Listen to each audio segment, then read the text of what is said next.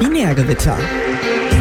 Der Podcast rund um Web, Technologie und Open Source.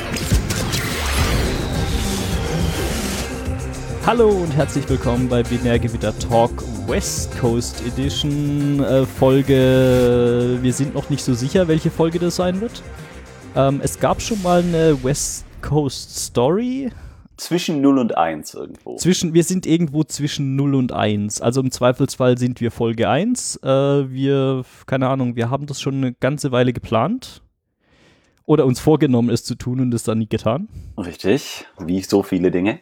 Wie so viele Dinge. Ähm, und äh, ja, das, das heißt, wir versuchen jetzt einfach mal da noch ein weiteres Sendeformat bei Binärgewitter zu produzieren und schauen mal, dass wir das irgendwie halbwegs regelmäßig tun. Was, Äh, ist, denn, was ist denn unser neues Sendeformat? Das ist eine gute Frage. Ich wollte jetzt eigentlich erstmal drüber reden, wie es dazu gekommen ist oder warum wir eigentlich jetzt hier West Coast Edition sind oder so. Weil Dann, vielleicht wissen dann das reden wir Leute nicht. darüber. Äh, willst du mal anfangen? Du, du bist nämlich als erster weggezogen hier. Nehme Ich ich. bin, ach so, ja, gut, aber ich bin ja, ich war ja, war ja an der Ostküste erstmal noch eine Weile und dann bin ich ja erst an die Westküste gekommen. Also, ähm, aber ja, ich, ich bin irgendwann mal in die USA ausgezogen, ausgewandert. Nee, ich bin gar nicht ausgewandert. Darf man, darf man gar nicht sagen, wenn man keine dauerhafte Aufenthaltsgenehmigung hat. Aber ähm, ich bin auf jeden Fall in die USA gezogen und es war an der Ostküste, ging das noch so fast mit dem Überlappen von Zeiten. Dann konnte man da irgendwie äh, zumindest am Wochenende das noch so halbwegs sinnvoll machen. Aber an der Westküste mit nochmal drei Stunden mehr ist es fast nicht mehr möglich, dass man da einen, äh, einen guten Sendezeitpunkt findet, wo man sich da remote einklinken kann. Außer wenn hier mal ein Feiertag ist oder so. Ja, oder Und- man hat Leute, für die es total okay wäre, was weiß ich, morgens um 8 oder so aufzunehmen. Oder, oder Ja, abends um, was auch immer, was für eine Zeit haben wir jetzt gerade in Deutschland? Es ist gerade, ich glaube, 23.15 Uhr. Also wir Ja. sind quasi, wir, wir müssen nicht mal mehr äh, aus äh, Wolgograd senden. Nee, richtig. Das ist, wir dürfen jetzt auch sagen, was wir wollen. Wegen Ja, der wir Zeit. dürfen jetzt, also ist komplett egal, weil in Deutschland ist jetzt eh immer nach, was war es, 22 Uhr? ja, wahrscheinlich. So, ja. Äh, sorry, ich habe dich unterbrochen. Äh, ist Mist. Ich, ich wusste jetzt auch gar nicht mehr, was ich sagen sollte. Nee, auf jeden Fall äh, ging das dann nicht mehr so richtig mit dem beim Podcast mitmachen. Und irgendwann ist dann äh, der, der Sven hier, der Pleidi, äh, auch mal auf die Idee gekommen, er könnte ja auch mal in die USA ziehen, weil er hat immer die Bilder gesehen, die ich gepostet habe und hat gesagt, das ist ja geil, will ich auch hin. Ja, könnte man Glaub mal so ich. tun. Glaub ja, so, so, so, so ähnlich. Ich würde das jetzt einfach mal unkommentiert dastehen lassen. Wunderbar. Ähm, ja, und äh, also ich weiß nicht, ich war ja auch schon so ein paar Monate, als ich noch in Deutschland gelebt habe, letztes Jahr so ein bisschen abgemeldet, was Podcasten angeht, weil Dinge, mhm. also keine Ahnung, ich habe geheiratet, ich habe irgendwie den ganzen Umzug geplant, ich habe irgendwie das Ganze in die USA umziehen, äh, managen müssen und äh, dann noch nebenbei irgendwie arbeiten und Job und es war alles ein bisschen viel. Mhm. Und dann bin ich erstmal letzten Sommer, also ich bin jetzt irgendwie, glaube ich, sieben Monate hier oder so. Äh, also äh, äh, zum, zum lokalen Standort. Ich, ich lebe und wohne in Seattle und, Und arbeite ich- auch hier. Ich bin im Silicon Valley, bedeutet, wir sind immer noch ein paar Flugstunden voneinander entfernt, aber immerhin in derselben Zeitzone. Ja, ich glaube, es sind immer noch irgendwie so 800 Kilometer oder so, die zwischen uns liegen, aber wir sind immerhin in derselben Zeitzone. Das heißt, deswegen ist es auch irgendwie möglich, dieses Format zu machen und dann schauen wir mal, was wir denn tun. Genau. Und äh, was ist es denn für ein Format, jetzt wo, wo die Leute wissen, was los ist? Äh, das ist eine interessante Frage. Also ich meine, wir beide haben, glaube ich, irgendwie so, jeder hat so seine Vorstellung, was es denn sein könnte.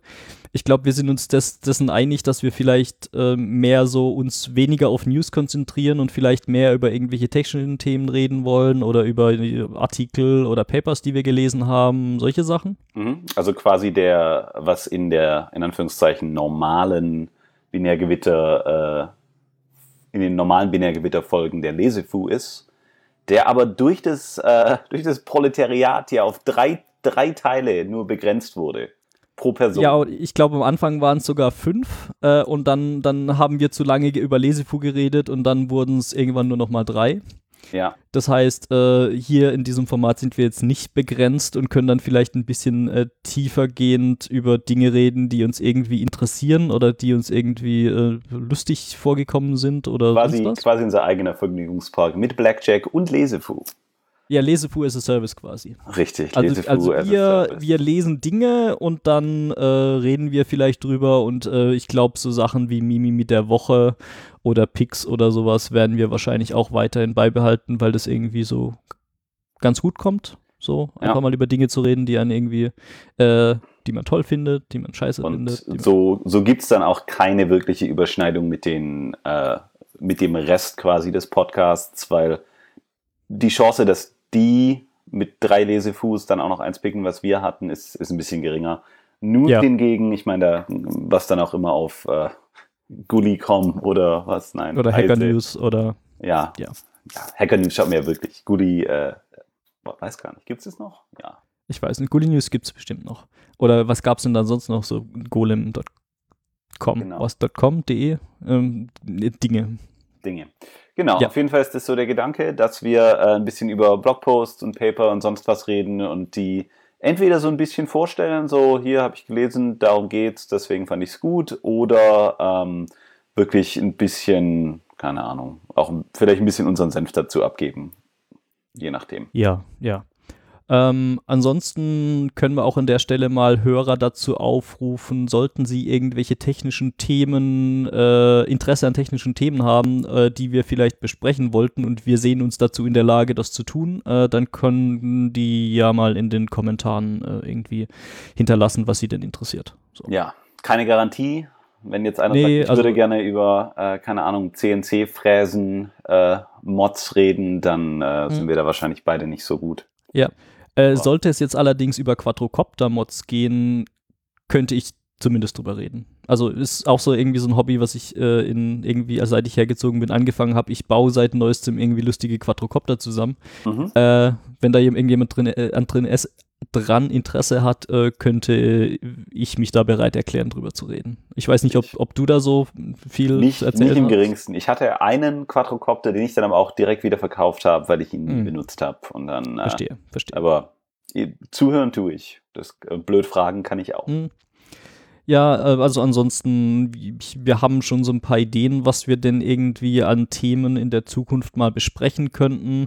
Es könnte allerdings auch gut sein, dass es so ein auf äh, Binärgewitter Talk altes Format rausläuft, dass wir eine Liste von, lange Liste von Themen haben, wo sich nie jemand irgendwie äh, bereit erklärt, äh, tatsächlich mal die Arbeit reinzustecken, äh, Dinge zu äh, Mhm. recherchieren oder sich Sachen anzulesen oder dann tatsächlich mal drüber zu reden.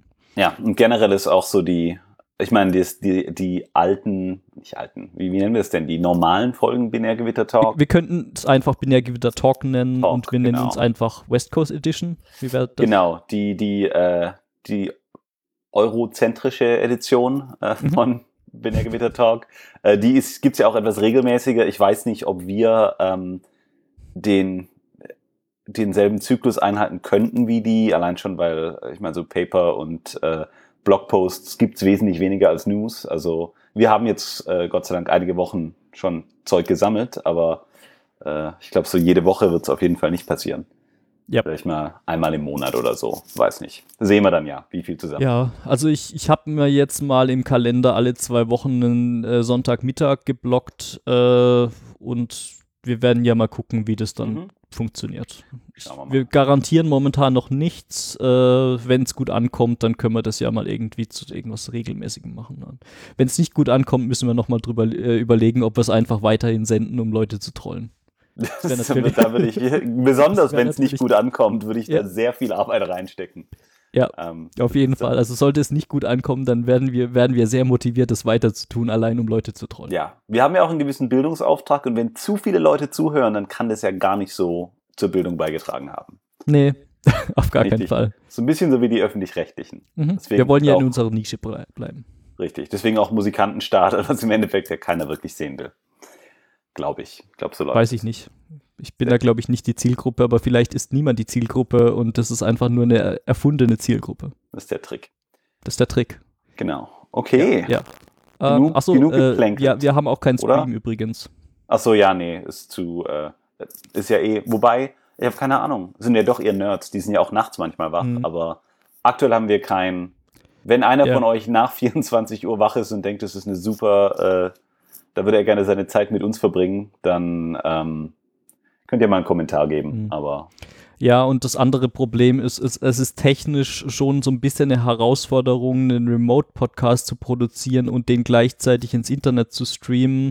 Äh, ich weiß, da gab es dann äh, diverse Experimente, was Mumble und äh, Xenim.com angeht, dass die dann irgendwelche Xenim-Bots haben, die einen dann währenddessen den, den, den Voice-Chat quasi ins Internet streamen können.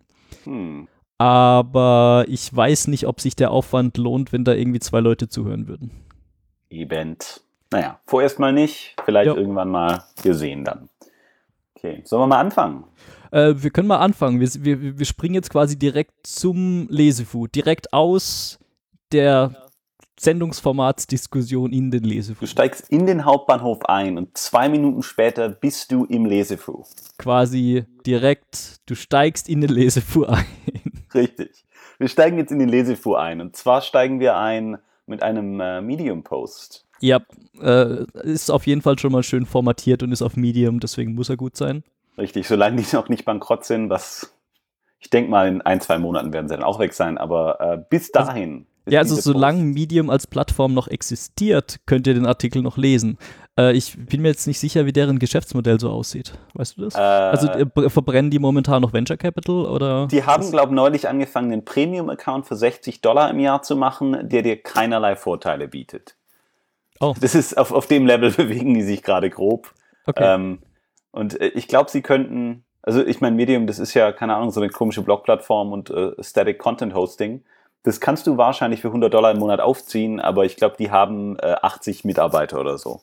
Mhm. Da gab es auch irgendwo einen. Vielleicht Ja. finde ich den Link, aber äh, Ja, also bis meine, die- dahin, die- bis dahin können wir den Artikel noch lesen. Genau.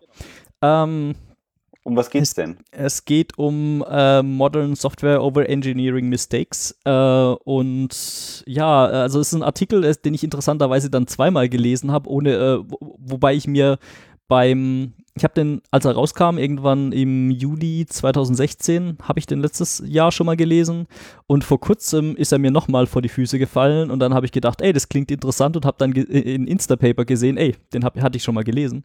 Ja, kenne ich. Äh, kenn ich. Ja, also das ist so. Ähm, ja, um was geht es in dem Artikel? Es geht um äh, schlechte Angewohnheiten von Software-Engineers, äh, die ich, wie soll man sagen, auch schon im einen oder am anderen äh, in meinem persönlichen Umfeld beobachtet habe und die halt eh zu schlechten Ergebnissen führen. Und ich meine, Overengineering sollte man das mal so wenn wir das mal so kurz definieren wollten, was wäre denn da so ein gutes Beispiel oder was wären da so Sachen? Ich würde mal sagen, Overengineering ist generell, sind generell Dinge, wo man Entscheidungen trifft, um für Sachen zu optimieren, bei denen man überhaupt nicht sicher ist, ob man sie jemals brauchen wird. Ja, ist das denke so- ich auch. Dass sie Ist das so eine gute alles. Definition? Ah, ja, äh, komplexer als nötig. So, Ja. da läuft es, ich, drum rum. Und das ist so, eine Auswirkung davon ist halt, wenn Leute Sachen zu komplex bauen, dann machen die das halt, um Sachen sehr generisch zu haben. So, ach ja, wir, keine Ahnung, die, der Klassiker ist dann immer so, ähm, sowas wie Active Record zum Beispiel, wo es dann heißt, ja, aber wir können ja nicht direkt auf die Daten, also ist jetzt ein blödes Beispiel, aber immer so, ja, wir können ja nicht direkt auf die Datenbank gehen. Was wäre denn, wenn wir einfach unsere Datenbank auswechseln wollen? Und äh, irgendwie grob 0% aller Projekte wechseln dann wirklich die Datenbank aus. Und selbst wenn die das wollten, dann wäre das wahrscheinlich im Endeffekt gar nicht so schwer, wenn die da direkt irgendwie den MySQL-Driver benutzen würden. Aber ähm, das ist so, so der Klassiker. Nur dass es Ja, halt also ich glaube, der Klassiker ist so, ja, äh, ich meine, es gibt viele Gründe, also ich meine, in dem Fall gehe ich jetzt davon aus, dass du Active Record, äh, die Ruby on Rails genau Bibliothek meinst und nicht das Design das Pattern. Pattern, richtig. Ähm, aber ja, letzten Endes ist halt so zum Beispiel so eine Sache, du baust dir vielleicht jetzt ein Projekt, äh, um, keine Ahnung, einen, was soll man denn sagen, Download-Statistiken auszuwerten, wo du vielleicht alles in eine Tabelle reinschreibst und da äh, vielleicht relativ komplexe Queries äh, gegen eine Tabelle fährst. Mhm. Ähm, da wäre es vielleicht nicht besonders sinnvoll, einen ORM drüber zu stülpen, weil das ORM eigentlich eher darauf ausgelegt ist, äh, generische Use Cases wie so Create, Read, Update, Delete von bestimmten Sachen wo, äh, in Models zu packen und äh, dir da halt eine Abstraktion drüber zu bieten, die du vielleicht in dem Sinne gar nicht brauchst oder die dir vielleicht noch im Weg ist. Mhm. Ähm, ja, und da geht's halt, äh, das sind äh, so ähm, äh, wie viele Gründe waren das? Zehn? Äh, da mhm. gibt es jetzt halt zehn äh, solche Dinge, die heutzutage vielleicht mehr als früher gemacht werden, so dass man sich jetzt äh, versucht als, als Engineer für Use Cases zu optimieren, die äh, von denen dein Geschäfts- oder dein, dein Geschäftsmodell überhaupt noch nichts weiß oder vielleicht auch niemals was wissen wird oder vielleicht nichts tun wird, dass du versuchst, cleverer zu sein als die Leute, die eigentlich die, äh, Entscheidungen treffen, wo es mit dem Produkt hingehen soll. Ähm, genau. Beispiel wäre da zum Beispiel, wenn du sagst, ja, wir, anstatt dass wir jetzt nur einen Server haben, wo das Zeug jetzt halt mal läuft, machen wir von Anfang an komplette Georedundanz in fünf Datenzentren und mit Replikation zwischen den Datenzentren und bla bla bla. Und teilweise ist es einfach völlig unnütz. Denkst du so, ja, du, wenn das Ding zwei Stunden down ist, dann interessiert das absolut keinen. Ja. Ähm, einen Blog zum Beispiel. Du brauchst im Normalfall deinen, deinen Firmenblog. Da muss keiner daran arbeiten, dass das Ding, also Backups wären ganz nett, aber dass das irgendwie georedundant verfügbar ist, äh, wahrscheinlich äh, eher sinn, sinnfrei und mhm. du hast dann halt so viel Overhead, nur um das Zeug da zu managen, ähm, dass, dass es sich absolut nicht lohnt und dass auch der, der Businesswert, den dieses Blog hat, dass das so ein paar Leute lesen, der ja. Verlangt einfach gar nicht diese, diese übrige Komplexität. Ja, ich Natürlich macht es Spaß, sowas zu bauen, aber mhm. ja. Ja, ich meine, das ist ja natürlich wahrscheinlich, äh, wenn es um Overengineering geht, ist ja halt auch ein großer Punkt, äh, de, der hier recht ausschlaggebend ist, dass sowas zu bauen und sag mal mal irgendwie coole, komplexe Lösungen für vielleicht viel zu komplexe Probleme, die man jetzt gar nicht lösen muss, ist ja auch irgendwie cool, das zu tun. Also ich meine, das ist ja, ja schon eine her interessante Herausforderung, äh, aber die ist halt vielleicht eher Zeitverschwendung und macht dir das Leben halt auf Dauer härter äh, oder wie sagt man im Deutschen? Es macht einem das Leben schwerer, äh, als jetzt irgendwie äh, eine straightforward-Lösung, die du dann später ausbauen kannst, wenn du genau weißt, was du denn tun möchtest.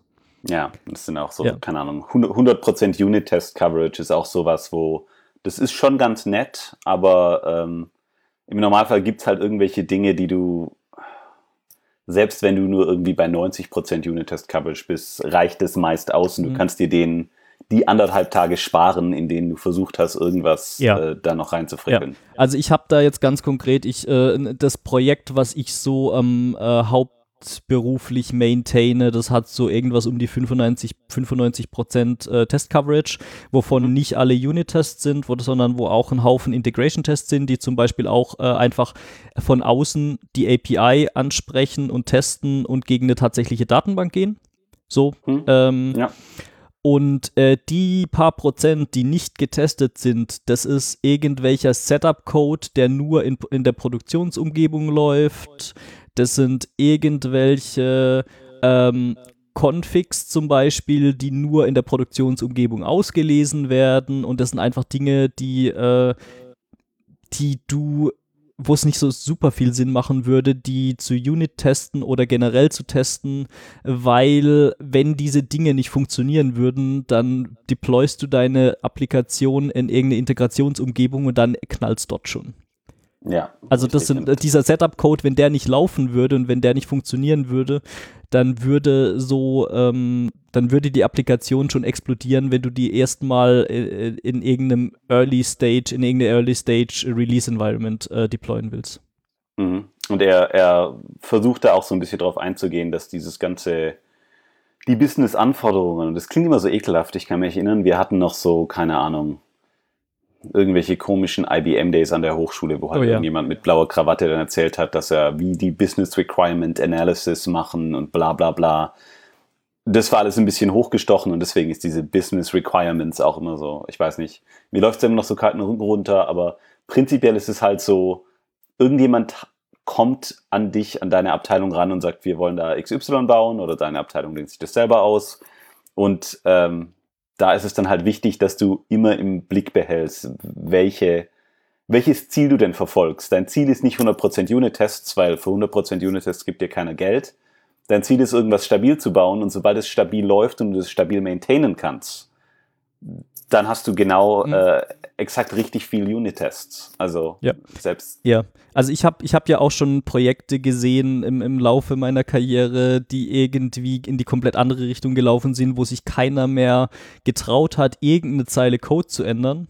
Mhm. Äh, weil es einfach sehr schwierig ist, rauszufinden, ob du damit irgendwelche Dinge kaputt machst, weil du halt keinerlei Testsuite hast, die irgendwie belegen kann, dass existierende Funktionalität nicht kaputt gemacht wird. Und ich fand es auch immer interessant, ich habe vor kurzem auch mal so ein paar Podcasts gehört, wo es so um äh, so Mobile-App-Entwicklung geht, wo sich zwei Leute mhm. unterhalten haben und dann irgendwie so beschrieben haben, wie sie ja, dass sie ja überhaupt keine Lust haben, wegen irgendwelchen Deprecation Warnings von Apple, ähm, äh, ihre äh, Software anzufassen, weil sie so sehr Angst haben, dass was kaputt geht in bestehender ja. Funktionalität. Und das ist halt das, an, das, andere Extrem, wo man halt sagen muss, okay, äh, vielleicht ist es ganz gut, äh, mal so anzufangen und dir mal vielleicht einen Prototypen zu bauen, rauszufinden, um rauszufinden, wo du denn hin willst. Mhm. Ähm, aber ab einem gewissen Punkt äh, ist es, sobald du anfangen, äh, anfängst, mit Leuten zusammenzuarbeiten, die nicht von Anfang an in einem Projekt beteiligt waren und auch nicht von Anfang an wissen, was wie wo zu funktionieren hat, ist es eigentlich, würde ich behaupten, verantwortungslos. Äh, keine Tests ja, zu haben. Klar, und also da ist mein, es auch ein Business Requirement, weil genau. wenn, wenn dann irgendwie jemand sagt, wenn jemand sagt, wir deployen das einmal, danach fassen es wir nie wieder an. Mhm. Also erstmal lügt er natürlich, ja. aber wenn er nicht lügen würde, dann ist es okay, dann machst du keine Tests, dann machst du das einmal richtig, äh, machst du irgendwie so ein paar Smoke-Tests, dass es zumindest so grob läuft. Aber sobald du als Software hast, wo irgendjemand sagt, ja, die wird auch irgendwann wieder verändert, dann brauchst du Tests. Natürlich.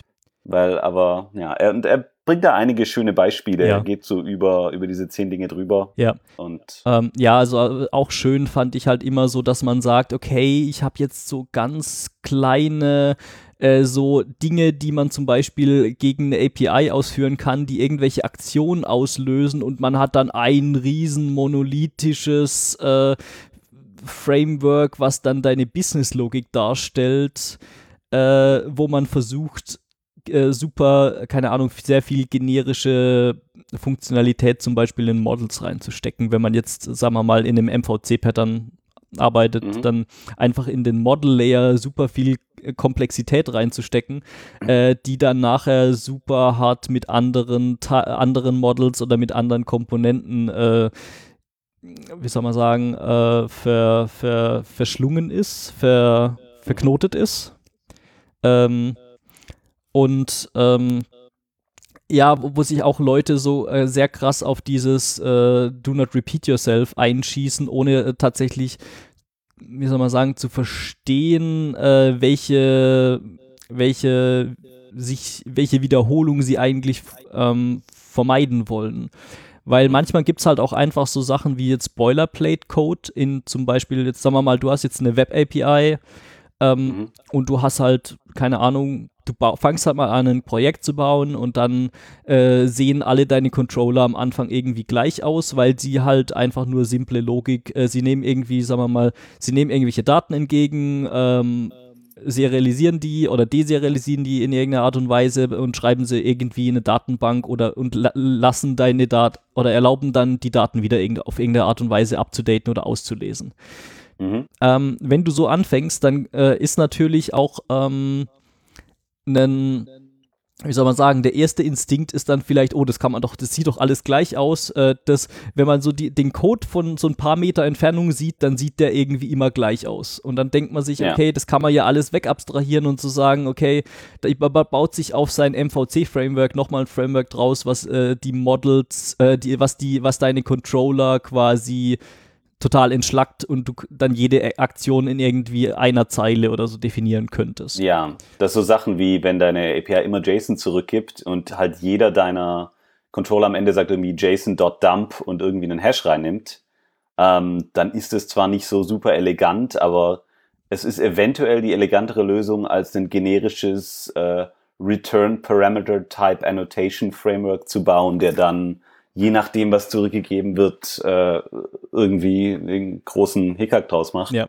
Ähm, naja, das Ding ist halt auch, wenn du eine Anwendung baust, ähm, entwickelt die sich ja weiter und dann bekommen irgendwann mal die äh, vorher genannten Business Requirements dazu, äh, die vielleicht mal eine komplexere Logik erfordern, wo mhm. dann plötzlich dein super tolles generisches Framework, was du ein paar Tage davor gebaut hast, äh, einfach ähm, wie soll man sagen, in die Knie geht, äh, weil du diese Komplexität damit nicht mehr ähm, in, die Griff, in den Griff bekommst.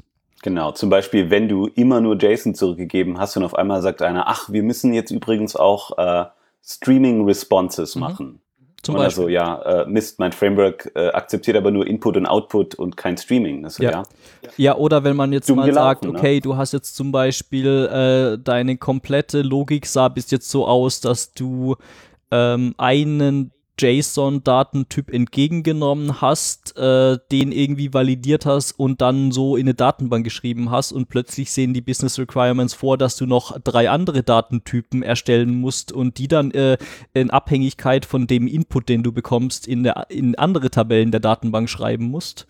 Mhm. Äh, dann ist es plötzlich halt auch ein bisschen komplizierter, als man dann vielleicht denkt. Ähm, und dann ist es vielleicht so, okay, ist diese, sind diese Gemeinsamkeiten, äh, die man jetzt in irgendwelchem Code sieht, sind die vielleicht einfach nur, ist es Setup-Code, der sich vielleicht später verändern wird?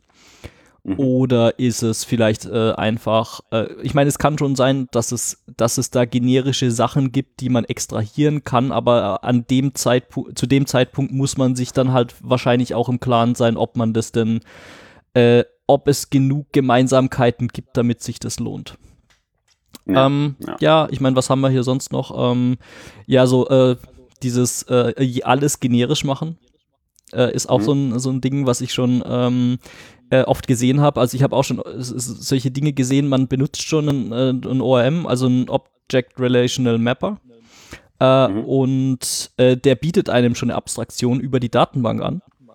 Mhm. Ähm, aber diese Sprache oder diese API, die man dann benutzt, um sich Datenbank-Queries zu schreiben, äh, ist äh, manchen Leuten dann vielleicht zu verbose und plötzlich sieht man dann solche äh, Klassennamen in seinem Projekt, die nennen sich dann Query-Builder zum Beispiel, wo dann Leute sich noch eine eigene Leaky-Abstraktion überlegen, um äh, das Datenformat für das eigentliche ORM zu generieren, was dann wiederum äh, SQL-Code generiert, was dann wiederum in der Datenbank ausgeführt wird. Ähm, ist dann halt auch schon ein bisschen schwierig, wenn man da anfängt, sowas zu debuggen ähm, dann, und dann erstmal durch drei oder vier Abstraktionslayer durchsteigen muss, äh, ist halt dann die Frage, ab welchem Punkt lohnt es sich, sowas, anzu, äh, sowas anzufangen und oder ab welchem Punkt lohnt es oder äh, ab welchem Punkt ist es einfach zu viel.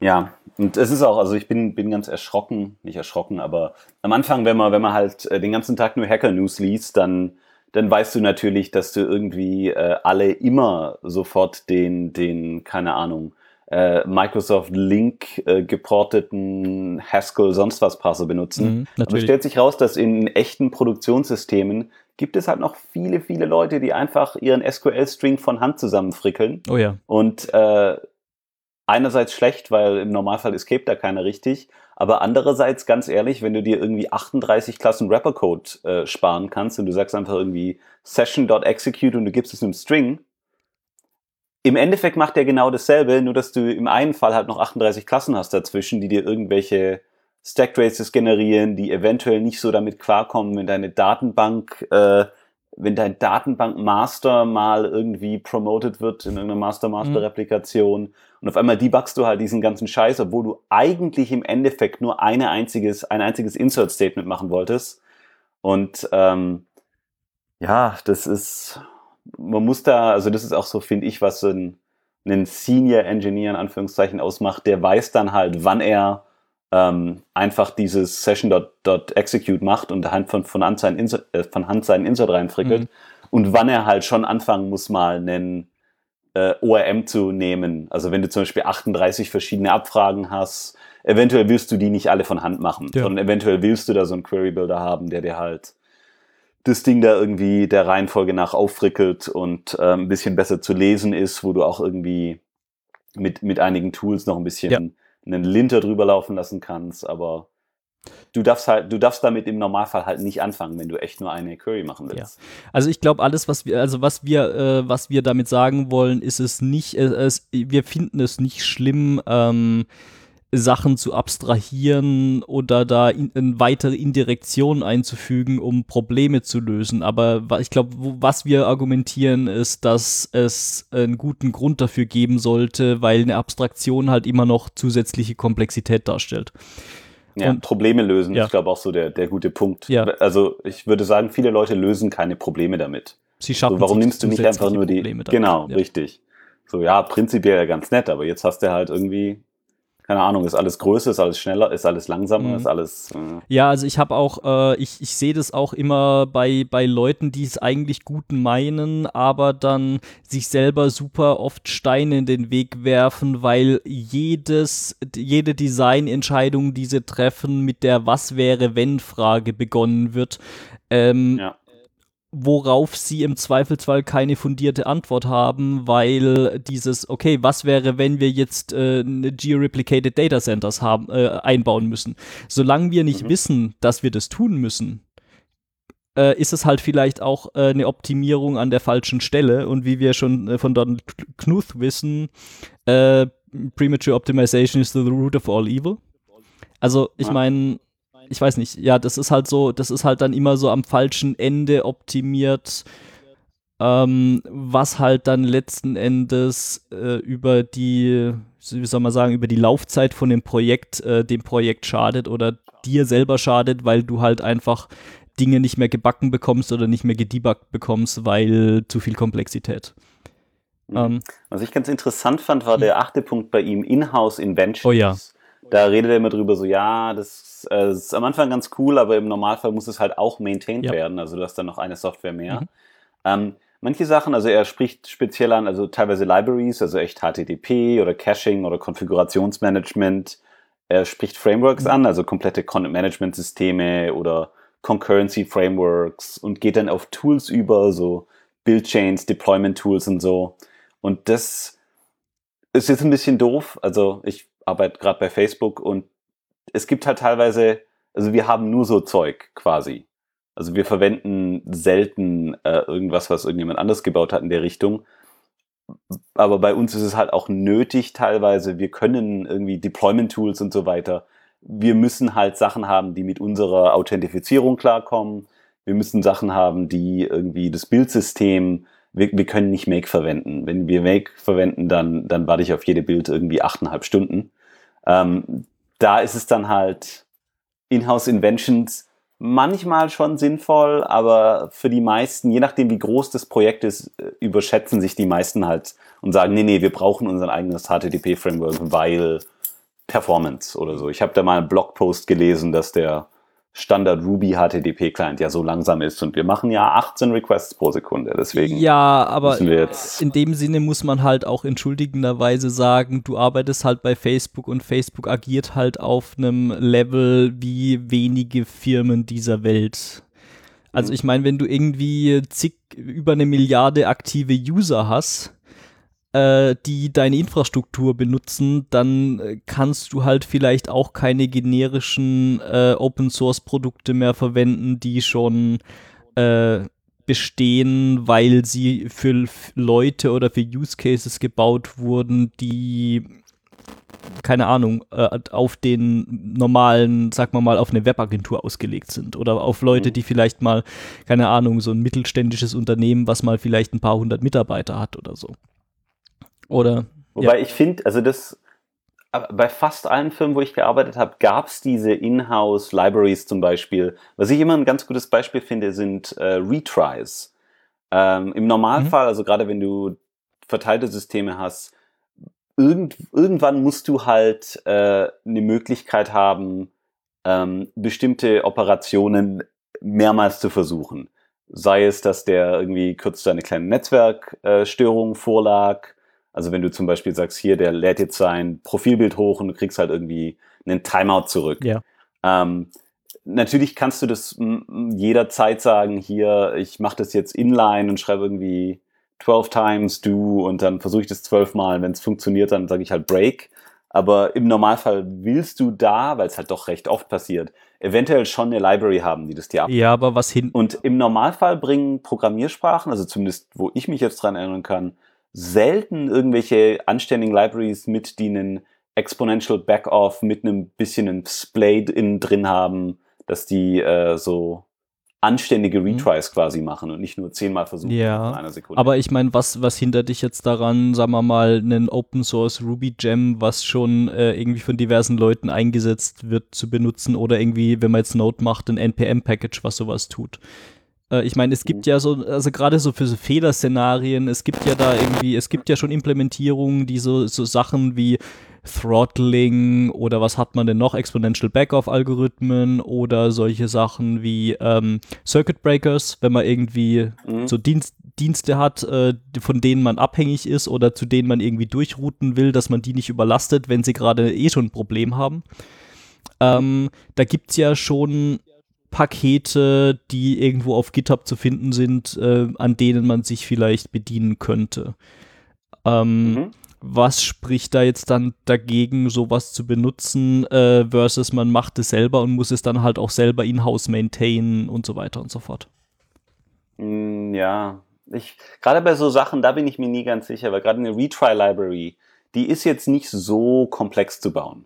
Gut, du so ein bisschen Exponential Backoff, das kriegt man halbwegs leicht hin. Eventuell sagst du auch, nee, ich will aber ähm, ein Splay drin haben, das geht auch. Das ist wahrscheinlich weniger als 100 Zeilen Code.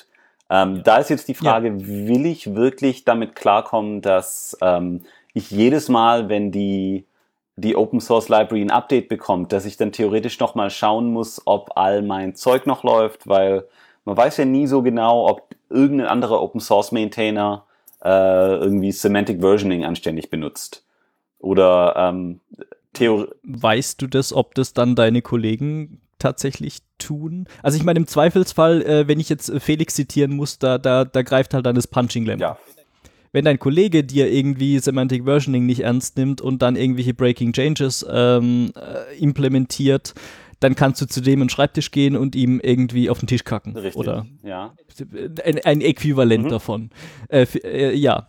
Wenn das natürlich jetzt irgendjemand im Internet macht, kannst du die natürlich auf GitHub anbrüllen, aber im Zweifelsfall ist es denen halt herzlich egal, weil sie mit dir nichts zu tun haben. Eben. Ähm, das ist natürlich ein Argument.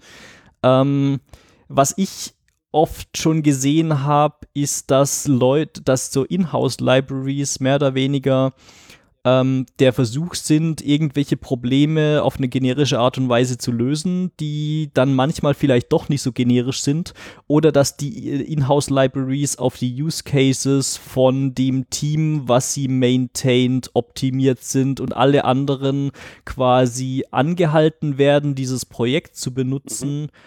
Aber letzten Endes eigentlich das, äh, wie soll man sagen, die, es nicht generisch genug, äh, die Library nicht generisch genug ist, dass andere Teams damit glücklich werden. Mhm. Gut. Ähm, also das habe ich schon oft gesehen. Was ich auch schon oft gesehen habe, sind dann Leute, die halt nicht so besonders viel in ihrem bisherigen Leben mit Open Source und mit der, mit der Maintenance von Bibliotheken zu tun hatten mhm. und sowas wie Semantic Versioning jetzt nicht unbedingt verinnerlicht haben oder wo die die Dokumentation daraus besteht, dass man sagt, ja, äh, lest den Code. Mhm. Ähm, Habe ich alles schon gesehen oder alles schon mitbekommen. Äh, und dann ist es halt so ein bisschen schwierig. Oder auch so eine Sache, wo dann Leute ähm, Bibliotheken schreiben und diese, naja, einmal bauen, sodass es für sie funktioniert. Mhm. Ähm, mittelmäßig dokumentieren, vielleicht zwei, drei Testcases dafür haben und dann halt liegen lassen. Mhm. Und irgendwann findet man halt irgendwelche Bugs in den Bibliotheken und dann ist es halt so, ja, wer hat denn das mal gebaut? Ach so, ja, der ist übrigens schon wieder woanders, der ist, hat schon wieder gekündigt, keiner weiß, wie die Bibliothek funktioniert. Wenn du ein funktionierendes äh, Open Source Ökosystem hast, dann würde ich halt sagen, ist die Wahrscheinlichkeit, dass ein gut gepflegtes Open Source Produkt oder ein gut gepflegtes Open Source Projekt äh, weiterhin existieren, wird es wahrscheinlich höher, als wenn das äh, Leute tun, die mal quasi ein paar Stunden äh, irgendwie Arbeitszeit überbrücken wollen und äh, dann mal denken, ach, das ist, wäre doch mal ganz nett, da was generisches. Ich, ich denke, da ist aber auch also der Unterschied glaub, zwischen ja. Libraries, die, also so eine Retry-Library, da passiert sowas nicht, weil ganz ehrlich, da gibt es nicht so viele Use Cases, das kann nicht zu generisch sein und die ist auch noch so klein, dass es, ich würde sagen, eigentlich hm. immer eine okaye Idee ist, die, die eventuell intern zu machen, aber dann eine Dependency weniger zu haben, die dein Bildsystem irgendwie von GitHub runterladen muss. Wenn es jetzt Richtung ORM ja. geht zum Beispiel, da würde ich eher meine Finger von lassen, weil ORM kannst du dir immer ziemlich fies mhm. versauen und da geht es um Daten und eventuell ja. solltest du da was nehmen, was schon irgendwie ordentlich maintained wird, irgendwo getestet ist. Ähm, ja. Genauso CMS, keiner will ein Content Management System schreiben. Ähm, ja. Wobei natürlich ja. bin ja Gewitter Talk äh, ein ziemlich aufgebohrtes Content-Management-System ist, das wir geschrieben haben. Auf jeden Fall, dass wir auch nur dreimal neu implementiert haben und eigentlich immer noch äh, Ideen für, für neue Dinge hätten. Richtig. Aber ich ähm, denke, da, da kommt es auf die Größe ja. an. Also so Deployment-Tools und Hallo, die Waldfee. Äh, Deployment-Tools und Build-Chains, das ist so, ja, nee, dann benutzt doch was Standardmäßiges. Inhouse-Libraries mhm. finde ich gar nicht so schlecht. Das ist auch so, ähm, wenn du gute Leute hast, die wissen, wie man sowas anständig baut und wenn du eine Möglichkeit hast, die gut zu inkluden, ähm, also gut, bei uns natürlich, wenn wir da im Monorepo rumlaufen, dann ist die Library halt irgendwie, ist eine Datei, die du halt inkludest und dann funktioniert es. Mhm. Wenn du sowieso ja. irgendwie diese Library von GitHub oder so dir holen müsstest, dann kannst du auch irgendwas Offizielles nehmen. Aber ich fand so, ja. ähm, das war so einer der Punkte, wo ich gesagt habe, ja, dem vertraue ich so halb, dass, dass man da seine Hände von lassen soll. Alles andere war eigentlich recht ja. gut, aber da war es so. Hm, ja. Hm. Ja. Ähm, also was ich halt, was ich halt sehe, ist, ähm, oder was bei mir normalerweise die Herangehensweise ist, wenn ich irgendwelche Sachen denke, ach, da könnte ich was irgendwas Generischeres brauchen, äh, dann habe ich da einen Lib-Folder in meinem Projekt, da schmeiße ich mal irgendwie eine Klasse rein. Ich habe zum Beispiel vor ein paar Monaten irgendwann mal, wir benutzen äh, für Node-Geschichten eine Library, die nennt sich Supertest. Und Supertest ist halt quasi, das ist so ein bisschen sowas wie, es gibt Rec-Test in der Ruby-Welt. Das ist äh, einfach, du kannst APIs in Process testen und da Requests gegen eine API fahren, ohne dass du da über einen HTTP-Layer also du mockst quasi einen Webserver. Genau, du mockst quasi deinen Webserver in deinen Tests weg. Du kannst aber trotzdem direkt gegen deine Controller gehen, als wäre es jetzt ein tatsächlicher HTTP-Request. Mhm. Du machst diesen Request aber in Process. Ja, so ein Integration was die Tests schnell. Genau, genau. Äh, Supertest ist halt, wie es bei Node-Bibliotheken ausgelegt ist, auf so einen äh, Aktion- und Callback-Pattern äh, ausgelegt, während wir halt hauptsächlich mittlerweile alles auf JavaScript-Promises äh, umgebaut haben. Mhm.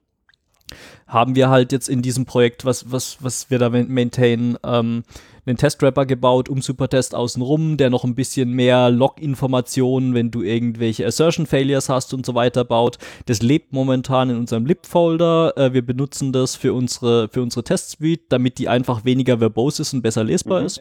Äh, wenn wir das jetzt eine Weile benutzen und wir der Meinung sind, okay, wir haben jetzt so alle Use Cases, die wir so gerade haben oder die wir, die uns bis jetzt so vor die Füße gekommen sind, abgedeckt und das ist so stabil und wir müssen daran nichts mehr groß ändern, dann macht es wahrscheinlich Sinn, das früher oder später in ein externes Projekt äh, auszulagern, was man dann über irgendwelche internen NPM-Feeds verteilen mhm. kann aber äh, im Anfang finde ich es immer, wenn man sagt, okay, man hat irgendwie was, wo man vielleicht ein bisschen mit rumspielen will, ob das jetzt irgendwelche Optimierungen seiner Testsuite sind oder ob das irgendwelche kleinen Bibliotheken sind, um jetzt einen, was weiß ich, was hat man denn für Use Cases, um einen URL-Slug zu generieren oder sowas. Mhm.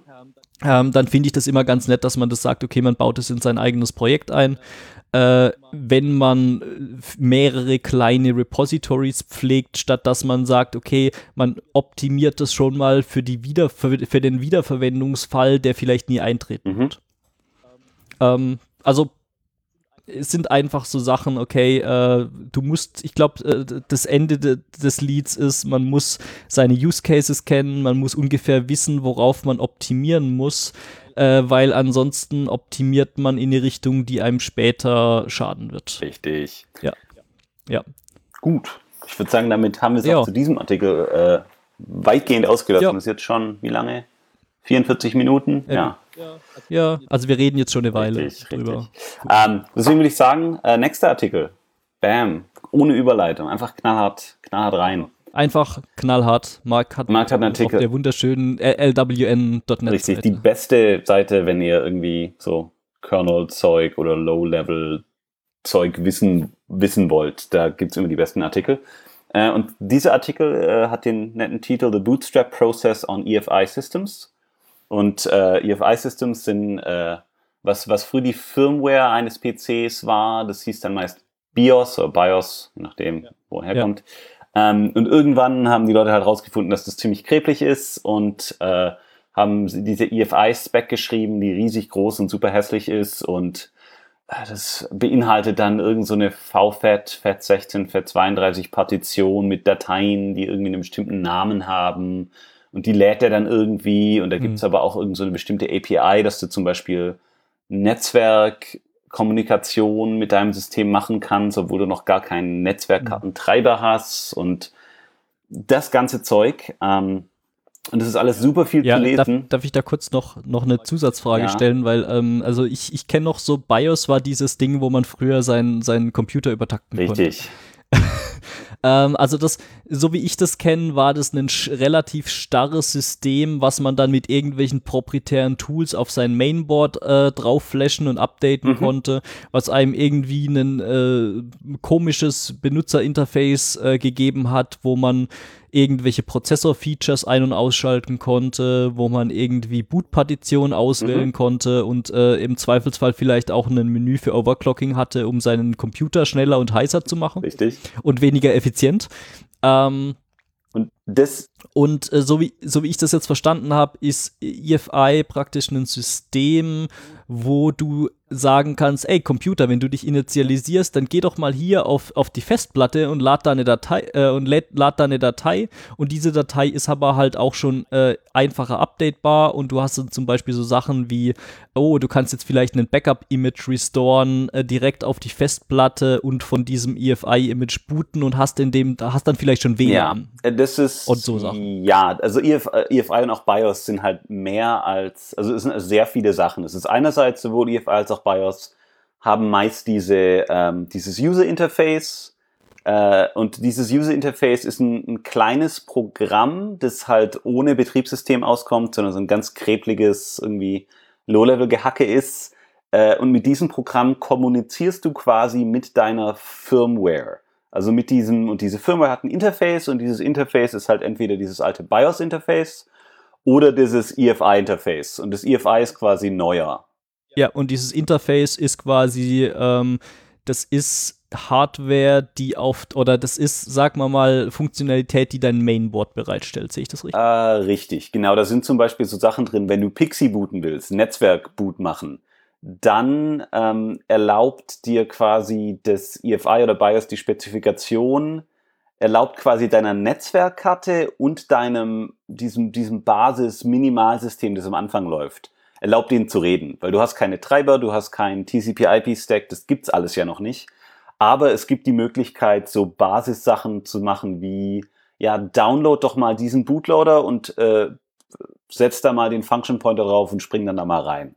Und ähm, im BIOS war das halt alles noch ein bisschen kreblich. Also gerade einen Datei einen, von der Festplatte booten. Von der Festplatte booten heißt im BIOS halt ja, du ähm, hast dieses Device und die ersten, keine Ahnung, 512 Bytes in diesem Device sind dein Bootloader. Bedeutet, das ist, du kannst da nichts Komplexeres reinmachen, sondern du hast so einen blöden Mini-Bootloader. Alles, was dieser blöde Mini-Bootloader macht, ist halt, er lädt einen ein bisschen größeren Bootloader, der Dateisysteme halt versteht. Oder halt auch nicht. Und der, der lädt dann äh, quasi einen, der, der mountet dann dein Root Drive und dann im Root Drive lädt er dann irgendeine Datei rein und es geht dann halt so du musst dich halt von ganz doof nach oben durchhangeln. Und EFI hat ein bisschen, äh, ich sag mal, ein bisschen sinnvollere Basis-Funktionalität ähm, bereitgestellt, wie zum Beispiel äh, EFI weiß, was eine FAT16-Partition ist. Und EFI kann diese Partition mounten und EFI versteht dann, dass auf dieser Partition irgendwie eine, eine Datei liegt, ein Programm liegt, das quasi geladen wird. Bedeutet, du musst es nicht selber implementieren in deinem Bootloader, sondern EFI stellt es bereit. Und EFI stellt noch einige andere Boot-Services bereit, ähm, wie zum Beispiel, weiß nicht, anständige Grafikausgabe, dieses Netzwerkkommunikation. Und äh, da ist quasi der Artikel, geht darüber ein bisschen, wie man denn mit diesen Boot-Services redet, ähm, wie die, äh, wie ein Bootloader quasi das Handover ans Betriebssystem macht und das sind alles so recht kleine, kleine C-Programme eigentlich. Da gibt es irgendwie libefi oder GNU libefi. Ähm, du kannst dann quasi ein eigenes Programm für diese Firmware bauen. Und dieser Artikel erzählte so ein bisschen, wie denn generell dieses, dieses Programm aussieht. Ähm, und du kannst dann zum Beispiel, also am Ende erzählen sie auch noch ein bisschen, wie in, in QE, äh, QEMU, wie du zum Beispiel direkt in den Kernel booten kannst.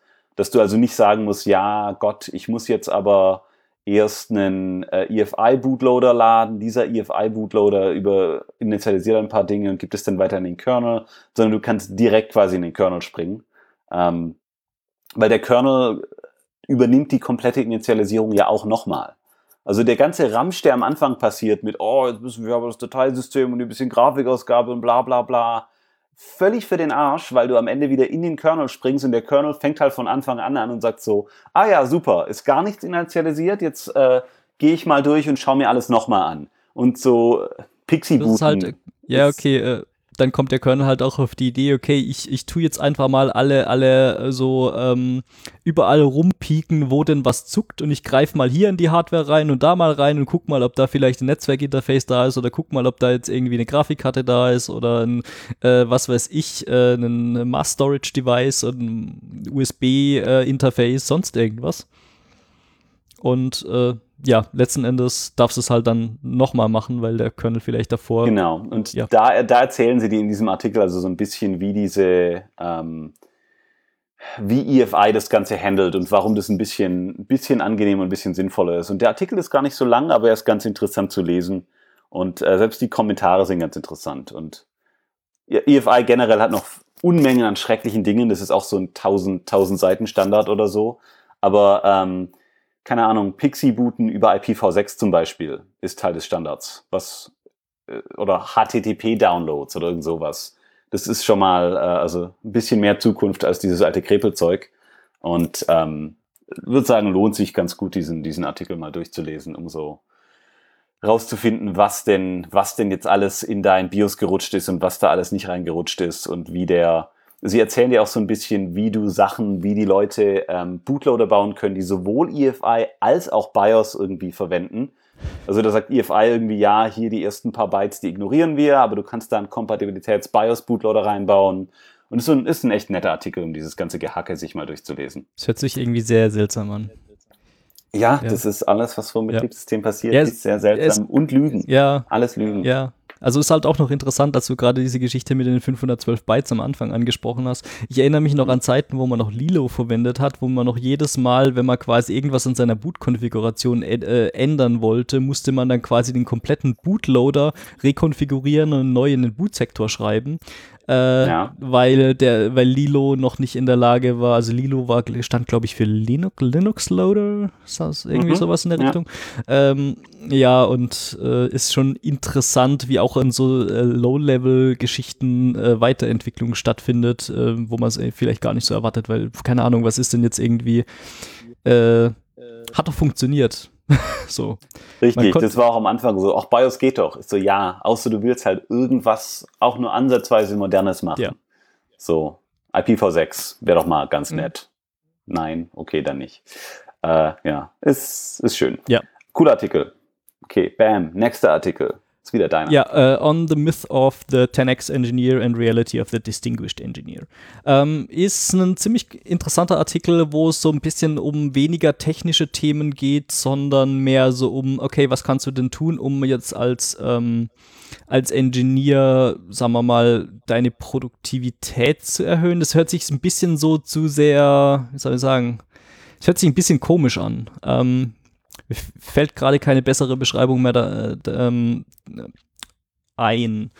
Also, um da ein bisschen auszuholen, es gibt ja diesen Mythos von dem 10x-Engineer, wo man sagt, ja, es gibt Menschen, äh, die äh, so es gibt Leute, die kannst du einstellen, die haben vielleicht so einen normalen Einfluss. Und es gibt Leute, die kannst du einstellen, die willst du eigentlich überhaupt nicht haben, weil die sind echt scheiße und die haben negativ, negativen Einfluss auf deine Produktivität.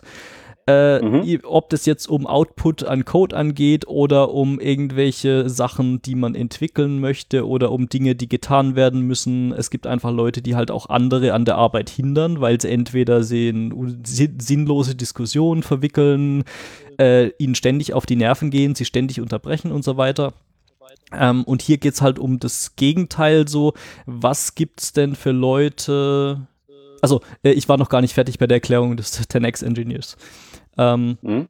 Und äh, ich glaube, dieser Mythos von diesem 10x-Engineer ist, es gibt, soll halt äh, allen Anschein halt auch Leute geben, die so zehnmal produktiver sind als jetzt der durchschnittliche Entwickler oder so.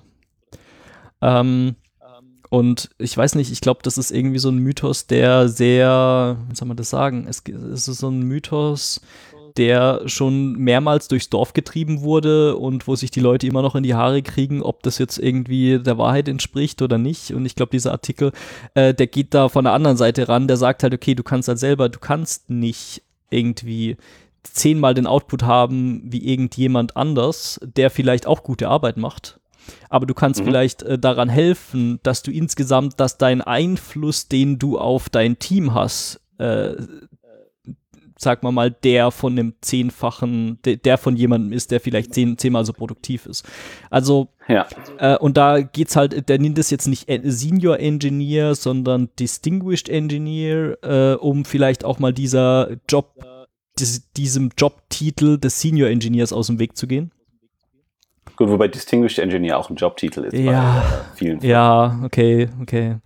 Ähm, aber naja, und letzten Endes geht es da um, wie soll man sagen, Qualitäten oder um gute Eigenschaften, die, die man so als Softwareentwickler haben kann, um halt auch insgesamt nicht nur seine eigene Arbeit zu tun, sondern vielleicht auch äh, Zeit zu investieren, um dein Team um dich herum besser zu machen oder äh, Verantwortung zu übernehmen äh, und sagen wir mal Leute anzuführen, als jetzt, ob das jetzt irgendwie so eine Technical Lead Position ist oder was gibt es denn da noch in der Richtung, äh, um irgendwie Teamleiter zu sein, solche Sachen, aber halt trotzdem noch technisch zu sein.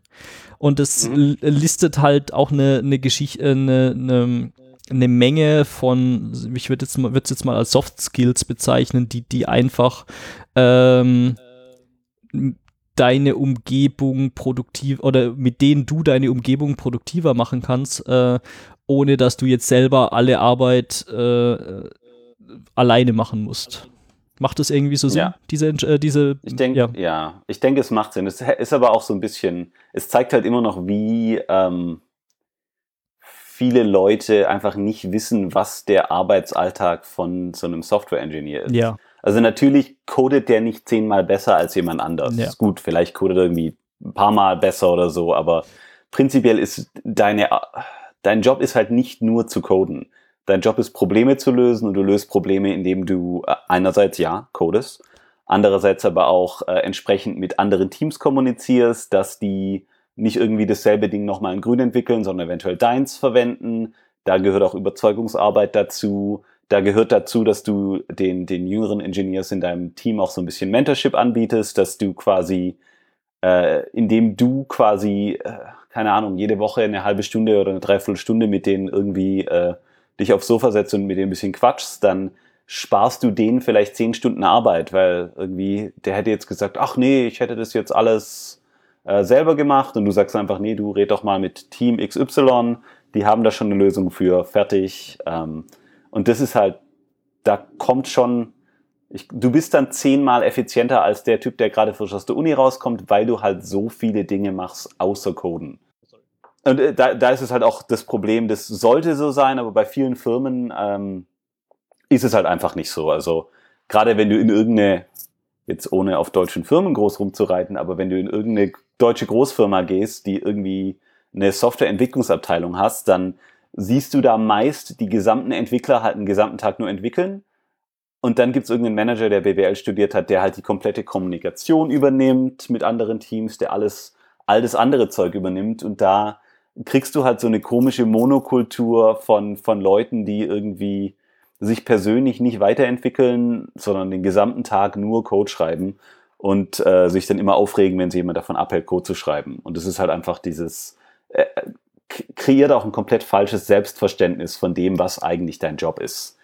Und ähm, ist auch gut, man merkt halt, viele Ausbildungen, viele Universitätsstudien bereiten dich halt nicht auf diesen Job vor. Also wenn du Informatik studierst, dann hast du da so ein halbes Mathestudium mit drin im Normalfall, was im Endeffekt nicht dein Job ist. Äh, du hast äh, recht viel Softwaretechnik drin, was gut ist zu wissen und auch so Systemzeug, das ist alles gut zu wissen. Aber viele Leute kommen halt aus so einem Studium raus, ohne jemals eine Vorlesung über, keine Ahnung, Personalentwicklung gehört zu haben. Und das ist halt, ja, außer du, du hast vor, irgendwie dein Leben lang, dein Leben lang einen gesamten Tag nur Java-Code zu programmieren, ähm, brauchst du das halt. Oder du musst zumindest wissen, wie gute Personalentwicklung aussieht, damit du wissen musst, wie du, wie schnell du von deiner Firma wegrennen musst, wenn sowas nicht passiert. Ähm, und ja, ich denke, da, da ist der Artikel recht gut, dass der das ein bisschen, ein bisschen darstellt, was es denn außer dem reinen Engineering noch alles gibt. Und ich denke, das ist auch ein gute, guter Ansatz. Ja, also ich meine, das ist ja wahrscheinlich auch äh, für uns beide der Grund, warum wir bei US-amerikanischen Firmen arbeiten und nicht mehr bei deutschen Unternehmen. Äh, weil ich halt auch schon in vielen Firmen äh, so diese diese Kultur gesehen habe, so man hat jetzt, man baut eine Mauer zwischen Abteilungen mhm. ähm, oder zwischen, zwischen Management und den Leuten, die dann irgendwie die, zwischen, sagen wir mal, zwischen Management, Produktentwicklung und äh, Engineering besteht immer eine Mauer und alles, was letzten Endes ist, okay, äh, Management überlegt sich irgendwelche Requirements, was es denn haben will, wirft es über die Mauer zu den äh, PMs, mhm. äh, also was ist da das, das äh, die Langform von Produktmanager? Ähm, Produktmanager, genau, äh, wirft, es, wirft es über die Mauer zu den Produktmanagern. Die Produktmanager versuchen dann da letzten Endes irgendwelche Spezifikationen draus zu machen, die dann äh, die Entwickler implementieren sollen und die werfen es wieder über die Mauer und keiner redet eigentlich miteinander. Mhm. Und das ist halt letzten Endes äh, sehr kontraproduktiv, weil ähm, die Software-Engineers nicht wissen, was das Business Value ist und äh, von dem, was sie da eigentlich implementieren, wo da die Prioritäten liegen und ähm, was, worauf sie vielleicht optimieren müssen. Ja, es ist ja auch also, ich weiß nicht. Nicht, nur, nicht nur zwischen denen, sondern ist ja auch noch die Mauer zwischen denen, die sie entwickeln. Und im Normalfall gibt es dann immer noch eine Operations-Abteilung, die das Zeug dann im Endeffekt in oh, ja. Produktion rennt. Es gibt dann meist noch eine Design-Abteilung und die reden alle nicht wirklich miteinander, sondern das ist alles so, das geht immer, da gibt es dann eine, eine Gruppe aus Mittelmanagern, deren einzige Aufgabe ja. ist quasi A, also nicht zu verhindern, dass irgendwie die miteinander reden, sondern die denken halt, nein, das ist mein Job, dass ich mit den einen rede und mit den anderen rede und versuche das denen dann beizubringen. Die können nichts wirklich von beidem und es ja, ist halt immer nur Overhead und im Endeffekt sind alle sehr verwirrt. Und gerade bei so ja. US-Firmen, also es gibt sicher auch deutsche Firmen, wo das nicht so ist, da gibt es sicher auch irgendwo keine Ahnung, in Berlin ein Startup oder so. Ähm, aber selbst bei großen US-Firmen ist halt teilweise dieses ganze, was jetzt, dieses Dual-Ladder-System, dass du als Ingenieur ähm, quasi nicht nur als Coder gesehen wirst, sondern dass du auch dich weiterentwickeln kannst und auch ein bisschen ähm, Verantwortung quasi abbekommst, äh, je, je mehr Erfahrung du hast das gibt's hier halt, es, es wird auch wesentlich öfter als legitim angesehen gegenüber irgendwelchen anderen Großfirmen, die äh, da gibt's halt den einen, die, die kennen das halt noch so, ja, da gibt's den einen, der montiert das Ganze und dann gibt es den einen, der verkauft das Ganze und dann gibt es den einen, der entwickelt das Ganze. Aber Software ist halt so, so ähm, maßgeschneidert im Normalfall, dass es fast nicht geht, dass du die Dinger so teilst. Und dann kommen halt so Sachen wie DevOps als Idee. Denken so, oh Gott, DevOps. Und dann gibt's so SecOps, wo Security and Operations zusammenarbeiten. Und diese ganzen neuen, in Anführungszeichen, Schlagwörtern, wo jetzt, ich bin sicher, IBM bietet ab sofort auch DevOps Consulting an oder so. Aber das Einzige, was das eigentlich bedeutet, ist, dass du sowohl Verantwortung als auch ähm, Entscheidungsgewalt einfach verteilt auf für alle Leute, die beteiligt sind. Der Programmierer muss dann halt auch wissen, wie das nachher in Operations läuft. Und der Programmierer muss halt auch im Endeffekt wahrscheinlich wissen, wie es mit den Designern zu gehen hat. Also wenn der dem irgendwie so ein, so ein Krepel HTML-Code zusammenfrickelt und im Endeffekt sagt, ja, jetzt mach doch da mal CSS drüber, dann ist der Designer scheiße drauf, weil er seine Klassen nicht anständig da reinbringen kann und der Programmierer äh, findet es dann nachher scheiße, dass es so doof aussieht und immer so riesiges CSS wird und wenn man die alle mal miteinander reden lassen würde und nicht immer durch so ein Middle-Management-Layer abtrennen würde, dann ja. wäre das ganz gut. Braucht natürlich auch Leute, die entsprechend kompetent sind, aber ja. Das ist so. Ja, also ich glaube, was es halt, was es halt vor allem auch, ähm, ja, was es vor allem auch braucht, äh, sind halt Leute, ähm, die auch in der Lage sind, äh, zu wissen, dass es eine Priorität ist und dass es zu ihrem Job dazu gehört, mit anderen Leuten zu reden. Und ich habe schon das Gefühl, es gibt sehr viele Leute, die sagen, ja, ich will hier meinen Code schreiben und ich schreibe jetzt meinen Code und ich sitze mich da, ich sitze mich hin und ich möchte mir dann äh, mit keinem äh, reden. Mhm. Ähm, und ich glaube, das ist gerade so ein bisschen ein Umbruch und ich glaube, dieser Artikel zeigt halt auch, ähm, wie es denn anders gehen kann oder wie man auch anders als äh, Vorbild voran äh, so andere Leute mitnehmen kann, um da irgendwie coolere Produkte zu bauen oder coolere Lösungen zu bauen. Mhm. Ähm, und tja, genau. ähm, jetzt habe ich den Faden verloren, aber ich glaube jetzt auch. Passt gut. gut. Ja. Das ist ganz netter Artikel, der das auch mal ein bisschen darstellt. Ja. Ähm, Bam, nächster Artikel. Wieder ohne Überleitung. Nächster Artikel. Oh, wir, wir machen das total gut. Irgendwann sollten wir uns vielleicht mal was überlegen, äh, mit, wie wir Überleitung machen. Aber wenn wir irgendwie 25 Artikel haben, die wir irgendwie in der letzten Zeit gelesen haben, dann wird es halt schwierig. Das ist jetzt halt der MVP. Uh, better ja, better Compression with Z Standard. Uh, das ist ganz cool. Das ist der, wie heißt denn der Typ eigentlich? Gregory Zorg. Ja, genau so heißt er. Um, der ist äh, bei, ich glaube, der Mozilla Foundation angestellt und ähm, redet ein bisschen über äh, Mercurial und Z-Standard. Und äh, Mercurial, genauso wie Git, hast du ja irgendwie die, ähm, die ganzen Daten, die du da historisch lagerst, die willst du ja nicht äh, als, als reine Textdateien rumliegen haben, weil die recht groß sind und Textdateien sich an und, an und sich, äh, an und sich, nein, was? An, an und für sich. An und für sich ist es. Ähm, Deutsch. Deutsch ist schwer. Seltsam. Ne? Äh, an und ja. für sich lassen die sich auch recht gut komprimieren. Und der hat jetzt ein bisschen äh, mit Z-Standard äh, getestet und äh, hat es für mal für Mercurial implementiert. Und der Blogpost ist ganz gut. Ähm, er geht ein bisschen auf dieses Z-Standard ein. Dieser Jen Colette hat es geschrieben. Der hat zum Beispiel auch LZ4 geschrieben. Arbeitet gerade bei dieser Gesichtsbuchfirma. Ähm, und da geht er so ein bisschen drauf ein, warum er jetzt sich für dieses Z-Standard äh, entschieden hat, äh, welche Trade-offs du da haben kannst. Also das Coole an Z-Standard ist es, dass es, ähm, du kannst es einerseits als okay komprimierende, sehr, sehr schnelle Bibliothek verwenden, aber du kannst auch die Dictionary Compression hochdrehen und dann hat es sehr, sehr gute ähm, Kompressionsratios. Und ähm, du kannst es quasi in beiden, beiden äh, Modi laufen lassen. Und der hat mal ein paar, paar Benchmarks gemacht, die er hier auch zeigt, gegenüber einerseits LZMA, also der, ich sag mal, der Standard für hohe Kompression aktuell, aber auch so Sachen wie Brotli, was ja neulich von Google rausgebracht wird und Silip. Und ähm, ist ein echt. Spricht man es wirklich Brotli aus? Ja, Brotli oder Brotli, alles, alles, was die machen, sind ja so Schweizer Kaffee, ja, ja. Zöpfli und was weiß ich. Ja, ja, ich habe mich damit, äh, da gab es ja letztens, äh, war das nicht auch dieser, dieser JPEG-Encoder? Ja, äh, genau. Entschuldigung, ich habe mich, ich, äh, ich nee, nee, gab's, ab. gab's schon, Aber, äh, genau, auf jeden Fall. Ja. Der vergleicht es halt mit all diesen Dingen und ist ein echt großer, guter Artikel, wo er irgendwie Kompressionsspeed, Dekompressionsspeed, schöne, äh, schöne Graphen und so weiter und so fort und ähm, äh, kommt am Ende dann äh, halt drauf, dass es einfach wesentlich besser als Silib für so ziemlich alles ist. Ähm, und cool. das ist, ist schon ganz cool, weil gerade wenn du, wenn du Client und Server ähm, kontrollierst, wie zum Beispiel Mercurial machen kann, äh, oder wie auch, keine Ahnung, viele, ähm, viele Leute, die, keine Ahnung, ihren, ihren Mobil, äh, ihre App auf dem iOS laufen haben und irgendwie Daten von ihren, von ihren Backends abrufen.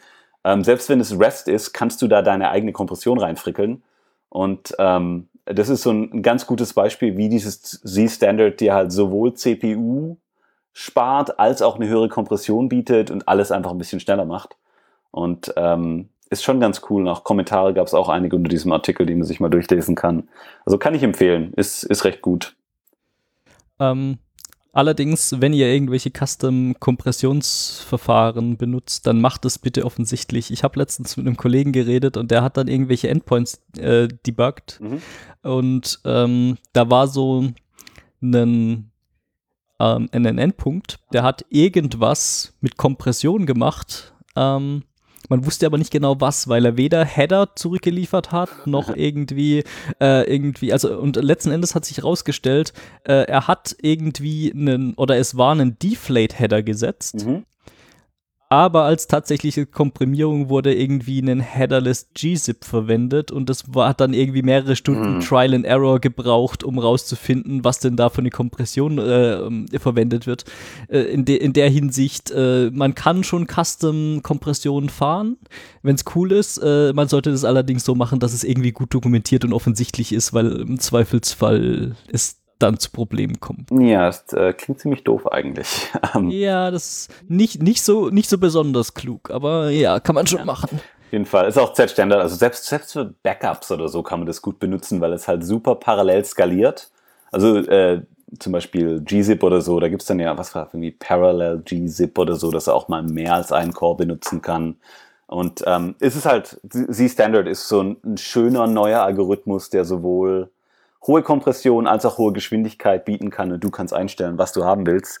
Und es bietet sogar so Möglichkeiten an, ähm, eigene Dictionaries zu generieren. Also du kannst ihm quasi deinen, deinen Test, äh, deine Testdaten durchlaufen lassen und sagen, hier, wir generieren da einen Dictionary draus.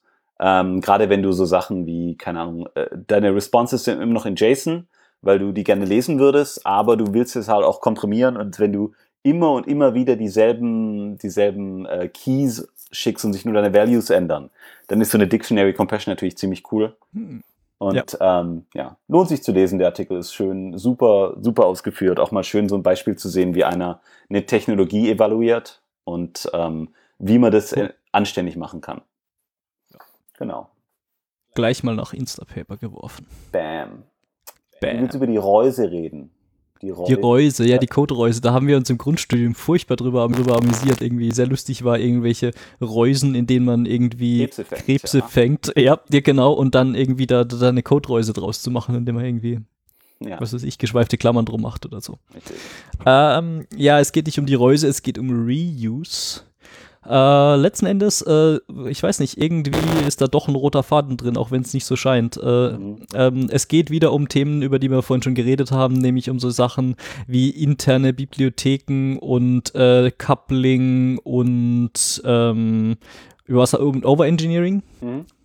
Und im, äh, letzten Endes äh, geht es halt drum, um mal Beispiele, wann denn so Wiederverwenden von Code in mehreren Projekten vielleicht gar keine so gute Idee ist. Äh, und äh, so recht nett geschrieben, äh, was denn wo passieren kann, wenn man vielleicht auch Reusability äh, zu weit treibt äh, oder indem man sie an, auf Dinge anwendet, wo es vielleicht nicht so super viel Sinn macht, wie so zum Beispiel Businesslogik. Mhm. Weil äh, irgendwie vor ein paar Minuten haben wir über solche Dinge wie generische Retry-Bibliotheken oder Exponential Backoffs oder sowas geredet. Äh, hier geht's jetzt nicht um so, äh, sagen wir mal, Komponenten, die man überall mal brauchen kann, sondern vielleicht auch um ähm, solche Dinge wie Business Logik.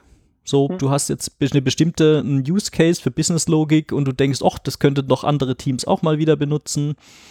Und äh, du extrahierst diese Business Logik in eine Bibliothek und sagst dann, ey, anderes Team, du machst doch irgendwie hier was ähnliches, benutzt doch das mal mit. Mhm.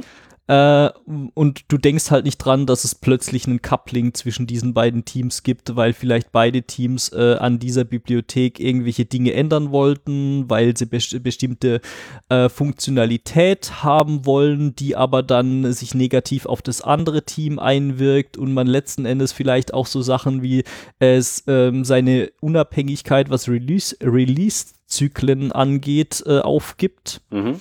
Ähm, ja, es ist ein ganz netter, netter Artikel, der einfach mal also mit lustig gemalten Bildern ähm, erklärt, äh, was man denn, was denn da so Probleme sind, die da so auftreten können, wenn man ähm, so Dinge wiederverwenden möchte, bei denen es vielleicht gar nicht so die gute Idee ist mhm. und äh, was man denn stattdessen machen könnte und so weiter und so fort.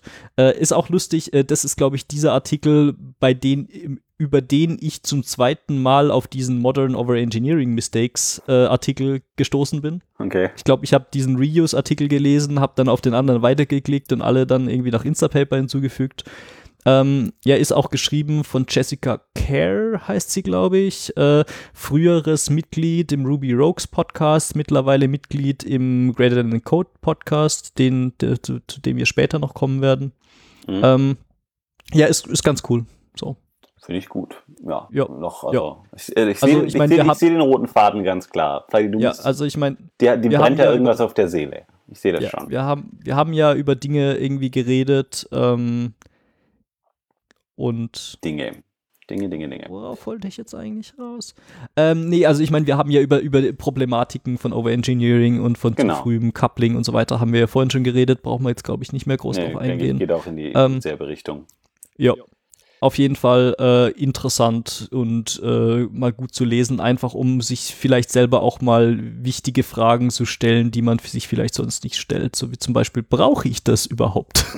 Richtig. ähm, Genau. Was, was, man auf jeden Fall braucht, ist Intel Optane. Die gibt es jetzt sogar uh. kommerziell, mm. also zumindest so ein bisschen.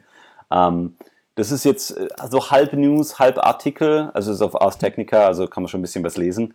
Und äh, zwar Intel Optane ist dieses 3D Crosspoint Memory, was wir schon ein bisschen drüber geredet haben, ähm, was ein bisschen langsamer als RAM ist, aber wesentlich schneller als, ähm, als SSDs. Also äh, ich weiß gar nicht, was die aktuellen, die haben immer mit ihren Daten da, da, da, da steht da. nur 10 times faster, das ist eine 10x SSD. Genau, gegenüber, also es ist zehnmal schneller als SSDs beim Lesen und dreimal schneller als die, die schon schnelle SSD beim Schreiben. Und ähm, die Quality of Service, also Latenz, also der, der Jitter, also manchmal schnell, manchmal langsam, ist halt noch ja. besser. Und ähm, das sind so PCI-Express-Dinger, die kannst du dir in den mhm. Server stecken und ähm, die können entweder ganz normal, also in Anführungszeichen normal als SSD äh, betrieben werden 375 Gigabyte, glaube ich, im, im, aktuellen Modell. Oder, ähm, und ist auf jeden Fall wesentlich schneller als ein SSD. Oder sie können, äh, wie nennen die das? Haben irgendeinen Codenamen dafür, Memory Drive? Nee, was war's? Memory äh, Drive Technology. Genau, Memory Drive Technology. Das ist auch so ein Middleware-Layer, der bootet quasi, bevor der, ähm, bevor der Server so wirklich hochfährt, bootet der seine kleine Firmware und tut so, als wäre RAM. ähm, also du brauchst da auch einen, geht natürlich nur irgendwie mit Intel Xeon-Prozessoren, weil Intel und überhaupt, aber ähm, du hast dann auf einmal 370 Gigabyte mehr RAM. Und äh, ist er macht nicht so schlecht. Genau, und prinzipiell ist es alles, es ist langsamer als RAM, aber dafür hast du unendlich viel davon. Ähm, bedeutet, es gibt für so Sachen wie Datenbankserver, was äh, du kannst quasi dein komplettes Datenzeug im RAM halten, in Anführungszeichen. Ist Oder das Ganze persistent? Das ist persistent, ja, uh, genau. Also das shiny. ist auch, äh, wie gesagt, kann auch als SSD benutzt werden. Aber selbst als RAM-Replacement ist es ja schon mal eine ziemlich gute Geschichte. Ähm, oder du äh, benutzt es halt einfach als SSD in Anführungszeichen, äh, knallst da deine Swap-Partition drauf, wobei ich glaube, Swap-Partitionen auch Größenbeschränkungen haben. Ich weiß nicht, ob die Wahrscheinlich ja, brauchst du dann, musst du dann zwei Swap-Partitionen machen oder drei. Ja, aber ich meine, du könntest halt auch einfach sowas machen wie, äh, jetzt mal ein gutes Beispiel, Datenbankserver, mhm. äh, wo du vielleicht bestimmte Dinge einfach nicht die ganze Zeit im, im, im RAM halten willst. Mhm. Könntest du halt auch einfach sagen, okay, du knallst da deine Datenpartition für dein, so, solange das von der, von der Datenmenge ja. her hinkommt und dann hast du plötzlich halt einfach einen, äh, einen Datenbankserver auf Steroiden, der quasi agiert, als ob sein, sein, seine komplette seine komplette Daten äh, im RAM liegen, aber es ist halt tatsächlich persistent und auf einer, SS auf einer quote-unquote SSD. Ja, und es ist immer noch wesentlich billiger als gleich viel RAM kaufen. Ja. Also das ist gerade was ich so. Ich habe gerade nichts gesehen, was den Preis angeht. Nee, komischerweise sagt nur substantially lower than äh, SSD. jetzt, es ist, äh, wie, du kannst was ja zahlt man denn gerade für 375 Gigabyte RAM? Äh, viel. Das ist sehr viel, ja. Wobei, also weniger als äh, andere. Früher. Ja. Richtig. Äh, also diese Optane SSD. Äh, ah, Mist, jetzt kann ich wieder. Ah, komm, Google, erzähl mir. Äh, dreieinhalbtausend ist es die? Nee, keine Ahnung. Äh, auf jeden Fall, sie, sie gibt schon so Limited Commercial Availability. Also es ist jetzt nicht nur die verkaufen das wirklich, nur Mhm. nicht sehr viel. Und ich denke, das wird eine ganz coole Technik. Und sie erzählen ja auch ein bisschen ähm, in diesem Artikel die Geschichte, so, ja, als sie es angekündigt haben, haben sie von den Zahlen geredet. Jetzt sind es diese Zahlen, hier sind noch ein paar, ähm, paar Benchmarks und Slides, die man da rausbekommen hat. Und es ist auf jeden Fall super coole Technik. Und ich denke, wird, man muss halt mal anfangen umzudenken, wie man denn so seine Applikationen äh, strukturiert, weil gerade an der Uni gab es halt früher dann so den Klassiker, so ja, äh, in den First-Level-Cache, das ist so, als wenn ihr ins Wohnzimmer lauft, in den Second-Level-Cache zum Supermarkt und in RAM ist dann so, als würdet ihr zur Arbeit fahren und auf die Festplatte, ja, da äh, ist es, als würdet ihr von hier zum Mond fliegen. Und jetzt gibt's halt noch diesen, dieses komische Zwischending, wo sehr schnell, aber auch sehr groß ist und ähm, wird, glaube ich, ganz cool. Ich würde sagen, es lohnt sich, den Artikel durchzulesen, nur dass man mal weiß, um was es da geht. Und ich habe auch verlinkt den äh, ngate.com, was meine neue Lieblingsseite ist, äh, Webshit Weekly, ähm, kommentiert Hacker News Artikel. Uh. Und da gab es auch ähm, äh, da, da, da, Hacker News debates whether the hype is worth believing by exchanging third-party blog posts on the topic, all of which were written before the product was announced. Äh, ist so, ach, herrlich, Engate. Ich mag die Seite total. Äh, kannst du mir mal kurz er erklären, um was es bei Engate geht? Äh, ich bin da total. Engate ist so, äh, wöchentlich fasst er irgendwie die Top Hacker News Artikel zusammen und die Kommentare auf eine sehr äh, satirische Art, wo er halt immer so, keine Ahnung, äh, sagt immer so Sachen wie, ja, äh, es gab auch 18 äh, Leute, die kommentieren, dass Lisp ja sowas komplett anders löst. Erstaunlicherweise hat keiner von diesen Leuten jemals Lisp benutzt, bla bla bla. also so ein bisschen, bisschen dieses, diesen Hacker News Circle Jerk, der halt teilweise schon ziemlich, äh, da kommen schon die komischen Leute unter, unterm Stein hervorgekrochen manchmal. Der macht es so ein bisschen, so einen satirischen Wochenrückblick. Ähm, Finde ich sehr gut. Muss ich mir, muss ich mir gleich mal, das, gibt's, da gibt's ein Feed, oder? Gibt's ein Feed? Äh, ich, ich bin Ah, mir nicht es sicher, gibt ich habe den Feed. Atom Gibt Feed. einen? Ich habe einen gesucht und habe keinen gefunden gehabt, aber Äh, ich habe Vielleicht jetzt gerade einfach schlecht. mal äh, die Webseite in Reader reingeworfen und der hat dann mal die, äh, den, äh, die, die Seite gescannt, ob man einen Feed findet und da gibt's einen Atom-Feed. Den abonniere ich jetzt gleich mal. würde ich, würde ich dir weil auch vorschlagen. weil es geht. Äh, warte mal, Engate, wo schmeiße ich das denn? Ah ja, Tatsache, er hat sowohl ein Atom als auch auf zum Ja. Atom. Auf zum Ähm, genau, ihr könnt jetzt live dabei zuhören, wie äh, sowohl Fleidy als auch ich. Äh, Dinge in Feedreader äh, abonnieren. richtig. Ich benutze ja Feedbin. Was benutzt du? Äh, ich benutze auch Feedbin, aber ich benutze äh, Reader als Frontend auf dem Mac und auf iOS. Oh, auf iOS benutze ich jetzt auch. Nee, was benutze ich? Keine Ahnung, ich benutze kein Frontend, aber äh, sollte ich vielleicht mal. Wer Äh, weiß. Also habe ich halt vor Ewigkeiten mal gekauft ähm, und das ist eine ganz nette native Mac-App und auf iOS ist halt dementsprechend eine, eine native iOS-App, funktioniert ganz gut und ich benutze halt äh, Feedbin als Sync-Backend hauptsächlich. Also ich Okay. meine, da gibt es natürlich auch einen Web-Frontend, äh, Mit JK-Navigation kannst du JK drücken. Das ist das Einzige, was ich eigentlich verlange. auf, auf jeden Fall, mehr braucht man nicht. Genau. Äh, was, was haben wir denn noch? Westworld. Ich habe es ja immer noch nicht gesehen. Also keine Spoiler, Fleidy, ja? Äh, dann darfst du diesen Artikel nicht lesen. Okay, dann doch Spoiler. Ich komme eh nicht dazu. Ich muss, keine Äh, Ahnung. ja. Um was also- geht's denn? Ähm, also Westworld ist ja eine meiner neuen äh, Lieblingsfernsehserien. Ähm, da geht's, äh, das ist eine West, äh, eine, eine HBO-Produktion. Oh Gott, ich bringe die Sprachen gerade durcheinander, ey. Ähm, da geht's so um in einer unspezifizierten Zukunft. Man weiß nicht genau, in welchem Jahr das Ganze stattfindet. Gibt's irgendwo so einen Western, äh, wie nennt man das, Theme Park? Mhm. äh, wo so sogenannte Hosts, äh, also das sind quasi humanoide Roboter Mhm. oder ähm, ja, was ist da der Spezialbegriff für? Ähm, Android, nee, Androiden? ah, Was auch immer. ja, Vielleicht. also wir nennen sie jetzt einfach mal Androiden. In, Im Zweifelsfall kommen jetzt gerade irgendwelche Menschen und sagen, wir sind falsch, dann äh, berichtigt uns Mhm. vielleicht.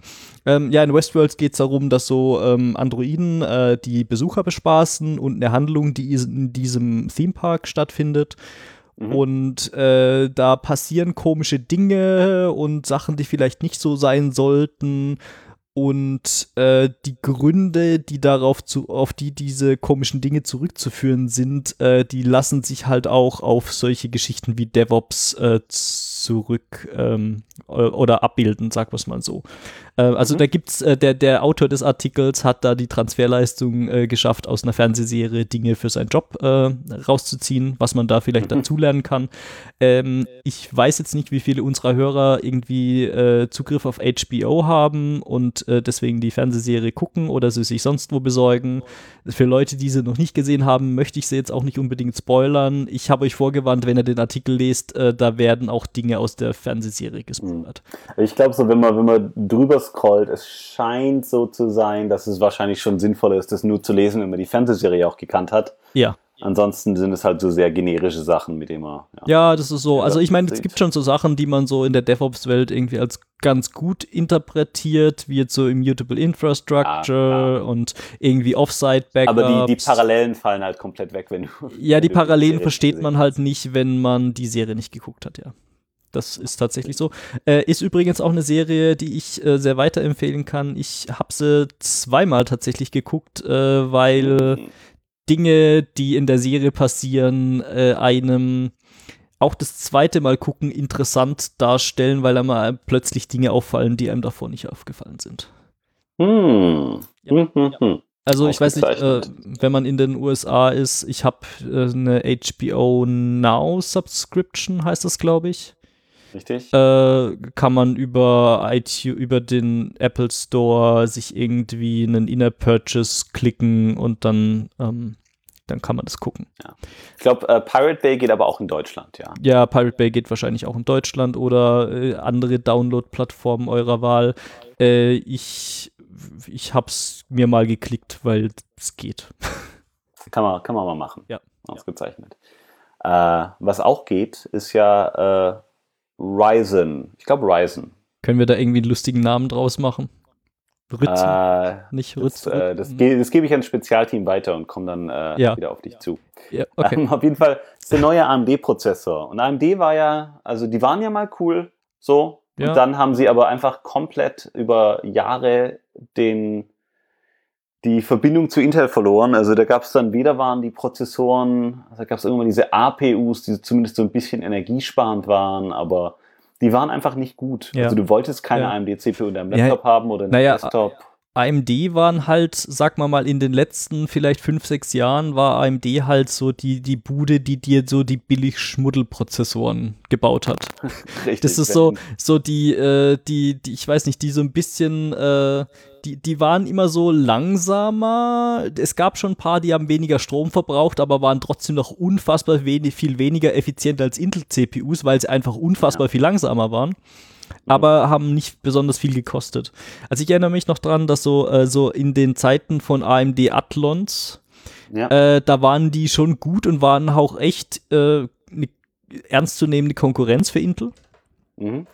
Ähm, ich erinnere mich noch dran, dass ich irgendwie mir mal irgendwie so ein Athlon X2 und sowas gekauft habe. Als es dann mit den Multicore-Prozessoren losging, habe ich da, äh, haben sie dann irgendwie angefangen, so ein bisschen nachzulassen. Und ich glaube, danach äh, ist auch, ich meine, die haben schon sich weiterentwickelt, aber so die ganzen Neuerungen von, oh, wir haben jetzt irgendwie hier ein Die-Shrink nach dem anderen gemacht und ja, so äh, 14 Nanometer, nee, die waren halt immer noch bei 32 oder so. Ja, und, genau. Also da war Intel schon besser, aber jetzt gibt es ja den Ryzen. Ja. Genau. Und ähm, das ist der neue Prozessor von AMD und äh, aktuell sind es fast nur, ähm, oder ich weiß nicht, Ryzen oder Zen, da reden die Artikel auch ein bisschen drüber, was da der Unterschied ist. Und ähm, da ähm, geht es jetzt, einerseits sind sie auf diese 14 Nanometer Fertigung runtergekommen, mhm. was cool ist. Ja äh, weil sie irgendwie halbiert haben, was sie bisher gemacht haben. Jo. Und ähm, sie haben wohl auch, was Performance angeht, ähm, irgendwie riesige Gewinne gemacht. Also sie haben irgendwie den alten, äh, einen, einen diesen, diese alten AMD-Designer wieder, wieder eingestellt und haben gesagt, hier, jetzt mach doch mal so einen richtigen Prozessor. Und ähm, der Artikel ist super lang und redet so ein bisschen drüber, einerseits über die Geschichte von diesem Ganzen, andererseits wie er sich unterscheidet, ähm, was die Cache-Größen angeht, was die Größe der Die angeht, was das alles bedeutet, Unmengen an Benchmarks ähm, und dann auch richtig, äh, richtig reingeht in die Details, wie sie irgendwie, wie haben die jetzt äh, simultanes Multithreading implementiert? Wie äh, sieht die Architektur der CPU, CPU aus und was bedeutet, was, was ist da der Unterschied ähm, zu den Dingen, wie sie Intel zum Beispiel macht? Sie haben am Ende, das war, glaube als ich es gelesen habe, war das noch gar nicht drin, aber am Ende haben sie auch noch einen ganzen Haufen ähm, Benchmarks gegen die neuen äh, Broadwell E oder Kaby Lake äh, basierten Prozessoren gemacht und es sieht ziemlich gut eigentlich aus dafür, wie viel, also wie in Anführungszeichen wenig Strom der braucht und äh, hat dann irgendwie AES-Encoding äh, 10 Gigabyte pro Sekunde bei 95 Watt. Nicht schlecht. Und der, der beste, der beste i7 hat halt 140 Watt und nur 8,4. Also da ist einiges. Auch Handbrake-Encoding haben sie ähm, ganz okay Resultate, wobei Intel hat ähm, Handbrake, also Intel hat wirklich Leute angestellt, die Handbrake nur für CPU-Codierung auf Intel Also äh, optimieren. Da sind sie ein bisschen langsamer, aber Ja. sie kommen ran langsam. Ja, also nee, was ich meine ist, die haben Leute, die konkret Handbrake optimieren und jetzt nicht irgendwie X äh, zu, was ist das? X200 X264. zu Nee, 264? äh, wirklich ja. Handbrake. Also gut, im Endeffekt verwendet Handbrake X264, aber ich weiß gar nicht, ob Handbrake wahrscheinlich so Resizing oder so haben, die eventuell eigene Filter. Mhm. Und nur der Encoder ist dann das andere. Aber ja, Intel hat wirklich Leute oder hat einen ganzen Haufen Patch-Sets, die das Zeug auf Intel-CPUs schneller machen. Ähm, weil halt jeder Handbrake als Encoding-Benchmark einsetzt. Und dann haben wir gesagt, ja gut, entweder wir bauen einen schnelleren Prozessor oder wir lassen Handbrake besser auf unseren aktuellen Prozessoren funktionieren. Was, ich sag ja, ist jetzt nicht die, die schlechteste Entscheidung. Ja. Auf jeden Fall ähm, super, super detaillierte Benchmark und ganz cool zu sehen. Es gibt noch keine so Mobile-Prozessoren wirklich. Und auch was, also 95 Watt ist so, da können die richtig dran, dran mitziehen, aber ähm, es gibt noch keine so, ich habe jetzt so ein was 35 Watt Xeon. Also der kann gar nicht so viel Energie verbrauchen. Ähm, aber da gibt's noch nichts, aber zumindest haben sie die, die Basis, sag ich mal, schneller Desktop-Prozessor ist vorhanden und die können dann immer noch ein bisschen Cache wegnehmen und ein bisschen Taktrate oder Kerne wegnehmen, um dann Mobilprozessoren daraus zu machen. Also das freut mich eigentlich ein bisschen, dass es jetzt wieder so halbwegs ernstzunehmende Konkurrenz gibt äh, für Intel.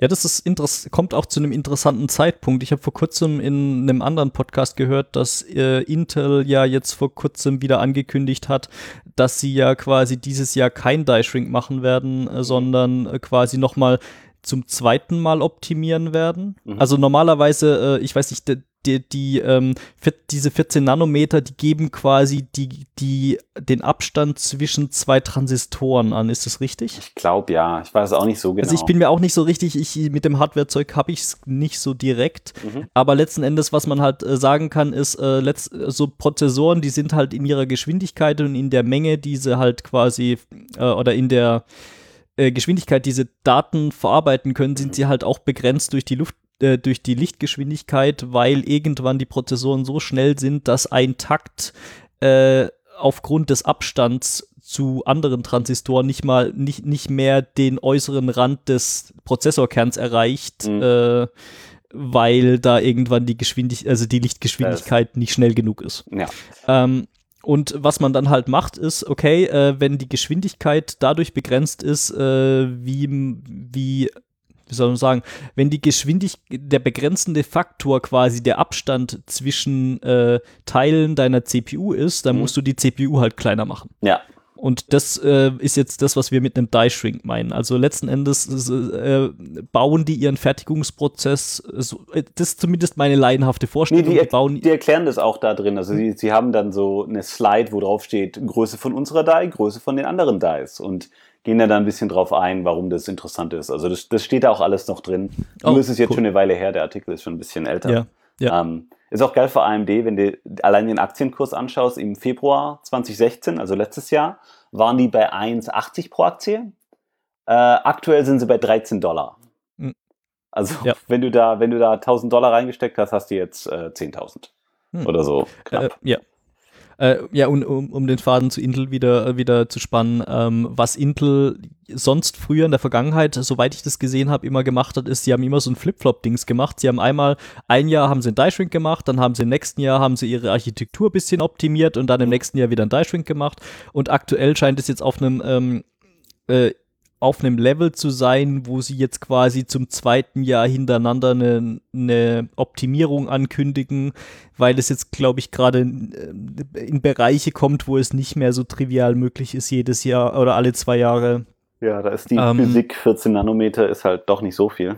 Ja, irgendwann, also ich glaube, das wird exponentiell schwieriger, äh, den Prozessor kleiner zu kriegen. Äh, deswegen versuchen sie jetzt halt da noch weitere Optimierungen mit in die Architektur des Prozessors einzubauen, statt jetzt den Fertigungsprozess umzubauen, dass man Dinge kleiner tun kann. Kleiner machen. Geiler Artikel durchlesen. Ja. Ne? Coole Sache, coole Sache. Machen.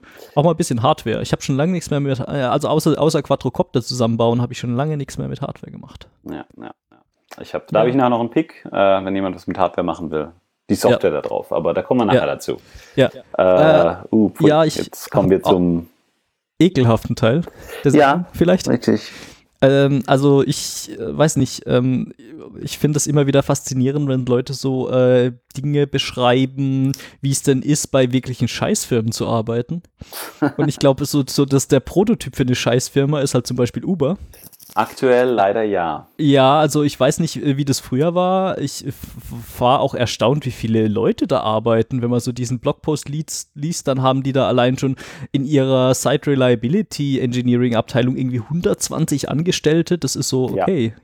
Die, haben, die, die heuern auch extrem an und die geben extrem viel RSUs, also extrem viel Aktien ähm, ja. und versuchen da Leute irgendwie an sich zu binden. Mhm. Also das ist immer ja, die, die Sache ist dann halt, dass die meisten Leute diese Aktien nie bekommen werden, aber wir ja. sehen, also ich sehe auch immer, wie viele Leute bei uns anfangen, die vorher bei Uber waren und sagen, nee, mhm. war doof. Ja, ähm, ja, ähm, Scheißfirma, ne? Ja, äh, das ist ein Artikel, der vor ein paar Wochen rausgekommen ist. Äh, der ist geschrieben worden von Susan J. Fowler. Mhm. Äh, die hat auch irgendwie äh, coole Bücher bei O'Reilly veröffentlicht und so, also die kann auch wirklich was. Ähm, mhm. Und äh, ja, also da geht's halt ein, das ist halt so, so eine Beschreibung ihrer Erfahrung in einem Jahr, in dem sie bei Uber gearbeitet hat. Und das beginnt irgendwie damit, dass ihr ihr Manager, äh, der in einer offenen Beziehung lebt, anbietet äh, oder sie einfach mal casual fragt, ob sie denn gerne Sex mit ihm haben möchte. Weil ja. seine Frau kriegt immer nur die guten Lover ab, aber er halt nicht und deswegen muss er sich jetzt irgendwie jemand auf der Arbeit suchen. Ähm, und es ah. geht dann weiter über irgendwie äh, HR-Menschen, die dann leugnen, dass es jeweils mit diesen Mitarbeitern ein Problem gegeben hat und Vertuschungsversuche und so weiter und so fort. Ähm, und also ich, ich war hart am Kopfschütteln, als ich diesen Artikel gelesen habe, aber ich glaube, es ist es wert, das mal zu verbreiten, dass man halt sagt, okay, okay, das ist so eine Firma, deren Produkt vielleicht man auch nicht verwenden will, wenn sie so mit ihren Mitarbeitern umgehen. Ich weiß nicht. Also ich keine Ahnung, ob man das, ob man das für sich, für, muss, muss jeder mit sich selbst, mit sich selbst ausmachen. Mhm. Äh, ich weiß nicht, hier äh, bei uns in der Gegend ist gerade Lüft äh, der heiße Scheiß, hat wahrscheinlich andere Probleme, aber naja. Ja, die sind, die sind ein bisschen, bisschen netter zu ihren Leuten wohl. Und ja. äh, ich denke, wenn, wenn ich es kann, nehme ich auch einen Lift, aber hm. äh, Lift gibt es halt in den USA, bedeutet, wenn ich irgendwie nach Irland fliege oder so, dann gibt es da halt hm. Uber und dann nimmt man halt das. Gut. Oder in Deutschland äh. MyTaxi, aber das, äh, da kommt das Taxi dann nie, das ist dann auch doof. Ja, das ist auch so ein bisschen schwierig. äh, ja, also ich glaube über so Taxiunternehmen, äh, bei, bei uns ist es so, äh, die meisten, die meisten Fahrer, die man so sieht, haben beide Aufkleber so irgendwo ja. am Auto dran, die, die, die haben einfach beide Apps am Laufen. Das heißt, ja. Äh, äh, aber ich habe da auch schon, es gibt so viele Artikel, die irgendwie beschreiben, wie, wie scheiße denn Lyft ist und was da irgendwie so die Executive League äh, irgendwie böse Dinge tut, von äh, Journalisten erpressen, mit irgendwelchen Bewegungsprofilen über ihre äh, ja. Leute kündigen, weil sie zufällig, also Fahrer kündigen, weil sie zufälligerweise in der Nähe von irgendeinem Protest war, äh, von irgendeiner Demonstration waren, wo es um Taxigehälter ging und äh, ja, die sind alle. Wobei ja. ich, ich glaube, jede große oder viele große Firmen haben sowas, aber ich glaube ja. gerade wenn so so schlecht läuft, also wenn sie das jetzt so gemacht hat und HR wirklich inkompetent war, ich, ich hoffe, es kostet sie einige Leute. Und das ja. ist auch so, es ist zwar blöd und trocken zu sagen, aber das ist die einzige Möglichkeit, warum sich so eine Firma ändert. Weil, also Firmen, ich meine, wenn sie kein sehr ethisches und anständiges, äh, keine sehr ethische und anständige Leitung haben, was ganz ehrlich wahrscheinlich die wenigsten, nicht der Fall ist. Ja. Was die wenigsten Firmen haben, aber ganz besonders bei Uber nicht, dann muss man zumindest, also super geil, dass die es veröffentlicht hat. Ähm, ja. Ja. Dann gibt es halt was aufs Dach. Kann man nichts machen, Ja. außer halt äh, nicht benutzen. Ja. Ja, oder halt in dem Fall, wenn man da arbeitet und tatsächlich solche Probleme hat, dann auch äh, gehen. Also ich, äh, Ich- ich finde es auch immer noch krass, dass sie da ein Jahr ausgehalten hat bei den ganzen Problemen, die sie da hatte. Ja, ja. Also ich meine, es ist auch halt so HR. Die meisten Leute sagen halt immer, HR ist nicht da, um dir zu helfen, sondern um die Firma zu schützen, in Anführungszeichen. Was ja, prinzipiell auch stimmt, aber Mhm. ach, ganz ehrlich, aber ist es nicht- nicht auch die Firma zu schützen, um äh, dafür zu sorgen, dass solche Probleme nicht auftauchen, weil sie werden früher oder später eh nach außen dringen und dann ist es halt ein Richtig. PR, Und das äh, ist halt- PR-Desaster. das ist halt Also das Gute, dass es jetzt ein PR-Desaster ist und dass es nach Ja. draußen gedrungen ist. Also Ja. Kudos, dass sie das da veröffentlicht hat. Ja. Und ähm, ja, gute Sache. Ist jetzt, glaube ich, bei Stripe, was nett ist. Mhm. Also hat sie jetzt angefangen. Ja, Stripe ist diese, diese nette Geschichte, die man so oft an bei Coffeeshops oder sonst irgendwo sieht, wo man dann an der, auf dem iPad unterschreiben darf, um seine genau. Kreditkarten zu Haben auch so Payments APIs und ich äh, fangen, äh, haben, glaube ich, auch angefangen jetzt so ähm, Oh, nee, Payroll-Zeug Moment, machen, Moment, oder? Moment, ich verwechsel gerade. Stripe und Square. Square war diese Geschichte mit dem äh, im Co- Coffeeshop unterschreiben. Stripe ist, äh, ist äh, eigentlich ein ganz nettes Unternehmen, äh, was so äh, Online-Kreditkarten-Processing, Online-Payments quasi ja, ziemlich bringst du nur so ein bisschen JavaScript dran, auf einmal kannst du Zahlungen entgegennehmen. Ja, genau. Also die haben auch scheinbar ganz coole APIs und die übernehmen dann diese ganzen nervigen Dinge wie so sichere Kreditkarten-Storage-Geschichten oder Subscriptions und so weiter für dich. Äh, Habe ich letztens auch einen Artikel gelesen, dass es jetzt Stripe Atlas gibt, was quasi für dich so als, wie soll man sagen, das ist so ein äh, Unternehmensgründung as a Service Dings. Ah, okay. Ja. Äh, also die, die besorgen dir dann quasi ein Bankkonto. Äh, das ist so ein bisschen so eine Art, äh, wie soll man sagen, äh, Venture, Kap- kein nicht Venture-Kapital, sondern das ist vielleicht so ein Startup Accelerator ohne diesen Venture-Kapital-Scheiß. Also du die regeln dann quasi für dich so Dinge wie äh, dir ein Geschäftskonto erstellen, irgendwelche Dokumente bei der bei IRS einreichen und so weiter und so fort. Mhm.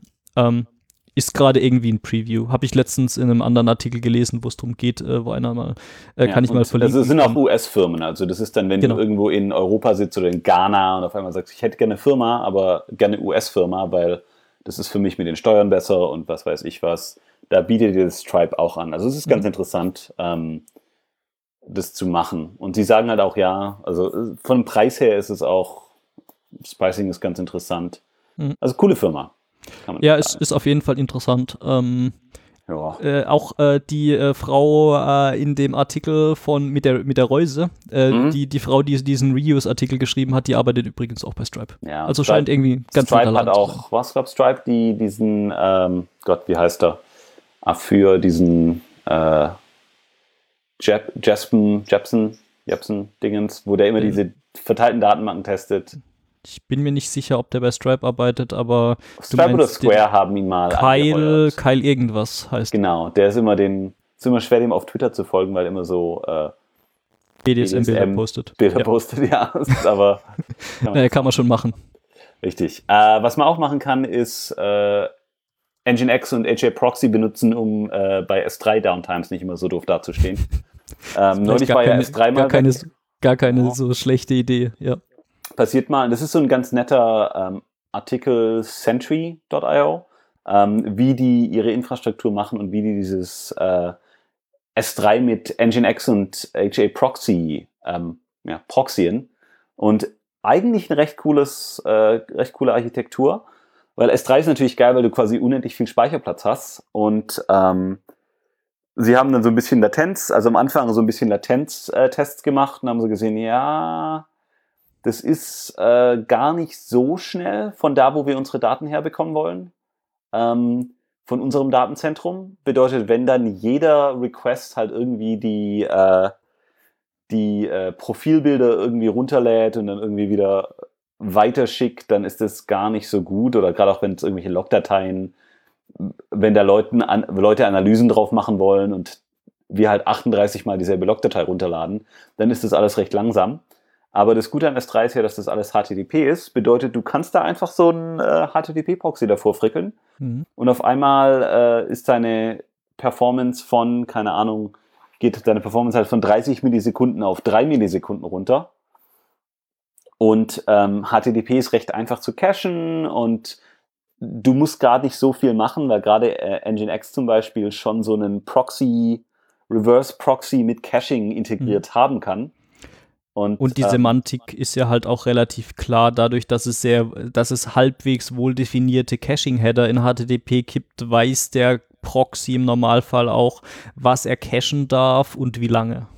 Genau, und die, die sagen dann auch selber, ja, wir wissen auch, wie, ähm, wie unsere, äh, im Normalfall unsere Daten aussehen und wie lange wir was cachen können. Also da können sie auch noch ein bisschen selber mit rumfrickeln, aber ist auf jeden Fall recht cool und die haben jetzt einfach so sich einen Server hingestellt, haben einen, äh, einfach so Server, da hängt eine Platte dran, 750 Gigabyte ähm, und maximal 30 Tage. Also wenn es nach 30 Tagen nicht mehr benutzt wird, dann ist es halt weg. Und Nginx cache den halt einfach alles. Und ähm, eigentlich eine recht coole, mhm. recht coole Geschichte, wenn du viel auf S3 speicherst oder S3 quasi so als äh, nie endenden Datenstorage äh, verwendest, aber eigentlich die Dateien gar nicht so oft rauslädst. Ähm, ja, also wenn, also wenn S3 quasi dein permanent, permanenter Speicher ist. Genau, also da könnten, also gerade wenn du, keine Ahnung, Podcasts auf S3 hochladen, aber S3 ist recht teuer, wenn du von denen äh, quasi das, das Serving übernimmst, also wenn die Leute direkt von S3 laden, bedeutet, du kannst dir irgendeinen so Billiganbieter nehmen, der halt äh, dir deine 3, 4 Terabyte im Monat für irgendwie einen Zehner gibt oder so. Ähm, stellst du auf so eine Krepel VM einen Engine X, der auch nicht so viel CPU braucht und äh, kannst dann quasi dein komplettes deine, dein komplettes Archiv auf S3 haben, wo es gar nicht so viel Geld kostet, es auch längere Zeit da zu lagern. Aber dein Transfer ist dann auch, wird irgendwie halt pro Folge, lädt es dein Cache einmal runter und äh, händet es dann aus und dann kannst du irgendwie quasi mit deinem einen Server quasi alles ausliefern, aber nicht so viel Geld zahlen. Ja. Coole Idee eigentlich. Ja, ist eigentlich eine coole Idee, die wir auch schon für Podcasts hatten, aus irgendwelchen Gründen nie umgesetzt haben. Ähm, ist, ist auch wieder so ein gutes Beispiel für Overengineering, äh, wo ich dann gedacht habe, ach ja, äh, das schreibe ich mir doch mal selber. Richtig, da machen wir äh, den transparenten Proxy mit äh, wir bauen, und. Ja, wir bauen uns doch einfach mal den Proxy und dann bauen wir da auch einfach nochmal äh, ein äh, Statistiktool mit rein und sonst was. Und was letzten Endes daraus geworden ist, ist, dass es äh, nie fertig geworden ist. und es deswegen, äh, wir bis, bis des, äh, deswegen eigentlich immer noch auf unseren irgendwelchen V-Servern rumkrepeln. Mhm. Ähm, Wobei wir eigentlich vielleicht S3 als Backend benutzen könnten und dann halt das Hosting oder den, den Datentransfer dann von anderen Servern übernehmen können. Äh, ich habe jetzt allerdings noch eine Frage und zwar mhm. steht da jetzt auch noch ähm, Nginx and äh, HA Proxy. Ähm, wofür brauchen die dann einen HA Proxy, wenn man dann jetzt noch irgendwie einen Nginx davor hat? Äh, so weil der, der HA Proxy Balance zwischen S3 und Nginx bedeutet, wenn der HA Proxy merkt, dass dein Nginx down ist, weil du vielleicht irgendwie die Box gerade upgraden willst oder so, dann merkt er das und holt sich mhm. direkt von S3 und ansonsten holt er sich direkt von Nginx. Also ich meine, okay, Nginx könnte eigentlich auch Load Balancing machen, aber gut, ist in dem Fall jetzt wahrscheinlich nicht gefordert, weil man ja dann, wenn der Nginx mal weg ist oder wenn da der Server irgendwie mal rumkrepelt, dann möchte man da ja auch, dass das ein anderer merkt und im Zweifelsfall dann äh, umleitet. Okay, okay, genau. verstehe. Und also der, und das ist halt ganz cool, weil auch transparent, also wenn die ihren Server irgendwie den Kernel updaten wollen oder so, dann machen die das einfach und dann ist es gut. Mhm. Gut, sie müssen dann natürlich den HA Proxy irgendwie wieder, aber naja, äh, gibt, gibt Schlimmeres. Aber so einen transparenten S3 Proxy ganz cool. Und gerade als neulich den S3 irgendwie down gegangen ist, gut, man konnte natürlich nichts mehr hochladen, aber zumindest konnte die Webseite noch gut ausgeliefert werden. Ja, ich habe das halt schon. auch schon bemerkt, so wenn man dann irgendwie sich lustige Bilder am Slack rumschicken will über die S3-Outage äh, äh, und äh, Slack nicht mehr funktioniert, bei Slack kein Bilder-Upload mehr funktioniert, äh, weil Slack auf S3 aufbaut. So wütend, so wütend. Ja, also es war schon, waren große Teile des Internets kaputt. Ähm, ich kenne Leute, die, die auch unter anderem Dinge bei Amazon aufbauend auf S3 bauen und die haben also gemeint, nee, wir sind dann halt mal in eine längere Mittagspause gegangen, weil unser, wir konnten überhaupt nichts mehr machen. So. Ja, passiert. Das war dann halt irgendwie, ja. Äh, ja. Du kommst dran. Äh, Thoughtbot. Äh, Thoughtbot. Oh ja, äh, hier is your site leaking password reset links. Das ist ein ganz interessanter, äh, interessanter Artikel über eine, sicher, ein Sicherheitsproblem, was ich bis dahin noch nicht so ganz bedacht hatte. Nämlich, ähm, sag mal mal, du hast jetzt irgendeine Webseite wie zum Beispiel Binärgewitter. Äh, pfui. Äh, wobei ja. bei Binärgewitter zählt es nicht, weil unser Hosting ist quasi statisch und wir haben jetzt keine irgendwie eingeloggten oder sonst irgendwelche, äh, also wir haben kein, kein User-Management. Sag mal mal, du hattest jetzt irgendwie so ein WordPress und so und du lädst jetzt deine Assets, so dein JavaScript-Framework, was du hast und irgendwelche, sag mal mal, du hast deine Bilder, die du so deine statischen Assets auf irgendeinem äh, Content Delivery Network. Mhm und du bietest aber sowas an wie einen Password Reset Link. Also so, du kannst sagen, ey, du hast dein Passwort vergessen, klick doch mal da drauf und dann gib deine E-Mail-Adresse ein und dann kriegst du einen Link per E-Mail. Mhm. Auf den Link klickst du drauf und damit kannst du dir ein neues Passwort setzen. Was mhm. du dann aber letzten Endes machst, ist, wenn du nicht furchtbar aufpasst und äh, dein, dein Webserver da, da äh, im Zweifelsfall die richtigen Header setzt, mhm. ist, du kannst dein Passwort Reset Link an alle deine CDNs oder, Kont oder äh, JavaScript oder Library Provider rausleaken, weil der als Referrer ah, okay. äh, mitgegeben wird. Also das heißt, ah. wenn dann quasi dein Benutzer auf den Link klickt, dann sendet der Bra Browser dieses Benutzers den Link äh, als im Referrer-Header mit. Mhm. Wenn das äh, wenn äh, irgendein Asset von dem deinem Content Delivery Network geladen wird. Und dann könnten theoretisch böse Leute in irgendeinem Content Delivery Network äh, diesen Link missbrauchen, um da irgendwie Schabernack zu treiben. Also ist vielleicht ein sehr theoretisches Beispiel, weil man davon ausgehen muss, dass jetzt irgendwie Leute, die irgendwie bei, was weiß ich, äh, bei Amazon oder bei, äh, was gibt's denn da sonst noch, Google oder sonst wo irgendwie Leute äh, bei, bei Firmen arbeiten, die Content Delivery Net Networks implementieren, mhm. sollte man davon ausgehen, dass es vielleicht nicht unbedingt ein Problem ist, es sind aber trotzdem eigentlich vielleicht Informationen, die man nicht unbedingt nach außen leaken möchte. Ja, es ist ähm, ganz interessant, drüber nachzudenken. Ja, habe ich, hab ich gelesen, habe ich äh, kurz danach auch in einem unserer Produkte gefunden und äh, ist mittlerweile auch gefixt. Ausgezeichnet. Glück, glücklicherweise. glücklicherweise. Ähm, ja, ist, äh, ist interessant, muss ich sagen. Ja. Ja. Was auch interessant ist, sind äh, Markov-Ketten. Äh, oh ja. Ich habe den Link nur zur, ähm, zum Google Cache gemacht, weil aus irgendeinem Grund war die originale, der originale Artikel nicht mehr da. Ähm, bin, nicht, bin nicht sicher warum. Vielleicht ist, vielleicht ist ja alles falsch, was drin steht, aber ähm, ja, ist auf jeden Fall verschwunden, aber im Google Cache mhm. ist er noch. Da hat einer drüber geredet, wie er ähm, Markov-Chains verwendet, um äh, Passwörter zu cracken. Ähm, und zwar Markov Chains ist so die Idee, dass du äh, mit Wahrscheinlichkeiten arbeitest, wenn du Wörterlisten generierst. Also zum Beispiel, ähm, du, du wirfst den, du trainierst deine Markov-Kette einfach mit irgendwie dem kompletten deutschen Wörterbuch und ähm, dann äh, weißt du irgendwie die Prozente, wenn jemand einen R als Buchstabe hat, wie hoch ist die Wahrscheinlichkeit, dass danach ein Z kommt? Oder wie hoch ist die Wahrscheinlichkeit danach, dass ein A kommt? RA kommt wahrscheinlich recht, recht oft vor, äh, RZ vielleicht ein bisschen weniger oft. Ähm, bedeutet, der hat jetzt ähm, mit so Wahrscheinlichkeiten Wortlisten generieren lassen, ähm, mit denen er dann quasi äh, versucht, existierende Wörter zu knacken. Ähm, ich meine, du kannst ja, wenn du irgendwie so eine, keine Ahnung, MD5, äh, nicht verschlüsselt, aber MD5 gehashtes Passwort hast in irgendeinem so Passwortdump, dann kannst du natürlich versuchen, einfach anfangen mit A, dann B und dann AA, AB, kannst du alle durchmachen. Aber das, dein, dein Schlüsselraum ist dann halt sehr groß. Und äh, wenn du stattdessen diese Markov-generierten Ketten nimmst und er sagt dann, okay, er hat dann auch die Wahrscheinlichkeit, dass er irgendwie jemand seinen Geburtstag irgendwie noch mit reinmacht. Das packt er dann auch noch dazu. Und er hat also quasi diese Ketten so ein bisschen angereichert mit all, allen Arten von Informationen. Hat er wesentlich höhere Wahrscheinlichkeit, dass er die Passwörter knacken kann. Und ähm, als mit als mit komplett random oder random mit einem Geburtsdatum hinten dran.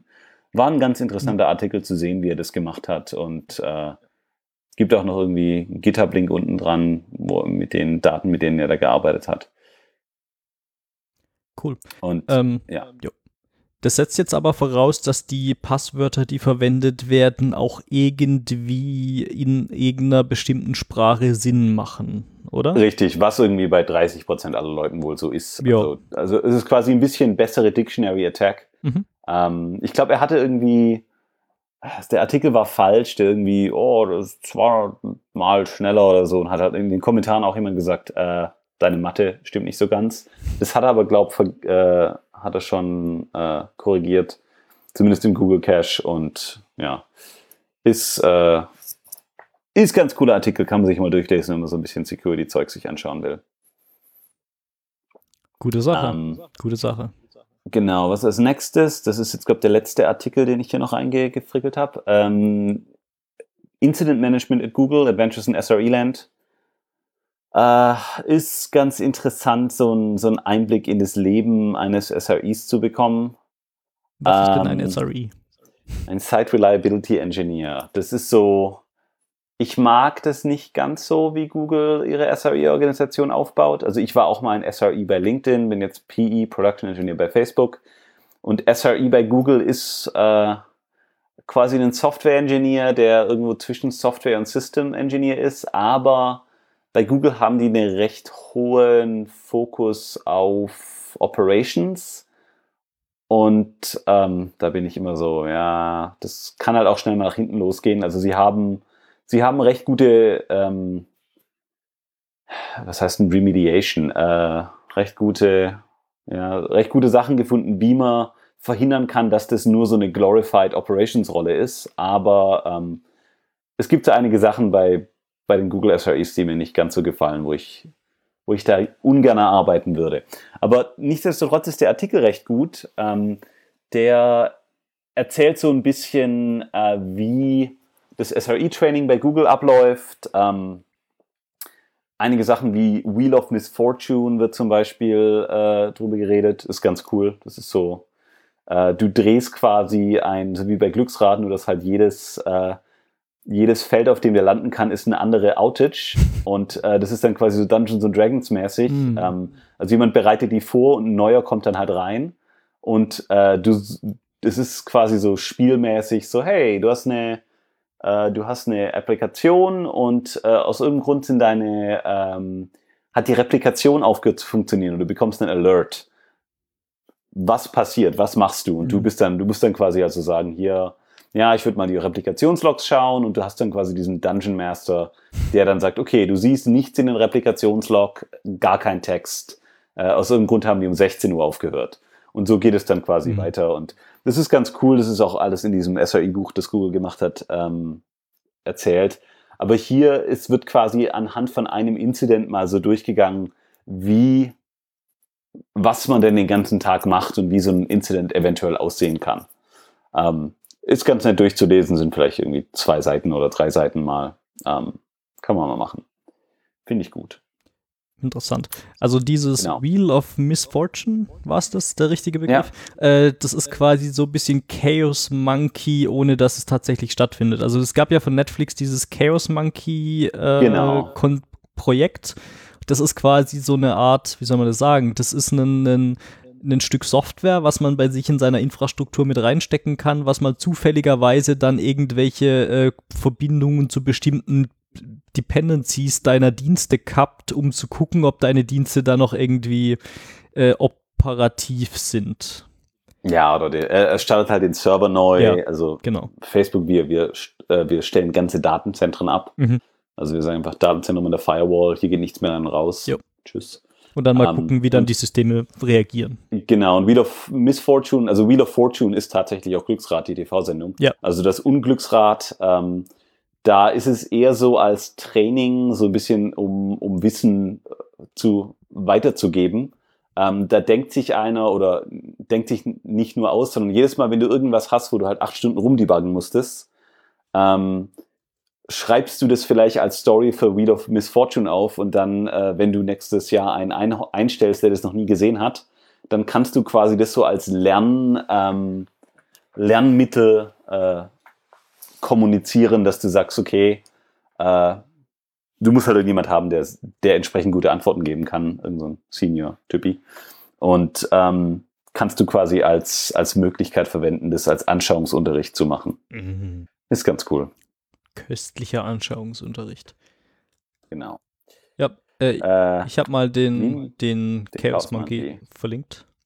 Ja, das geht halt auch nur so. Also Chaos Monkey ist schon ganz nett vom Prinzip, aber funktioniert halt auch nur, wenn deine Anwendung halt komplett ausfallsicher sein soll und du all deine Applikationen in dieser, also auf so Amazon AWS-Style Architektur aufsetzt. Ähm, äh, ja, das, das bringt recht viel, wenn du Amazon AWS verwendest. Wenn du echte Server verwendest mit Redundanz und doppeltem Netzteil und doppeltem Backup, optimierst du eventuell ein bisschen auf was Falsches.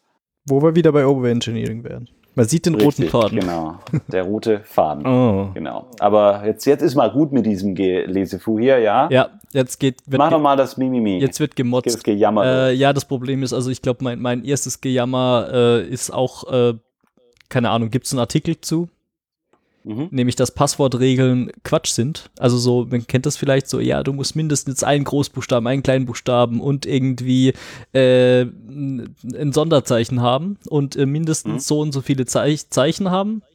Äh, und äh, Jeff Edward, also den man vielleicht kennt, weil er so, so, so Dinge wie zum Beispiel äh, Stack Overflow gegründet hat oder jetzt mittlerweile Discourse heißt es, glaube ich, diese Forumsgeschichte, Forum-App. Mhm. Ähm, ja, und ich finde es immer sehr faszinierend, wie Jeff Edward mit sehr vielen Beispielen und was ist, wenn du Unicode benutzt und was ist, wenn du jetzt irgendwie äh, japanische Zeichen benutzt und, äh, und wie lang ist dann das Passwort wirklich und so weiter und so fort. Und äh, was ist, wenn du Emoji benutzt und ähm, Mhm. Ja, und das ist eine sehr, sehr nette Ausführung, warum man eigentlich hauptsächlich gucken sollte, dass Passwörter lang genug sind oder äh, einfach einen, einen, Indikator bieten sollte, wie viel Entropien ein Passwort enthält, statt einfach stur irgendwelche regulären Ausdrücke anzuwenden, die im Zweifelsfall überhaupt nichts über die Sicherheit des Passworts aussagen. Und mhm. äh, das ist ein Mimimi, weil ich ständig auf, also ich erinnere mich nicht mehr, was mein letztes, der letzte Fall war. Ich hatte, ich hatte letztens, ich erinnere mich nicht mehr, was für eine Webseite es war. Ich hatte einen Fall, da habe ich irgendwie, so wie man es halt so tut, irgendwo äh, ein Passwort, äh, einen Account angelegt und da halt auch ein Passwort gesetzt. Mhm. Und dann kommt so, ja, nee, äh, dein, das, das super sichere, zufällig generierte Passwort von deinem Passwortmanager ist nicht sicher genug. Nee, ist, nee, es ist nicht, dass es nicht sicher genug ist, es ist zu lang. Ja, da kannst du natürlich. Ist, da, da, geht mir halt dann schon das Messer in der Tasche auf. Äh, da weißt du, die hashen das nicht, wenn es zu lang ist, weil alle Hashes sind gleich lang. Ja. Ähm, ne, ich glaube, es gibt ja schon so Dinge, dass halt zum Beispiel sowas wie Bcrypt äh, wird irgendwann sehr langsam, wenn das Passwort sehr lang ist. Ähm, und ich glaube, Bcrypt hat auch eine technische Maximallänge, aber die liegt irgendwie bei, ich glaube, 96 Zeichen oder sowas. Ähm, ja. Auf jeden Fall, wenn mir irgendeine Seite sagt, mein Passwort darf maximal irgendwie 16 Zeichen lang sein, dann denke ich, Grrr, das ist erstmal echt scheiße. Dann sage mhm. ich meinem Passwortmanager, okay, dreh doch mal bitte deine Passwortlänge von dem zufällig generierten Passwort auf 16 Zeichen runter mhm. füge dieses Passwort ein, sage ich, äh, sagt er, nee, darfst nicht, ist immer noch zu lang. Ah. Okay. Da, 15 Zeichen. 15 Zeichen, Job, nimmt er.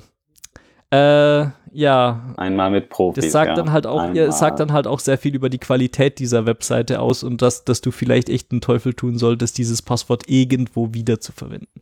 Äh, ja, aber es ist besser, dass du einen Passwortmanager dafür hast und ja. nicht ein, ein anständiges Passwort da. Ja. Ähm, aber letzten Endes ist es halt so, der, also äh, Jeff Edward geht da echt ins Detail und bringt halt auch äh, sehr viele Passwörter, die total äh, cool, also äh, bringt dann halt auch Beispiele für Passwörter, äh, die äh, anhand von bestimmten Regeln, die auf sehr vielen Seiten gelten, eigentlich total cool sind, aber eigentlich voll unsicher sind. Mhm. Ähm, und ähm, ja, bringt einfach, äh, also kommt halt zum Schluss, dass solche Regeln kompletter Quatsch sind und dass man im Endeffekt, wenn man was enforcen will, dann soll man eine Mindestlänge von Passwörtern enforcen und man soll den äh, Benutzer vielleicht eine ähm, einen Indikator geben über die Entropie in diesem Passwort und nicht nur stur irgendwelche, ja, du musst das und du musst das und du musst das machen, weil im Zweifelsfall ist so dieses, was war dieses äh, XKCD-Beispiel, Battery Horse, äh, irgendwas, Stable, Stable, ja. Correct Battery Horse Stable, Correct Horse Battery Stable was, äh, ist, äh, da ist im Zweifelsfall sehr, obwohl es keine Sonderzeichen und keine Groß- und Kleinschreibung enthält, ist da sehr, sehr viel mehr Entropie drin als in irgendeinem achtzeichigen Passwort mit Sonderzeichen und Groß- und Kleinschreibung und Shit. Ja. Ja. Richtig. Äh, Buh, Passwörter. Pass, Oder Passworteinschränkungen. ja, das, weißt du, wir haben irgendwie zwei, ja, das Jahr 2017 und das ist immer noch ein Thema, was äh, Menschen wahnsinnig macht. Das nächste Mimimi wäre, dass ich bis jetzt noch keinen Passwortmanager gefunden habe, den ähm, Menschen aus meiner Verwandtschaft tatsächlich benutzen würden. Ich sehe das immer bei allen möglichen Nerds aus meinem Umfeld. Die gehen dann an Weihnachten zu ihren Eltern und Ja. äh, richten ihnen One Password oder LastPass oder sonst irgendwas, KeyPass X oder wie es ja auch immer heißen ein ähm, Mhm. und speichern da ihre Passwörter rein und äh, um dann festzustellen, dass die liebe Verwandtschaft diese äh, Passwortmanager einfach ignoriert. Ko Ja. Konsistent und man Ja, dann das quasi das nächste Mal, wenn man an Weihnachten wieder bei seiner Familie ist, die alle Passwörter updaten kann, äh, weil äh, die äh, Verwandtschaft äh, sie die, ihre Passwörter weiterhin in irgendwelche Notizbücher oder in Post-it-Notes auf, auf Post-it-Notes draufschreibt. Ja, wenn sie sie zumindest in Notizbücher schreiben, dann immerhin, immerhin ist es dann vielleicht mehr als eins. Mehr, mehr will ich ja gar nicht. Ja. Ja, das, Haupt, Hauptsache nicht dasselbe überall. ja, aber dann ist halt das Problem, okay, äh, so, du, hier ist irgendwie eine App, die ist cool, okay, da, dazu brauchst du dann dein, dein iTunes-Passwort. Äh, Ja. Was ist denn dein iTunes-Passwort? Und dann steht es jetzt in deinem Notizbuch unter äh, iPod oder steht es unter äh, Apple ID oder steht es unter und äh, ich, ich glaube, vielen Menschen ist dann die, ähm, wie soll man sagen, der Zusammenhang unklar.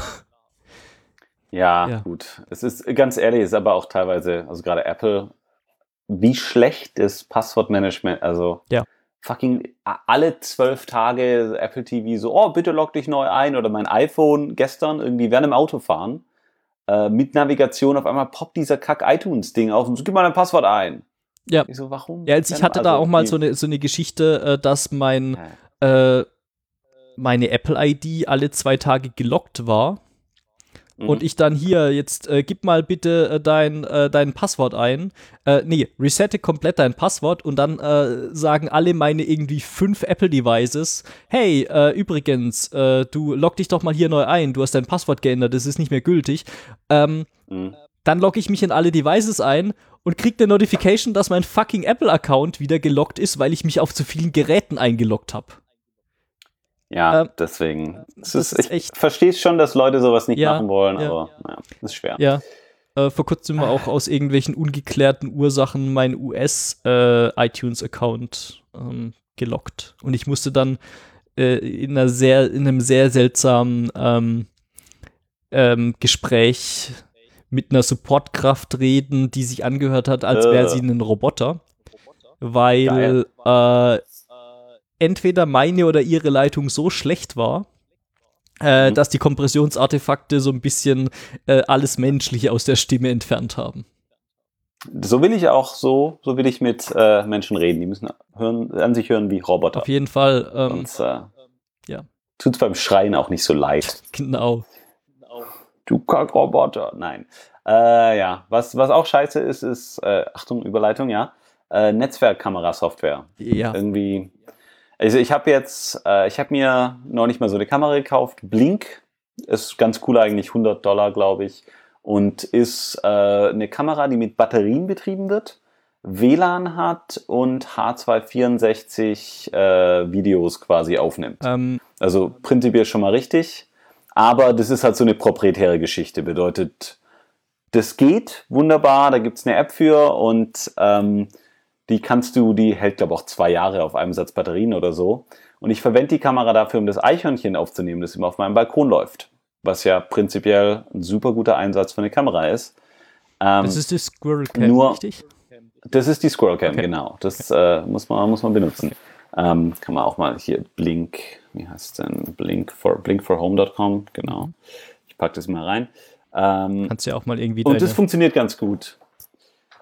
Aber ähm, das Blöde ist natürlich, dass das alles so proprietär ist und ich, ich kann dann immer, wenn ich die Push-Message kriege, irgendwie sage, ja, und jetzt speichere mir das noch, aber irgendwie hätte ich gern die Videodateien. So als Nerd will man ja gern einfach mal eine Datei auf einer Festplatte haben und nicht irgendwie bei einem Cloud-Provider, der alle zwei Monate pleite gehen könnte.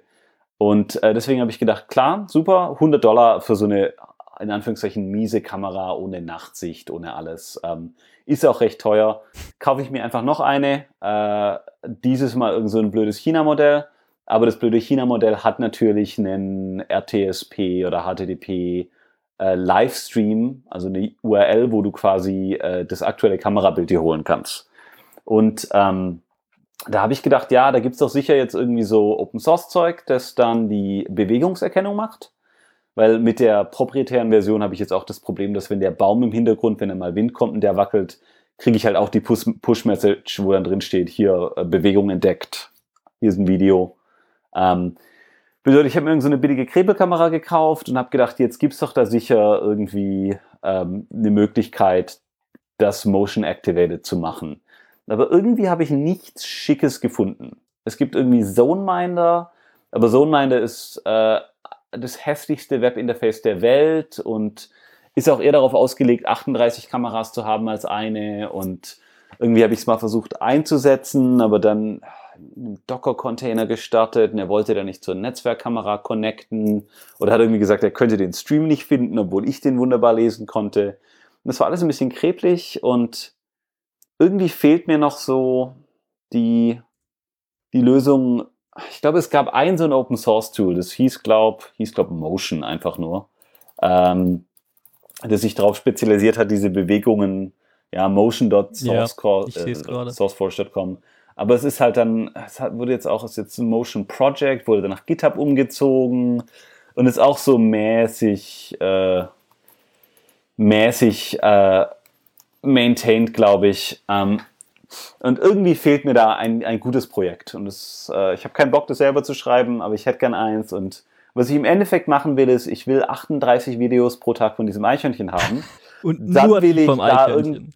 nur die vom Eichhörnchen und dann will ich darauf irgendeinen, so äh, keine Ahnung, äh, Deep Convolution, was weiß ich was, Learning Network, bla bla bla laufen lassen, dass er auch das Eichhörnchen erkennt und dass er dann nicht, wenn ich auf den Balkon gehe und mich da hinlege, irgendwie in die Sonne, dass er dann nicht mir ein Video von mir selber schickt, wo er sagt, da bewegt sich was, sondern nein, ich will nur das Eichhörnchen haben. Und ähm, es gibt sehr viele Paper, wo sie versuchen, Katze und Eichhörnchen zu erkennen. Also die theoretischen Grundlagen sind da, aber ich habe irgendwie noch keine, keine gute Software mhm. gefunden. Es gibt wohl, ein paar von meinen Kollegen benutzen irgendwann auf dem Mac, die läuft dann halt irgendwie auf dem Mac Mini, aber ähm, ich glaube, die benutzen auch ZoneMinder und das ist ein bisschen einfacher einzurichten, aber bisher habe ich irgendwie äh, nichts, nichts gefunden, was dem gerecht ist. Ja, also was ich da halt kenne in der Richtung, wo man solche Sachen mit implementieren könnte, wenn man denn auf Schmerz steht, ist OpenCV. Äh, das ist auch so eine Open Source, äh, wie nennt man denn das? Das ist so, damit kann man so alles mit Computer Vision damit kann man so mhm. Object-Tracking machen und kann irgendwie so auch Bewegungserkennung und Zeug könnte man damit implementieren, aber das ist halt eine sehr low. Kann man, kann, ja. Kann, Will man, kann man schon, wenn man irgendwie das äh, ich weiß nicht, wenn einem äh, Eichhörnchen-Videos äh, einen signifikanten Zeit seiner Freizeit wert sind, dann kann man das wahrscheinlich schon. Genau, ja, und ich bin, da, da ich bald auch heirate, bin ich äh, eher damit beschäftigt, Flüge und Hotels zu buchen, als OpenCV zu hacken. Aber ich will trotzdem die Eichhörnchen-Videos. Ja, ich meine, also ein bisschen ich, muss ich ja mein, sein. Eichhörnchen sind, sind wichtig. Das ist, Eichhörnchen sind Eichhörnchen wichtig. sind wichtig, ich würde dann auch so stehen lassen. Also optimalerweise würde ich sogar diese Eichhörnchenerkennung, wenn es dann läuft, einen auf Facebook Live packen und dann eine Facebook-Seite machen, wo jedes Mal, wenn das Eichhörnchen kommt, es live gestreamt ja. wird. Und ich denke, da, da wäre ich, was äh, Unterhaltungs, äh, Unterhaltungsmedien angeht, ganz vorne dabei. Ja, das wäre auf jeden Aber Fall. Genau, mein, so, falls jemand was weiß, in ja, die Kommentare. Ja, ist, ja. ist, vielleicht auch ein super Use Case für so äh, Deep Learning Networks und hier Cloud Computing und äh, sonstige Dinge Es gibt, es gibt auch so von Microsoft Club gibt es auch eins. Es Mhm. gibt so APIs, wo du quasi Bilder hinschicken kannst, der dann sagt, ob da ein Eichhörnchen drauf ist oder nicht. Oder Facebook hat auch so ein paar, aber ich will auch nicht unbedingt den gesamten Tag irgendwie H264-Video ins, in die Cloud streamen. Also eventuell, wenn die Motion und dann lade ich es Ja. hoch, aber Ja. ich glaube, wenn du so ein Netzwerk lokal trainiert hast, Ja. dann sollte das auch. Ja, ich meine, im. Zweifelsfall, Naja. das ist ja jetzt auch kein großes Datenset, was du, wa- was du da trainieren willst. Du willst Eichhörnchen oder kein Eichhörnchen. das ist hier die Richtig. Frage. Und, und ich brauche nicht mal mehr, also Nachtsicht bringt recht wenig, weil das Eichhörnchen nachts nicht auf den Balkon kommt. Äh, bedeutet, es ist dann auch immer recht gut belichtet und naja, sehen wir dann mal. Also wenn einer von euch da draußen eventuell äh, weiß, vielleicht gibt es da irgendwie einen Fork von Motion, der super gut ist oder irgendwas anderes, dann in die Kommentare damit. Ja. Eichhörnchen. Ähm, äh, was habe ich denn noch? Achso, genau. Ähm, äh, Bluetooth ist generell ja eigentlich eine ganz gute Idee, so Dinge kabellos zu machen. Äh, Ich habe mir jetzt vor kurzem, weil so, so langsam äh, das Telefon meiner Frau gestorben ist, habe ich mir jetzt so ein iPhone 7 gekauft. Ja. äh, oh, Äh, ist ein ganz nettes Device, hat leider äh, keinen Kopfhörerausgang mehr. Ach so. Ist so ein ja. bisschen blöd. Äh, jetzt habe ich natürlich das Problem, äh, was heißt das Problem? Äh, es ist mehr so ein, Luxusproblem. Äh, ich besitze diverse qualitativ hochwertige Kopfhörer, die ich jetzt nicht deswegen einfach Mhm. in den Müll werfen will. Und ich finde irgendwie diese komischen Apple ähm, 10-Dollar-Adapter, die man da für den äh, Lightning-Port bekommt, äh, finde ich so ein bisschen Mhm. albern. Also zum einen, Mhm. weil, weil die so sehr flimsy, was sind da das deutsche Wort, die, sie wirken nicht besonders vertrauenserweckend. Ähm, Ja. Und äh, das andere ist, äh, ich meine, wenn man dann schon mal auf kabellos umsteigen kann, dann könnte man das ja schon auch mal machen, das mal ausprobieren. Ähm, ich habe mir deswegen, also ich hatte schon Sachen hier rumliegen. Ich habe vor, vor einer Weile mal ein bisschen rumgemacht mit ähm, so Bluetooth, wie heißt es, aptX äh, Receiver Mhm. und äh, Kopfhörer. Das ist diese Low Latency Erweiterung Genau, von Bluetooth. aptX ist quasi noch ein weiteres Set von Codecs, die man auf Bluetooth aufbauen benutzen kann. Da gibt es auch einen aptX Low Latency Standard, ähm, den ich dann mit einem Fire TV benutzt habe. Und da habe ich mir so einen komischen äh, Bluetooth Receiver, Transmitter, äh, Umschalt-Nupsi gekauft, den man halt so hin und her schalten kann. Ähm, den Mhm. brauche ich mittlerweile nicht mehr, weil ich jetzt direkt mit dem Bluetooth-Kopfhörer an mein Apple TV gehe und es gut genug ist, weil der Apple TV weiß, äh, dass er mein Bild um ein bisschen verzögert, damit da keine Latenz. Funktioniert, ja, funktioniert Ja, funktioniert, gut, ne? also funktioniert tatsächlich auch besser als dieser Low Latency aptX äh, Standard, weil dieses aptX-Zeug, das kann dir zwar dann die Latenz auf, ich glaube, es war irgendwas zwischen 30 und 50 Millisekunden runter ähm, bringen, Mhm. es ist, wenn man drauf achtet, merkt man es immer noch. Es ist jetzt nicht so, dass man sagen kann, ja, ich gucke jetzt einen Film und dabei werde ich wahnsinnig, weil Audio und Video komplett out of sync sind. Äh, so ist es nicht. Mhm. Man kann das durchaus benutzen. Wenn man drauf achtet, merkt man es. Ähm, wohingegen, äh, wenn man das auch irgendwie auf dem Apple TV benutzt und der Apple TV einfach das Videosignal entsprechend der Latenz so ein bisschen, äh, wie soll man sagen, verzögert, äh, dann Mhm. ist es eigentlich äh, relativ sahnig.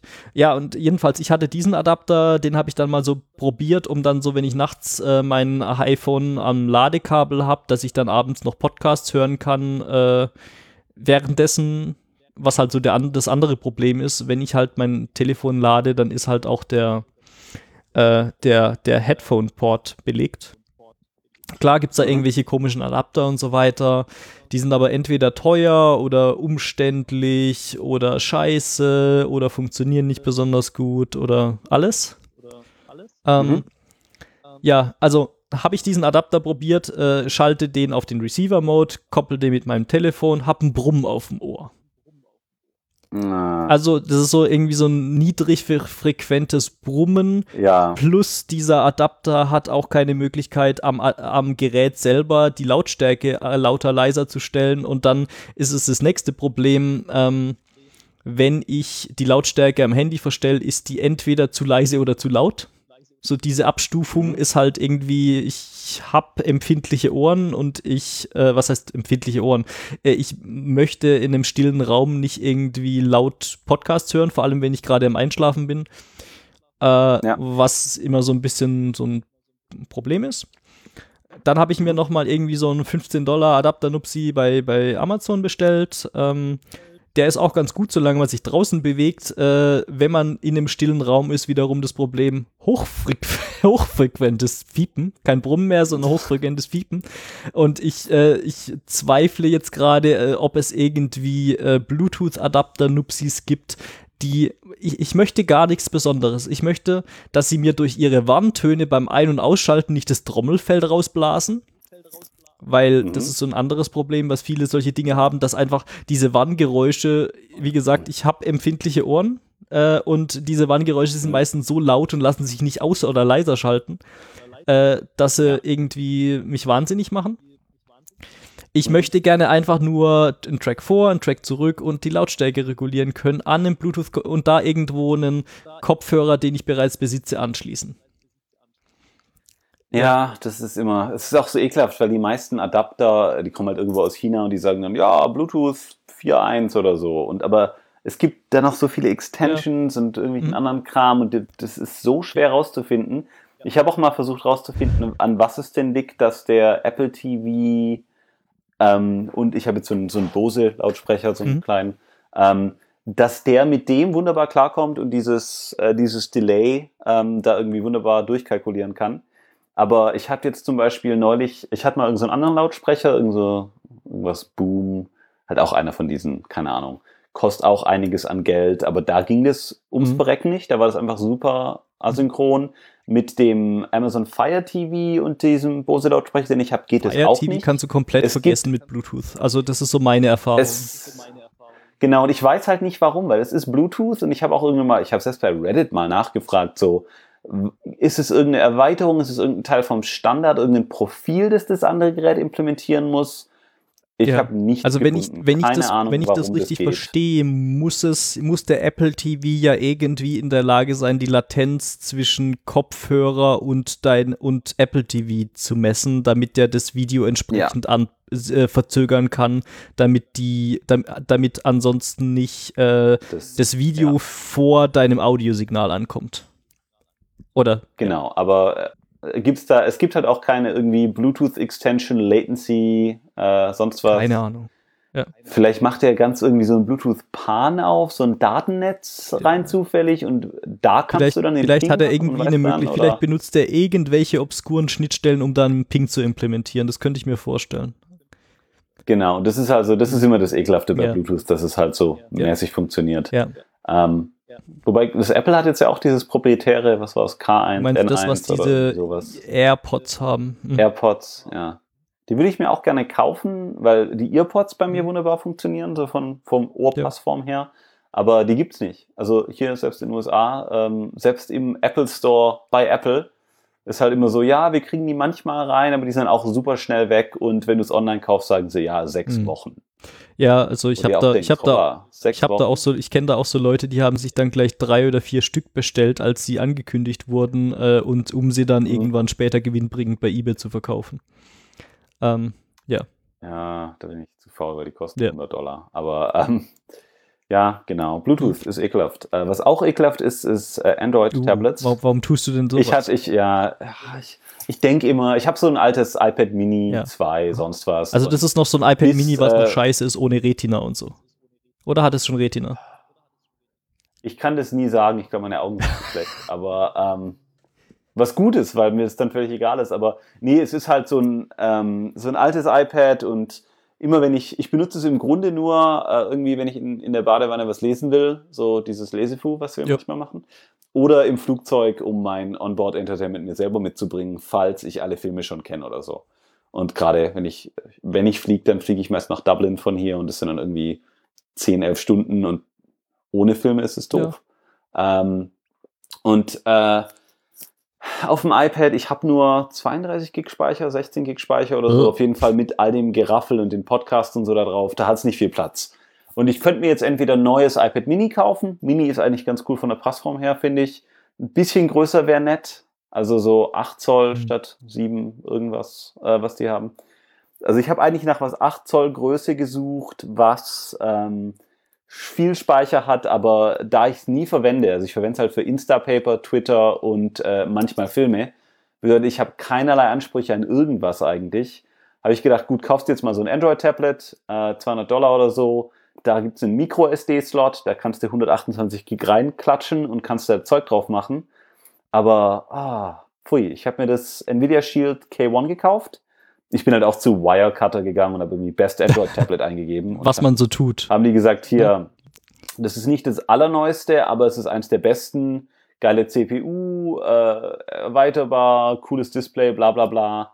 Hat die neueste Android, was auch immer, 6 oder so, aber boah, was ein Krepel. Also ich habe es installiert, gut, so ein bisschen, äh, ich bin jetzt auch auf Pocket Casts umgestiegen von Shifty Jelly. Hab dann gedacht, geil, dann könntest du da Podcasts quasi so auf beiden und die synchronisieren sich dann über einen Webservice. Cool, cool, cool. Ähm, aber allein schon Amazon Video, denkst du so, ja gut, äh, Amazon Video würde ich auch gern. Die können ja offline speichern, das ist ganz nett. Äh, gibt es natürlich jetzt nicht im Apple Play Store. Wenn, also wenn du Amazon Video eingibst, gibt es natürlich 38 Resultate, die alle Amazon Video heißen, aber dann steht halt irgendwie Amazon Video Guide oder Amazon Video äh, Overview oder Amazon Video Client, was dann aber nichts mit Amazon Video zu tun ja, hat. Also ich habe das mal bei meiner Schwiegermutter eingerichtet. Äh, die hatte auch irgend so ein, so ein komisches Krebel-Tablet.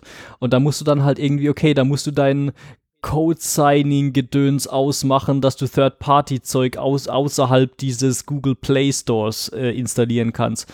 Du und dann musst du, ja, dann musst du den, du kannst den Amazon genau, Store dann musst du den Amazon Store runterladen genau. und dann genau. musst du es aus dem Amazon, Amazon Store deine Amazon Video App runterladen, weil äh, Amazon ja keinen Bock hat, Google Geld für den Play Store zu geben.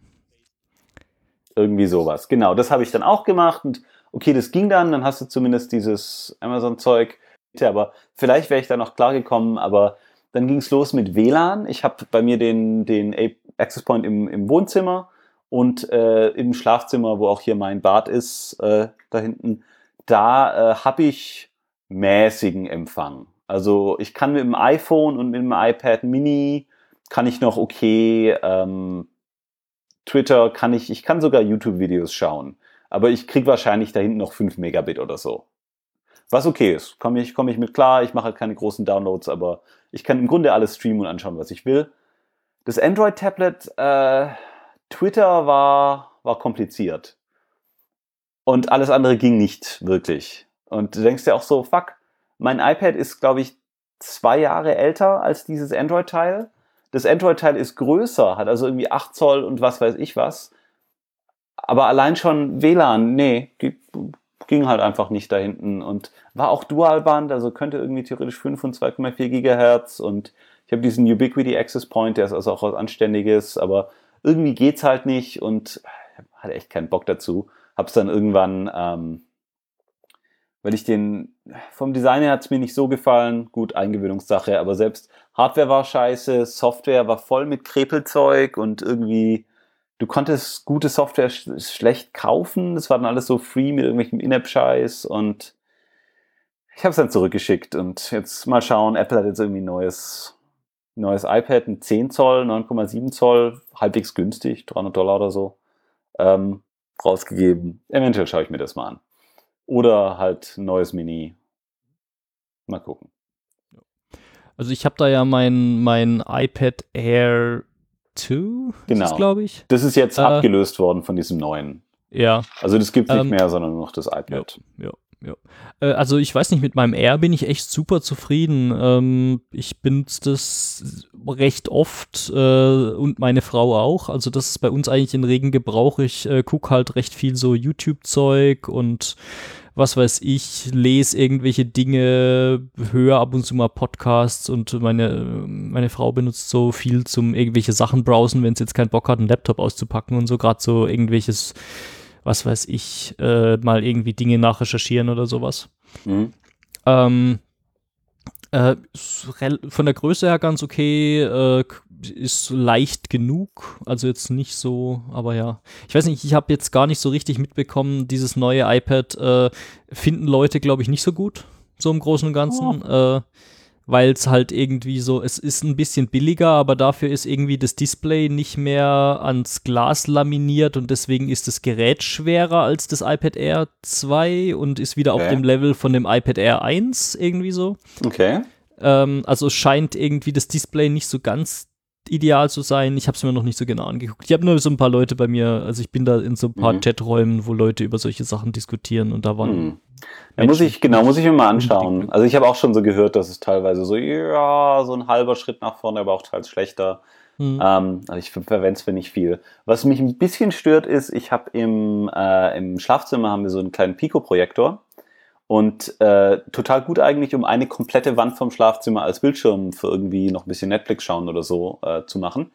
Und mit dem iPad ist es immer der ekelhafteste Krepel. Dann hast du diesen Adapter von Lightning auf HDMI. Und dann gibt's aber auch noch den, dann kannst du es aber ja gleichzeitig nicht laden. Bedeutet, du musst dann auch noch das Ladekabel in diesen Adapter reinstecken. Und im Endeffekt geht es zwar, aber du willst es nicht wirklich bin jetzt echt am überlegen, ob ich mir einfach ein, noch ein Apple TV da rein reinstelle. Das wollte ich gerade vorstellen, kannst du dir nicht einfach einen zweiten Apple TV da hinstellen, da den Projektor dran anschließen und dann per, äh, wie heißt dieses Protokoll? Äh, Airplay. Air, Airplay. Ja, Dinge wobei, wenn ich ein Apple TV sowieso da habe, dann könnte ich auch direkt. Äh, äh genau, könnte es auch direkt äh, da irgendwie Netflix. Ich will halt, ich will halt nicht nochmal eine Fernbedienung, nicht nochmal. Also, wenn es nach mir geht, würde ich da einfach, keine Ahnung, mein, mein iPad irgendwie anschließen, aber es gibt vielleicht, vielleicht gibt es irgendwie so einen kleinen äh, Kack-US, äh, HDMI-USB-Adapter, also der Apple TV, der, nicht Apple, Fire TV, den mhm. konnte man da anschließen und dann konnte ich da Airplay drauf, irgendein so Android Airplay-Krepel laufen lassen. Ja.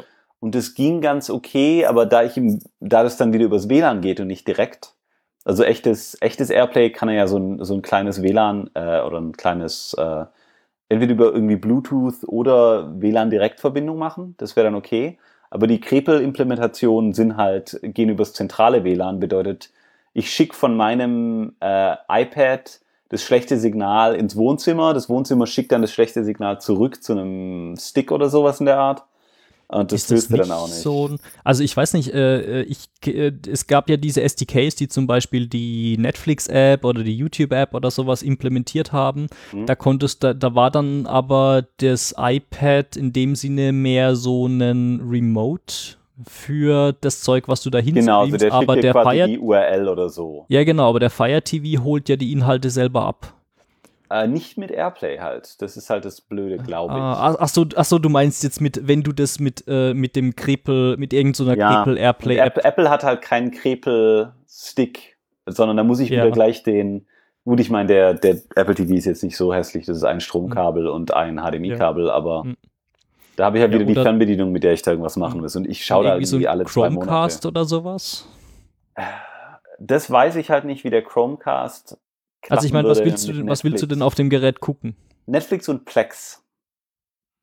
Gibt's ja eigentlich Apps für ein Fire TV für beides. Richtig. Also du könntest dir ja auch sagen, okay, wenn dir jetzt, obwohl dann könntest du genauso ein Apple TV kaufen. Eben, dann habe ich wieder die äh, Fernbedienung. Außer, außer da dass halt so ein Fire TV Stick irgendwie ein Drittel davon kostet. Ja, aber der, das wäre mir eigentlich egal. Aber ich will halt nicht noch mehr Zeug rumliegen haben. Ich habe schon ein iPad und ich habe schon ein iPhone und wenn ich jetzt noch noch einen Kasten und noch eine Fernbedienung und das kann ich alles machen, aber ich hätte es halt gern einfacher. Und es gibt auch keine anständigen ähm, HDMI nach D oder äh, Lightning nach DVI-Kabel und das ist alles ein bisschen, alles ein bisschen komisch. Ähm, ja. Weiß nicht. Vielleicht wird es ja bald alles USB-C und dann kann ich da sowohl laden drüber als auch alles andere. Das wird alles gut. Naja, auf jeden Fall Android-Tablets bin echt nicht zufrieden gewesen und selbst mit der neuesten Android-Version sieht alles komisch aus und Gut, das könnte auch eine Gewöhnungssache so, sein. Ja, nee, es war aber auch alles so hakelig, dass irgendwie, keine Ahnung, teilweise ist einfach nichts passiert. Und ich kenne es vom, also zumindest vom iPhone kenne ich es absolut nicht, dass da irgendwie Twitter halt hochkommt und sagt, oh, refreshing. Und dann war das zehn Sekunden. Und dann mit der Hardware noch und allem. Mhm. Naja, mal schauen. Ähm, alles nicht so ideal. Alles nicht so ideal. Aber deswegen ist auch das Mimimi, da gibt sicher auch irgendeine andere Lösung. Wenn einer weiß, wie man äh, ob es da so einen kleinen HDMI-Computer gibt, keine Ahnung. Da gibt es doch selbst schon so Windows-Computer auf HDMI oder so.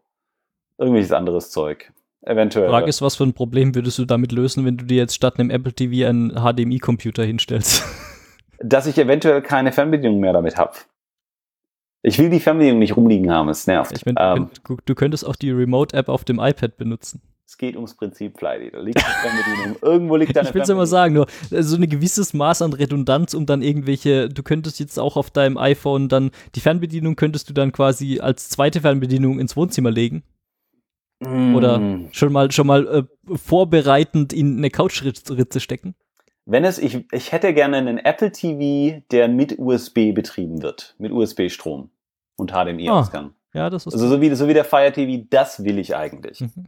Und dann würde der auch, dann würde der lokal dieses äh, Hin und Her machen können. Also selbst wenn ich dann Airplay machen will, würde das gehen und müsste nicht übers zentrale WLAN, aber es gibt's nicht. Und deswegen, das prangere ich an. Ja. Genau. Äh, aber weg von dem ganzen Schlechten würde ich sagen, wir haben jetzt auch Ja. schon lang geredet, äh, nicht, dass wir noch nicht drei Stunden voll machen. Pix. Pix. Äh, ja, also vorhin schon erwähnt, äh, Greater Than Code Podcast. Äh, ich habe vor einer Weile mal irgendwie mitbekommen, ich habe äh, so lange Zeit äh, gerne den, den Ruby Rogues Podcast gehört, wo es halt auch Mhm. um viele Themen, um Softwareentwicklung und Ruby und Rails und solche Sachen ging. Äh, habe dann letztens irgendwie mitbekommen, dass sich da ein paar Leute von abgestoßen haben äh, und jetzt ihren eigenen Podcast machen. Ähm, und habe gedacht, ach ja, die Leute sind doch ganz cool, äh, hör, mal, hör, mal, hör mal uns mal an. Ähm, äh, ist ein anderes Format, wo es jetzt nicht um äh, so technische Themen geht, sondern mehr so um die Menschen, die technische Dinge tun. Mhm.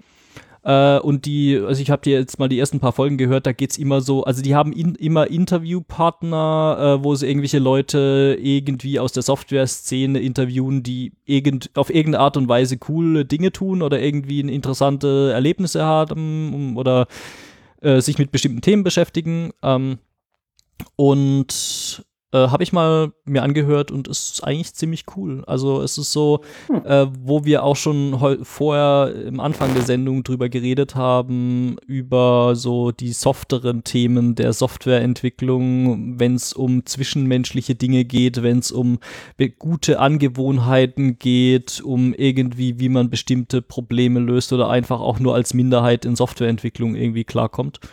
Ähm, ist ein cooler Podcast. Als weißer Mann ist das natürlich schon hart sowas, ne?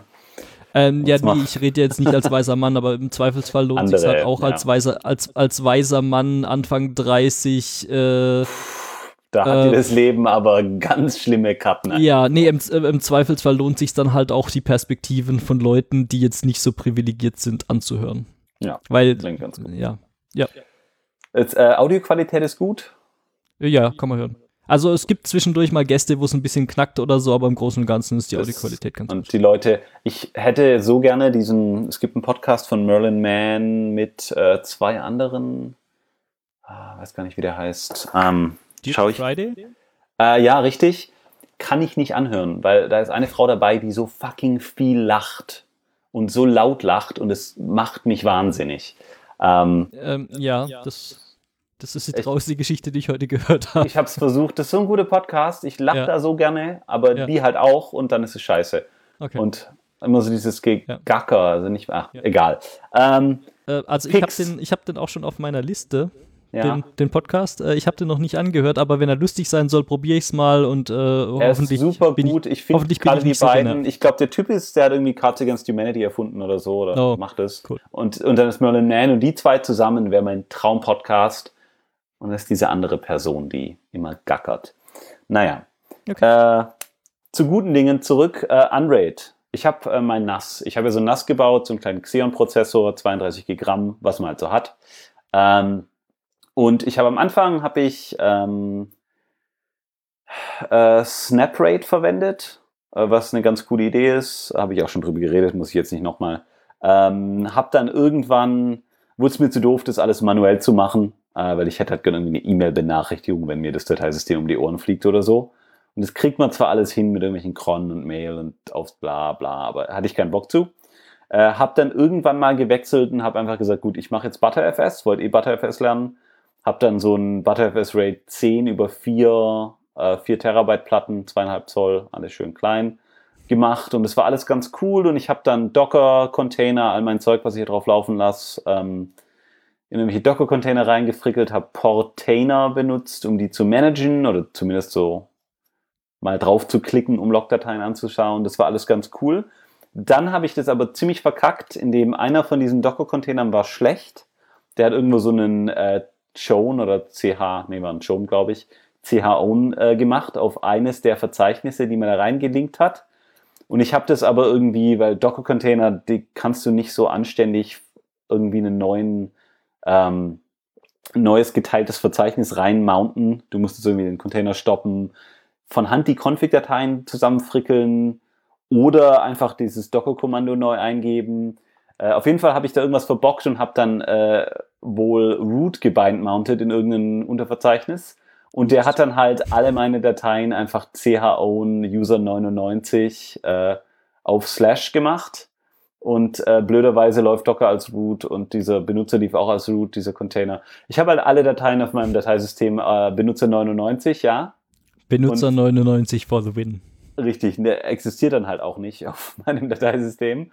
Und äh, das Gute war, dass alles, was aktuell lief, lief noch. Äh, das Schlechte war, dass ich äh, die Chance, dass ich die korrekten Dateiberechtigungen wieder hinbekommen hätte, wäre wahrscheinlich gegen Null gegangen. Habe ich gesagt, fuck it, ist mir alles zu doof. Ich äh, hole mir jetzt so eine vorgefertigte NAS-Lösung, ähm, weil eigentlich, es hat schon Spaß gemacht, das zu machen, aber so langsam will ich es einfach mal laufen haben. Ähm, und da kommt mein Pick rein, Unraid. Unraid, äh, also ich habe mich zwischen Unraid und FreeNAS entscheiden müssen. Äh, FreeNAS, FreeBSD basierend, ZFS, Unraid, äh, Linux basierend, ich glaube Slackware basierend, was schon ziemlich krass ist. uh, Slackware. Fuck yeah.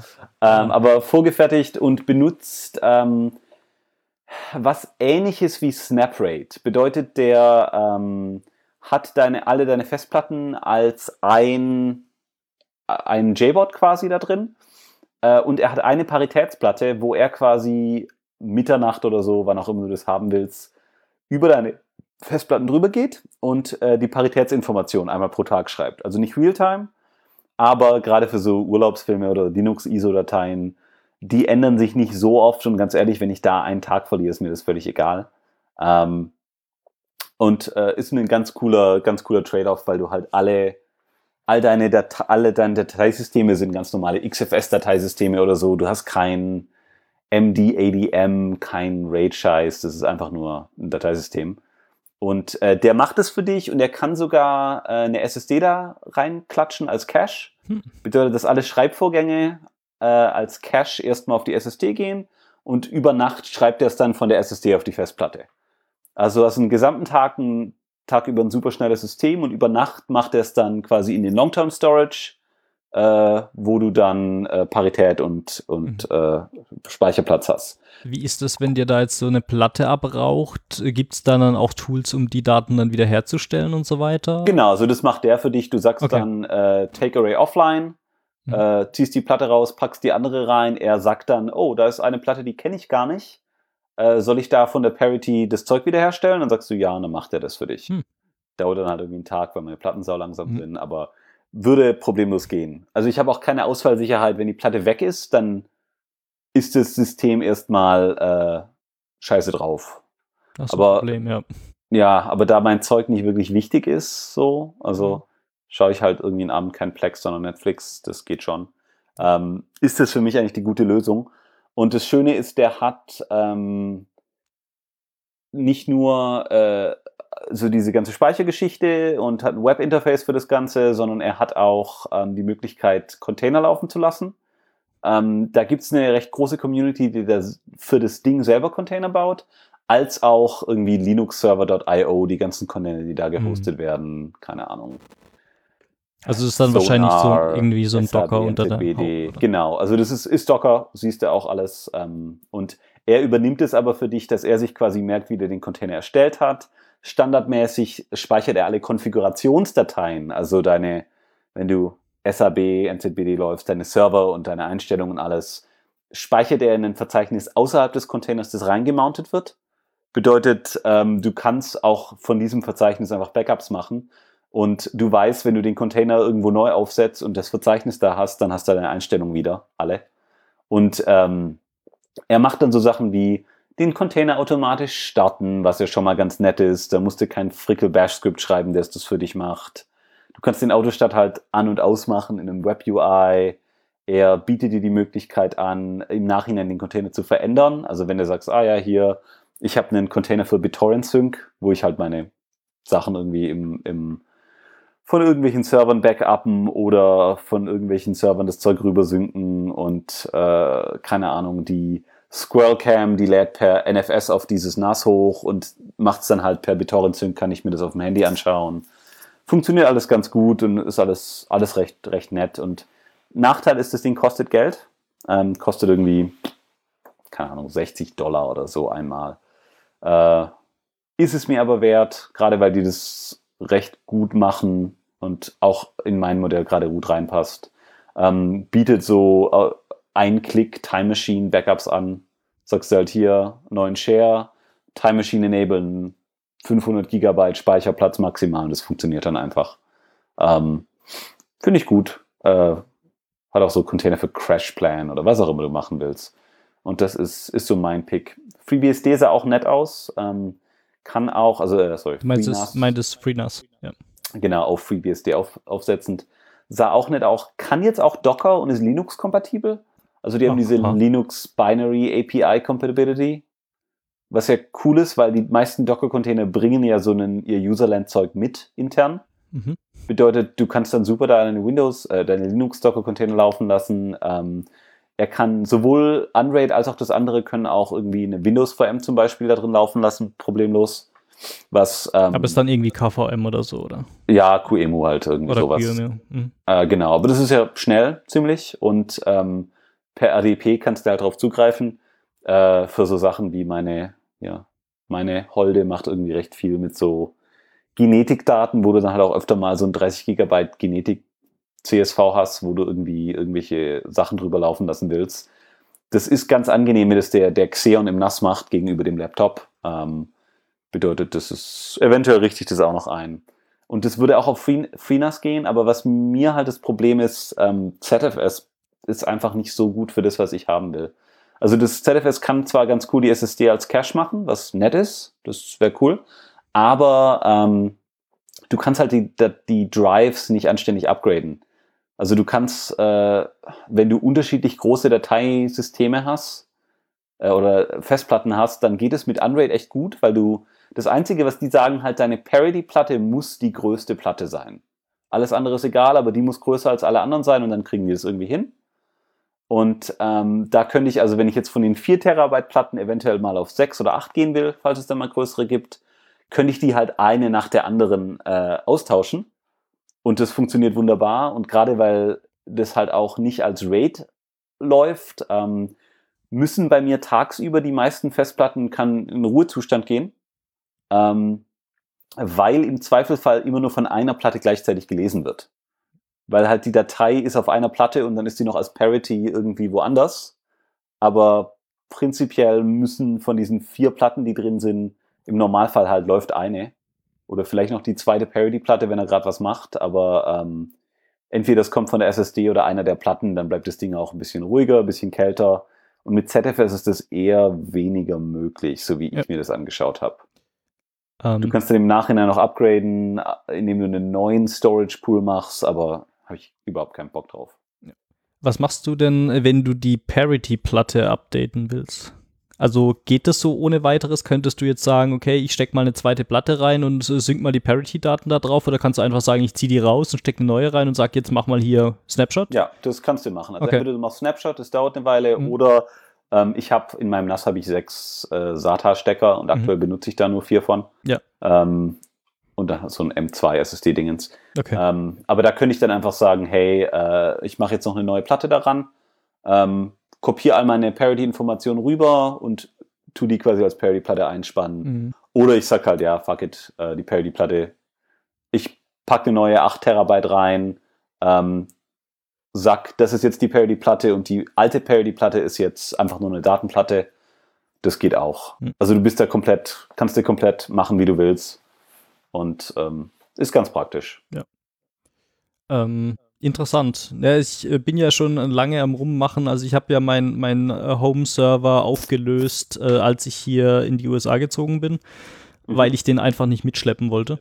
Und äh, ja. war alte Hardware. Ich habe die Festplatten noch hier rumliegen, die sind auch noch, äh, die sind alle, es ist irgendwie verschlüsseltes RAID, äh, die sind auch noch alle irgendwie am Start. Und ich habe halt mhm. halt jetzt hier einen Haufen 2 Terabyte Platten rumliegen. Wäre wär vielleicht auch mal eine interessante Option für mich, dann zu sagen, okay, das ist ja wahrscheinlich irgendein Standard Linux. Uh, Slackware, ja. Ja.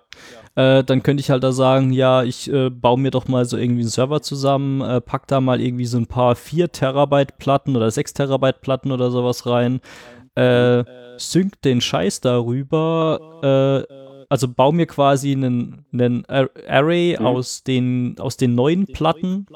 Ja. Pack die Daten von den, mounte die, das alte RAID, pack die Daten von dem alten RAID auf das äh, neue Unraid-Zeug mhm. und äh, fügt dann nachher die alten 2 Terabyte Platten Stück für Stück in das neue so System mit. So habe ich es auch gemacht. Ja. Also ich habe ja, äh, die waren ja alle in einem ButterFS. Mhm. Dateisystem. Mhm. Ja. Und wie ich es gemacht habe, war, war ganz assi eigentlich. ganz ähm, assi. Butter, ButterFS, wenn du RAID 10 hast, kannst du nicht einfach sagen, ja, mach doch mal eine Platte weniger. Also du hast zwar durch die Paritäten und so geht es, also das bleibt dann auch noch aktiv, du kannst dann da weiter, du kannst es immer noch als Read-Only mounten und das geht wunderbar, mhm. aber es gibt keine Möglichkeit, die Platte so wirklich zu entfernen aus dem RAID. Bedeutet, was du machst, ist, du unmountest das Ding, du benutzt einfach WipeFS oder DD oder sowas in der Art und bläst einfach eine der Platten komplett weg. Dann mountest du das wieder mit dem RO äh, Degraded. Also du sagst ihm, bitte mount mal mein RAID 10. Ach so, mount also Read Only, weil ja. eine Platte ist kaputt. Ja. Macht er dann und dann habe ich halt, okay, das ist jetzt die eine Datenplatte und ich hatte noch nicht so viel Daten da drauf. Mhm. Bedeutet, ich habe dann halt von diesen drei anderen Platten alles auf diese eine Platte geschoben und äh, habe dann halt äh, quasi die drei anderen Platten angemountet, weggeblasen, gesagt, okay, jetzt ist von diesen drei Platten eine Parody, die zwei anderen zu Daten und ab dafür. Und dann hat er, ich glaube, den Tag am Stück oder so, oder fast noch länger, hat er da so rumgerödelt ja. und äh, hat wunderbar funktioniert, die Migration. Bisschen die einzige Nachteil ist, der verteilt die Daten nicht selbstständig. Bedeutet, ich habe jetzt eine Platte, wo noch irgendwie äh, 700 Gigabyte frei sind und drei Platten, wo, äh, keine Ahnung, terabyteweise frei ist. Aber er load balanced beim neu draufschreiben. Bedeutet, wenn ich jetzt irgendwie neues Zeug da reinbekomme, mhm. dann geht es zuerst auf die leeren Platten. Ähm, okay. Wobei es prinzipiell eigentlich keinen Sinn macht. Eigentlich sollte ich alles auf eine Platte packen, weil dann ist die Chance, dass er weniger Platten am Laufen hat, recht groß. Auf der anderen Seite und ist dann halt auch die Chance, dass alle deine Daten flöten gehen, wenn die eine Platte verreckt, recht groß, oder? Weil, gut, ist ja alles auf Parity, also. Na gut, aber das mit Parity ja funktioniert ja, das mit Parity funktioniert ja nur, wenn da noch Daten auf anderen Platten liegen, wenn ich das richtig verstanden habe, oder? Weil die äh, Parity-Platte, nee, das ist ja keine, die, die hat ja nicht die vollen Daten, eigentlich. Äh, ich glaube, wenn er nur, also je nachdem, wie viel äh, Speicherplatz du noch hm darauf abbilden willst. Ich glaube, der macht eins zu eins Kopien bis zu einem bestimmten Zeitpunkt. Oh, verstehe. Also du, du sagst ihm dann einfach, glaube ich, also ich habe es noch nicht geschaut, aber er sagt dann halt, ja gut, ich habe äh, so und so viel Daten, die ich hier parityen muss. Ja, super geil, äh, da habe ich genügend Platz, da packe ich einfach ähm, mhm. alle Daten rein. Eins zu eins Kopie und äh, je weniger du hast, musst du halt mhm. nachher mit. Ähm, ja, ich weiß nicht, ja mit so Paritäten wirklich klarkommen. Ja, weil, äh, also so wie ich das halt kenne von irgendwelchen RAID-Systemen, ist es ja im Normalfall so, du hast irgendwie, die, sagen wir mal, ein Standard-RAID 5 mit drei Platten und dann macht er dann halt äh, ein XOR von den Daten und verschiebt die Daten äh, oder du hast die, die mhm. liegen auf einer, da auf einer Festplatte liegen die Daten selber. Mhm. Nee, Moment. Er macht ein XOR, teilt die Sachen quasi auf und schreibt äh, jeweils die, äh, die Daten auf eine, auf, Moment, ich krieg's halt nicht mehr zusammen. Äh, ja, nee. Er macht, er macht so. ein XOR äh, zwischen, zwischen was macht er denn XOR? Ich glaube, er macht wahrscheinlich kein XOR, er macht irgendwas anständiges Erasure Coding oder so, oh, aber ja. ähnlich. Ja. Ähm, genau. Nee, auf jeden Fall, äh, so, so ist der Gedanke und du kannst halt bei diesem Ding, das ist ja quasi auch nur ein RAID 10 mit bisschen Delay oder so. Mhm. Ähm, und solange deine, äh, ja, egal auch, ja. ja wir wir passen zusammen, wir wissen nicht, wie ein Raid funktioniert. Doch, ich weiß schon, wie Raid funktioniert. Wir wissen nicht, wie ein Unraid funktioniert. Ja. Wir wissen nicht, wie ein Nicht-Raid funktioniert. Ja. So. Naja, ich, ich Äh, weiß, ich egal. kann jetzt auch nicht erklären, wie, wie ein Raid 5 funktioniert. Raid 10 Will vielleicht schon, aber ja. Eben. Äh, das war mein Pick. Unraid. Ich bin recht zufrieden mit. Ich bin noch Mhm. aktuell in der Trial. Du kriegst so 30 Tage. Er bootet auch übrigens vom USB-Stick und er weigert sich von irgendwas anderem zu booten. Ist das gut und oder ist äh, das was gut ist, weil dann, das ist gut, weil dann habe ich die M2 SSD, wo ich mein Betriebssystem drauf hatte, äh, habe ich jetzt als Cache-Platte drin. auch nicht schlecht? Kann man lassen. Mhm. Genau. Und äh, ich kaufe es mir wahrscheinlich. Ist schon ganz gut. Free, FreeNAS sieht besser aus, ein bisschen polierter, aber äh, ZFS. Mhm. Weiß Ja, ich bin da jetzt auch gerade im Überlegen. Ich meine, so videomäßig äh, bin ich komplett auf irgendwie Paid-Content von irgendwie Netflix, Amazon und HBO umgestiegen. Ähm, Mhm. Äh, pff, ich habe gerade so ein bisschen, ich, mich nervt's irgendwie, dass ich überall USB-Platten für Backups rumliegen habe und dann ist es jetzt, keine Ahnung, äh, meine Frau hat vor kurzem mal angefangen, irgendwie auch so ein bisschen Videoschnitt und Zeug zu machen, wo halt auch relativ große Datenmengen anfallen und so, da wäre es vielleicht auch nicht Mhm. schlecht, dann mal für so ein Videoarchiv oder sowas dann irgendwie ähm, d- Ja. Backup, äh, nicht ein Backup, äh, Storage zu haben. Mhm. Aber ich weiß nicht, ich bin gerade sowohl zu faul als auch zu geizig, um mir dann nochmal irgendwie einen Server zusammenzubauen und dann äh, da alles drauf einzurichten und so. Äh, was hat denn das bei dir zeitlich so ein bisschen gebraucht, um den ganzen, den ganzen Spaß so einzurichten, den man so braucht? Äh, also inklusive Hardware an allem oder einfach Nö, so einfach System? so Computer zusammenbauen, äh, Zeug drauf spielen, einrichten. Äh, drei Tage. Ja. Drei, drei Wochenenden. Also Ja. Samstag, Sonntag und ein weiterer Samstag. Am, wenn man es am Stück machen würde. Mhm.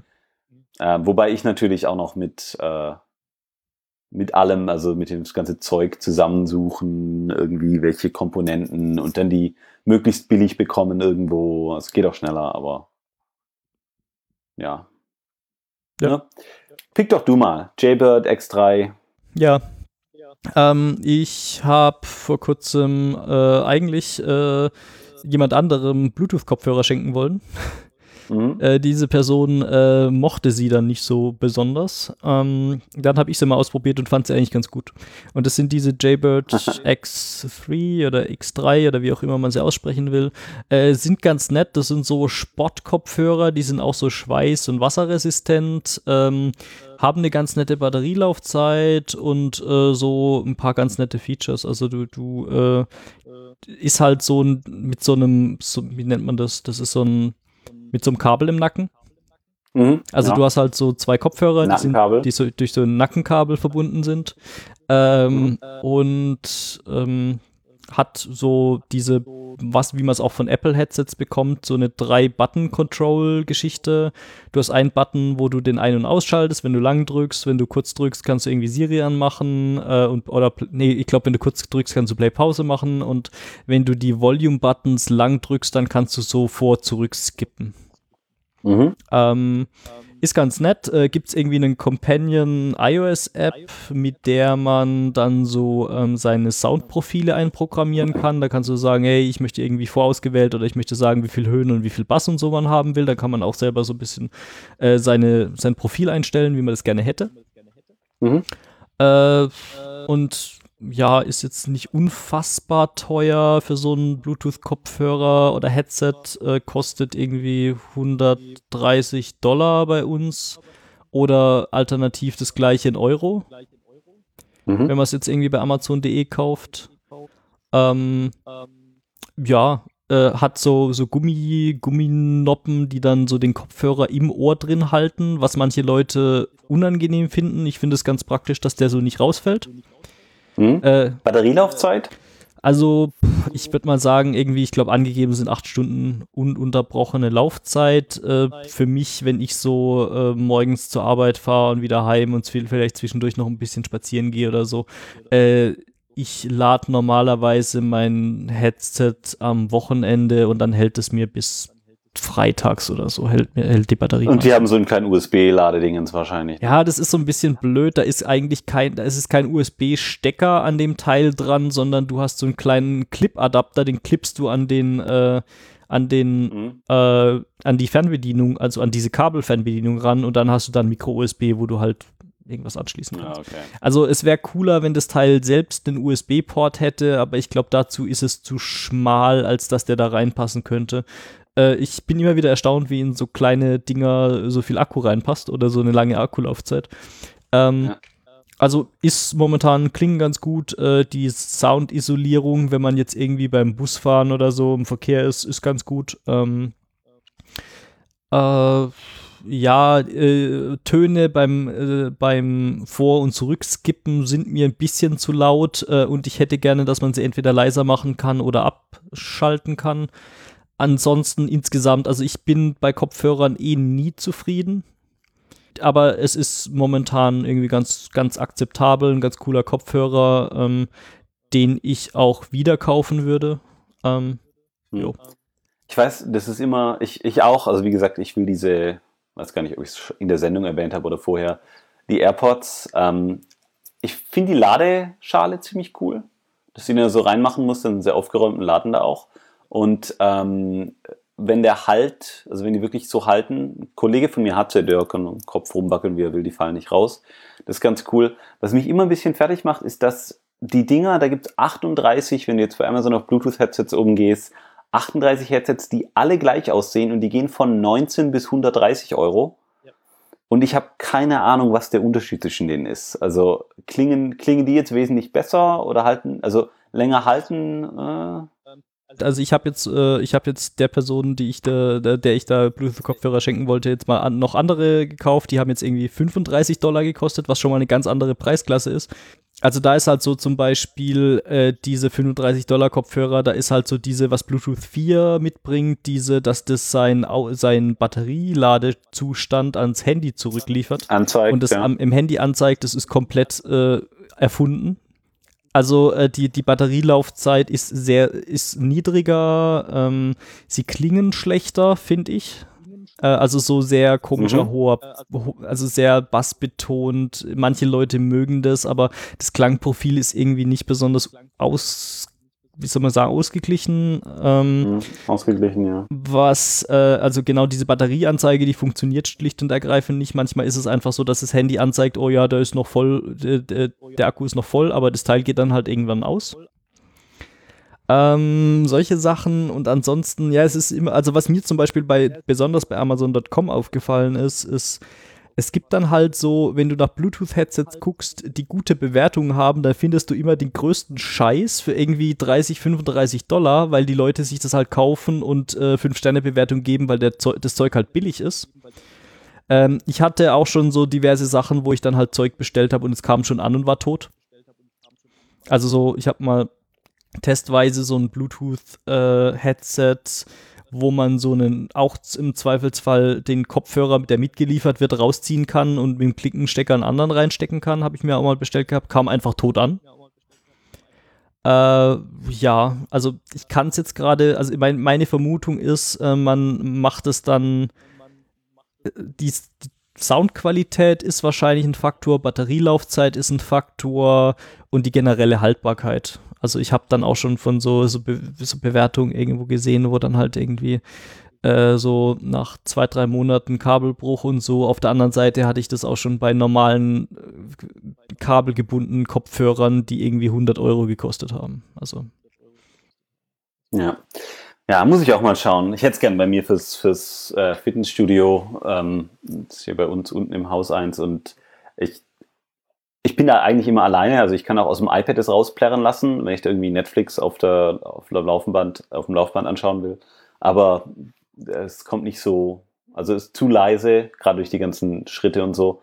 Und äh, Kopfhörer ist dann immer zu lang und das Kabel und ich hatte schon so Bluetooth-Kopfhörer, aber irgendwie waren die alle scheiße, so unangenehm zu tragen und selbst mit Nackenkabel irgendwie komisch und sind mal rausgefallen und jetzt mal schauen. Vielleicht, vielleicht komme ich ja, laufe ich jetzt mal nach Palo Alto rüber und schau mal, ob die Ja, also ähm, ich habe diverse Leute jetzt bei mir auf der Arbeit oder auch äh, Freundinnen, Bekannte, die AirPods haben. Äh, Also jeder, der sie tatsächlich hat, hat bestimmte Dinge daran auszusetzen, würde sie aber jederzeit wieder kaufen. Also ich glaube, das ist schon, schon ein ganz guter Indikator, dass Okay, die Leute cool. sie äh, eigentlich ganz gut finden.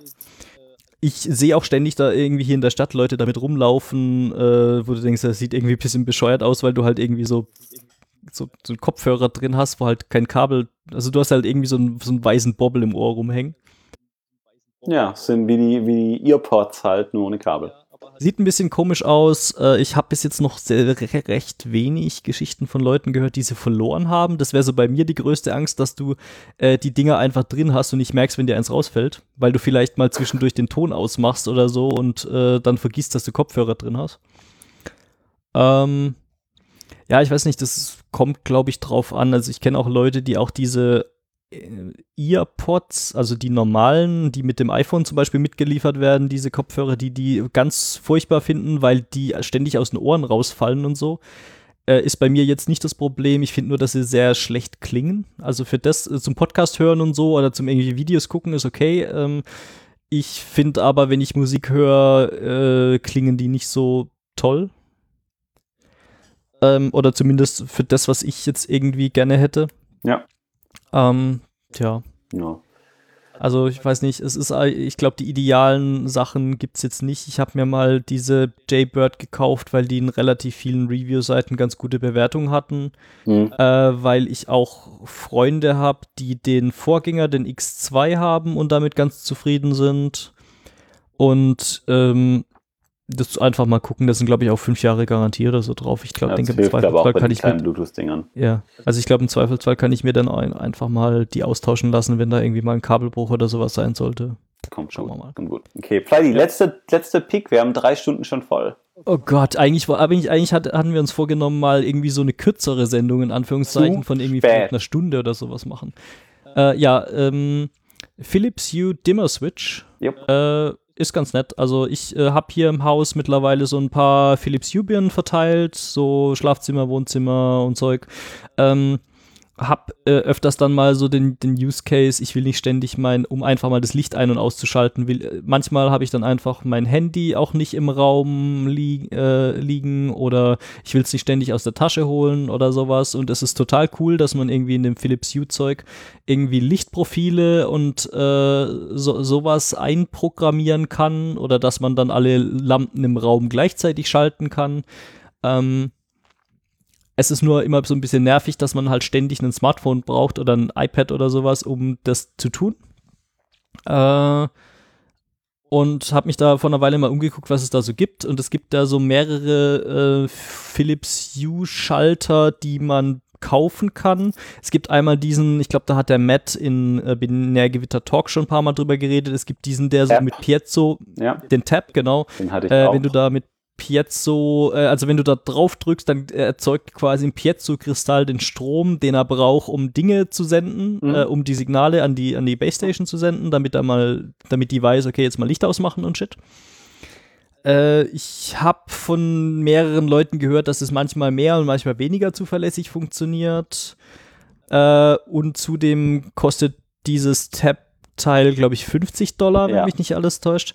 Ähm, hab dann gesehen, okay, es gibt dann auch einen, da ist dann so eine Knopfzellenbatterie, die Ewigkeiten hält drin. Mhm. Ähm, äh, du hast vier Knöpfe, die kannst du, wenn du, es gibt auch noch so eine iOS-App, damit kannst du die auch noch so erweiterter programmieren.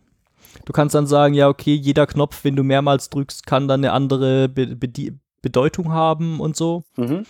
Ähm, es kommt auch, ist ja auch ganz cool, das Ding, das kommt in so einer Halterung, die ist magnetisch. Die hat so einen, so ein selbstklebendes, also doppelseitiges Klebeband Ja. hinten dran, kann man an die Wand pappen.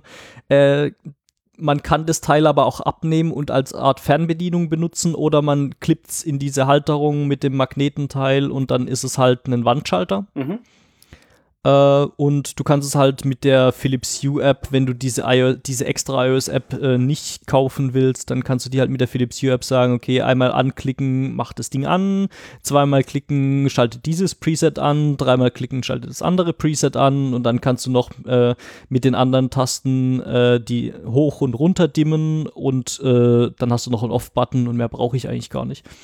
Und für mich ist es halt einfach, es ist praktisch, ich komme ins Wohnzimmer rein, äh, ich klicke auf den Button, mache die Lampe an, dimm die irgendwie so hin, wie ich gerne hätte, mache vielleicht das Farbprofil, wie ich es gerne hätte.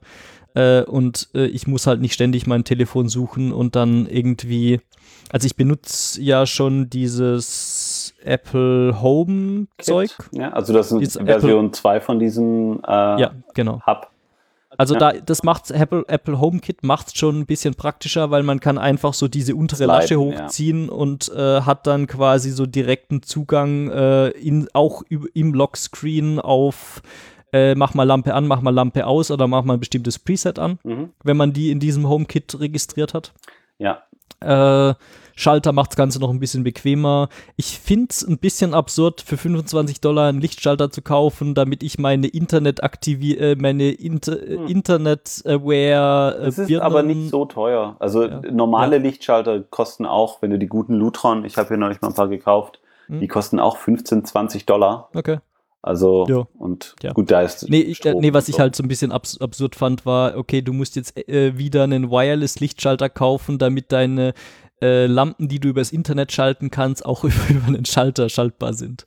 Ja, Ähm, aber äh, nee, ist ganz cool. Äh, Habe ich irgendwie auch mal mit einem Kumpel, der hier in der, in der Gegend wohnt, drüber geredet. Der hat sich auch welche gekauft. Ist auch ganz happy damit. ja. Ich benutze, also wir benutzen für fast, oder jetzt wirklich alle unsere Lichter ähm, Amazon Echo, die kleinen. Ähm, ist super geil, kommst halt rein und sagst dir hier, hey, A. Äh, turn on the lights in the living room und dann gehen die auf einmal alle an und du kannst halt auch, gerade durch das HomeKit, ähm, kannst du dir auch diese Szenen einrichten, dass du, dass er halt weiß, also wenn du Living Room sagst, dann meinst du alle Lichter im Wohnzimmer. Und du kannst die auch einzeln benennen, aber es geht auch anders und ich habe dann eine, einen Raum, der heißt, glaube Everything und da habe ich einfach alle Sachen reingetan und dann kannst du am Ende abends, äh, wenn du ins Bett gehst, sagst du hier A. Punkt, ähm, turn off everything und dann macht sie okay und dann geht einfach komplett alles in der Wohnung aus. Geilste, geilste Gefühl, dass ich nicht mehr aufstehen muss, ins Wohnzimmer laufen. Ist nicht schlecht, ja. Ja, und die kosten ja auch wenig, also die kosten ja was unter 50, glaube ich, die, ähm, die Echos.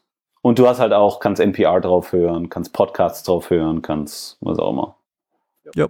Dinge. Also ist, ist, eine, ist eine valide Alternative. Ich, ich weiß nicht, ähm, ich bin da gerade an so einem Punkt, was solche äh, Voice-Activated, wie nennt man das? Gadgets. Gadgets angeht. Also äh, kleiner runder Zylinder, äh, schalten wir mal irgendwie Dinge an oder aus.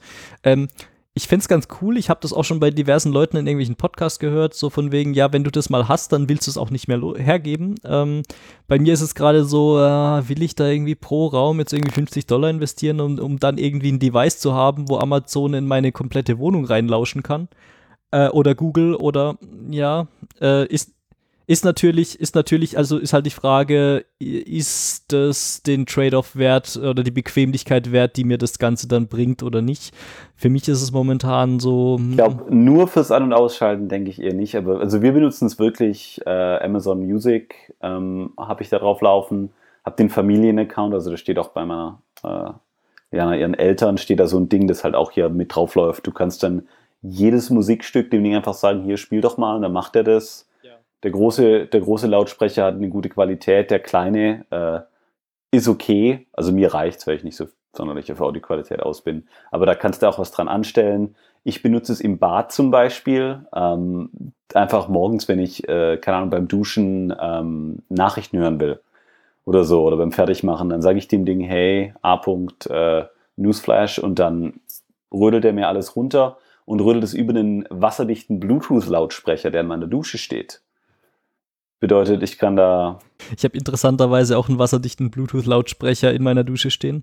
das ist wichtig. Ja, also weißt du, Great, Mi Great Minds Think Alike und so. ja eben. Äh, ich äh, bin, ich äh, hab den dann einfach, ich leg dann mein Handy irgendwo auf den Badschrank, der halt nicht in der Dusche steht und äh, Mhm. mach dann halt den Bluetooth-Lautsprecher an, der koppelt sich mit meinem Handy und dann habe ich da halt irgendwie Musik laufen Ja. oder so. Das ja, war mir zu viel gefrickel, gerade weil ich dann immer noch die NPR-App starten muss und dann Bluetooth an und ich laufe jetzt rein und sage einen Satz und dann läuft das. Ja, okay, das kann ich schon verstehen, dass man dann so, ähm, ich hätte da gerne ja mehr Automation. Ich hätte dann gerne sowas wie einen Feuchtigkeitssensor an meinem Bad, der dann den äh, Abluft, äh, meinen Abluftventilator automatisch wieder ausmacht, wenn die Genau. Feuchtigkeit einen bestimmten Schwellwert unterschritten Das, hat. So. das habe ich theoretisch alles mit diesem ähm, Samsung Smart Things, wobei das nicht sonderlich, also keine Ahnung, ich muss mal schauen. Home Assistant ist auch so ein Docker-Container, den ich jetzt gerade auf mein Android gepackt habe, wo du auch alles reinfrickeln kannst und dann äh, irgendwie das lokal machst, weil SmartThings macht halt immer noch viel irgendwie auf irgendwelchen Servern und ist ein bisschen langsam und es geht schon recht gut eigentlich und auch mit Batteriebackup und allem, aber äh, äh, es ist noch nicht ganz da. Also es ist schon noch ein bisschen frickelig. Also wir haben, ich habe einen Bewegungsmelder hier im Raum, wo ich dann sage, hier, wenn einer den Raum betritt, mach doch mal den, die, die Lampe an. Und wie macht der dann die Lampe an? Ist das dann eine Philips Hue oder ist das dann irgendwie. Das ist, ja, ist so eine, ähm, keine Philips Hue, sondern so eine GE-Link. Ja, aber Dollar, auch so eine, irgend so eine Zigbee, die mit deinem Philips Hue Hub spricht, oder? Genau, oder mit dem Smart Things Hub. Oder mit dem Sm zumindest. Smart. Okay, ja. Genau, richtig. Und das geht okay, aber naja. Ja, also Home Automation ist definitiv auch ein Thema, wo wir mal drüber reden könnten. Das Problem ist bloß, ähm, meine, mein meine Erfahrungen mit Home Automation Dingen beschränken sich auf, ich habe äh, smarte, in Anführungszeichen, ähm, Glühbirnen, ja. Glühbirnen und ich habe ein paar so Steckdosen-Dinger, also so äh, du kannst jetzt hier draufsetzen, dein, ja. Ja, genau, so ein Steckdosen-Dings und du kannst es dann halt irgendwie über dein Handy steuern. Ähm, das ist so, dass äh, mein, mein äh Das machte bei mir zum Beispiel morgen um 7.30 Uhr geht bei mir in der Küche die Kaffeemaschine an, hm. weil ich keinen Bock hatte, dass die die ganze Zeit Wasser warm hält, wenn ich nur einmal am Tag einen Kaffee trinke zu Hause. Ähm, und das ist, das klappt ganz gut. Also morgens geht die, das Licht in der Küche an die Kaffeemaschine Bedeutet, wenn ich rauskomme, ist das Wasser eigentlich schon am Kochen und ich kann einfach draufdrücken und kriege einen Kaffee. Ähm, das ist ganz praktisch, aber das ist auch so das Maximum, was ich damit mache. Und es geht halt auch nur bedingt. Es geht dann halt, keine Ahnung, neulich waren mal meine Schwiegerleute da und da ist dann immer so, ach, ja, die Kaffeemaschine ist ja aus, wo kann man die? Ah, ja, hier hinten an der Steckdose. Und, äh, also es ist schon hm. zu zweit, alleine geht's super, zu zweit geht's okay. Wenn Besuch da ist, sind alle eher verwirrt. Ja, hast du aber dann auch so, so Steckdosen, wo man dann so auch an der Steckdose selber draufdrücken kann? Um genau, also da, da ist ein so ein, ich habe meist in die Steckdosen diese Z-Wave-Dinger, wo du ja. quasi auf die Steckdose draufsteckst. Auf einer Seite ist Z-Wave gesteuert, die andere Seite hat Dauerstrom und in der Mitte ist ein Knopf, der die Z-Wave gesteuerte auch an- und ausschaltet. Genau. Schaltet. Hm. Genau, das geht, das geht gut. Ähm, da habe ich hier zum Beispiel den äh, Fernseher und äh, Computer, auf dem ich theoretisch irgendwelche Spiele spielen könnte, aber mhm. niemals anhab, der ist da auch dran, dass der nicht grund grundlos ja. Standby-Strom zieht. Ich habe da irgendwas von, wie heißt denn, TP-Link ist es, glaube ich. Ist ja, es TP-Link? Da, wo man diese die WLAN-basierten, ne? Ja, ja, genau. Das ist, also ich habe da eine, die, die, die lockt sich halt ins WLAN ein. Mhm. Äh, kannst du auch über äh, hier A. Amazon-Zylinder mhm. Frau ansteuern. Amazon-Zylinderfrau. So können wir sie nennen. In Große Amazone. Die große Amazone. Ähm, ja. äh, wie gesagt, habe ich halt nicht und äh, ich finde es ein bisschen schade, dass dieses äh, Wi-Fi-Dings ähm, nicht äh, mit äh, Apple HomeKit funktioniert. Deswegen muss ich da, wenn ja. ich diese Steckdosen schalten will, dann muss ich die wieder über, muss ich das wieder über eine eigene App machen, die man dann auch wieder starten. Das ist halt so, Apple HomeKit ist so poliert genug und wahrscheinlich ist der Standard auch anständig, dass das alles theoretisch funktionieren sollte, aber. Aber es gibt nicht so viele Devices, die dann tatsächlich gut damit funktionieren. Genau, und die, die, die es gibt, musste halt immer doppelt so viel zahlen wie für alle anderen. Also so Apple TV ist super geil, weil der musste sich nicht mit großartig viel unterhalten. Ähm, aber so alles andere, was Apple produziert, was dann mit irgendwelchen anderen Dingen reden müsste, ist immer so leicht schmerzhaft. Naja. Jo. Okay, Pleidi, ich glaube, wir sind, wir sind durch. Wir sind durch. Drei äh, Stunden 17, sagt meine Aufnahme. Ja, meine auch. Zwei Minuten Pabalapap davor. Ja, also wir sollten, ich würde mal behaupten, wir sollten öfter senden, damit die Sendungen kürzer werden. Die Sehr Frage ist, ob, ob wir das hinkriegen oder nicht. Genau. Ja.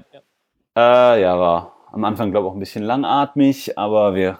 Wir haben uns wieder gefangen. Wir, wir haben ja schon lange nicht mehr gesendet. Ich weiß nicht mehr, wie das geht. Oder ich wusste nicht mehr, wie das geht. Jetzt wir hatten ja nichts. Ja. Ja. Genau. Okay, genau. also äh, über Feedback wären wir dankbar und äh, hoffentlich ja. haben wir beide anständig aufgenommen, dass das funktioniert. Ja, das hoffen wir auch. Ähm, wir sagen jetzt einfach mal Tschüss. Äh, wir müssen uns noch irgendwie so eine mit Habt Spaß am Gerät oder sowas. Äh, wir müssen uns noch irgendwelche Begrüßungen und Verabschiedungsfloskeln ausdenken. Die existieren noch nicht, weil es ein neues Format und deswegen schauen wir mal. Genau.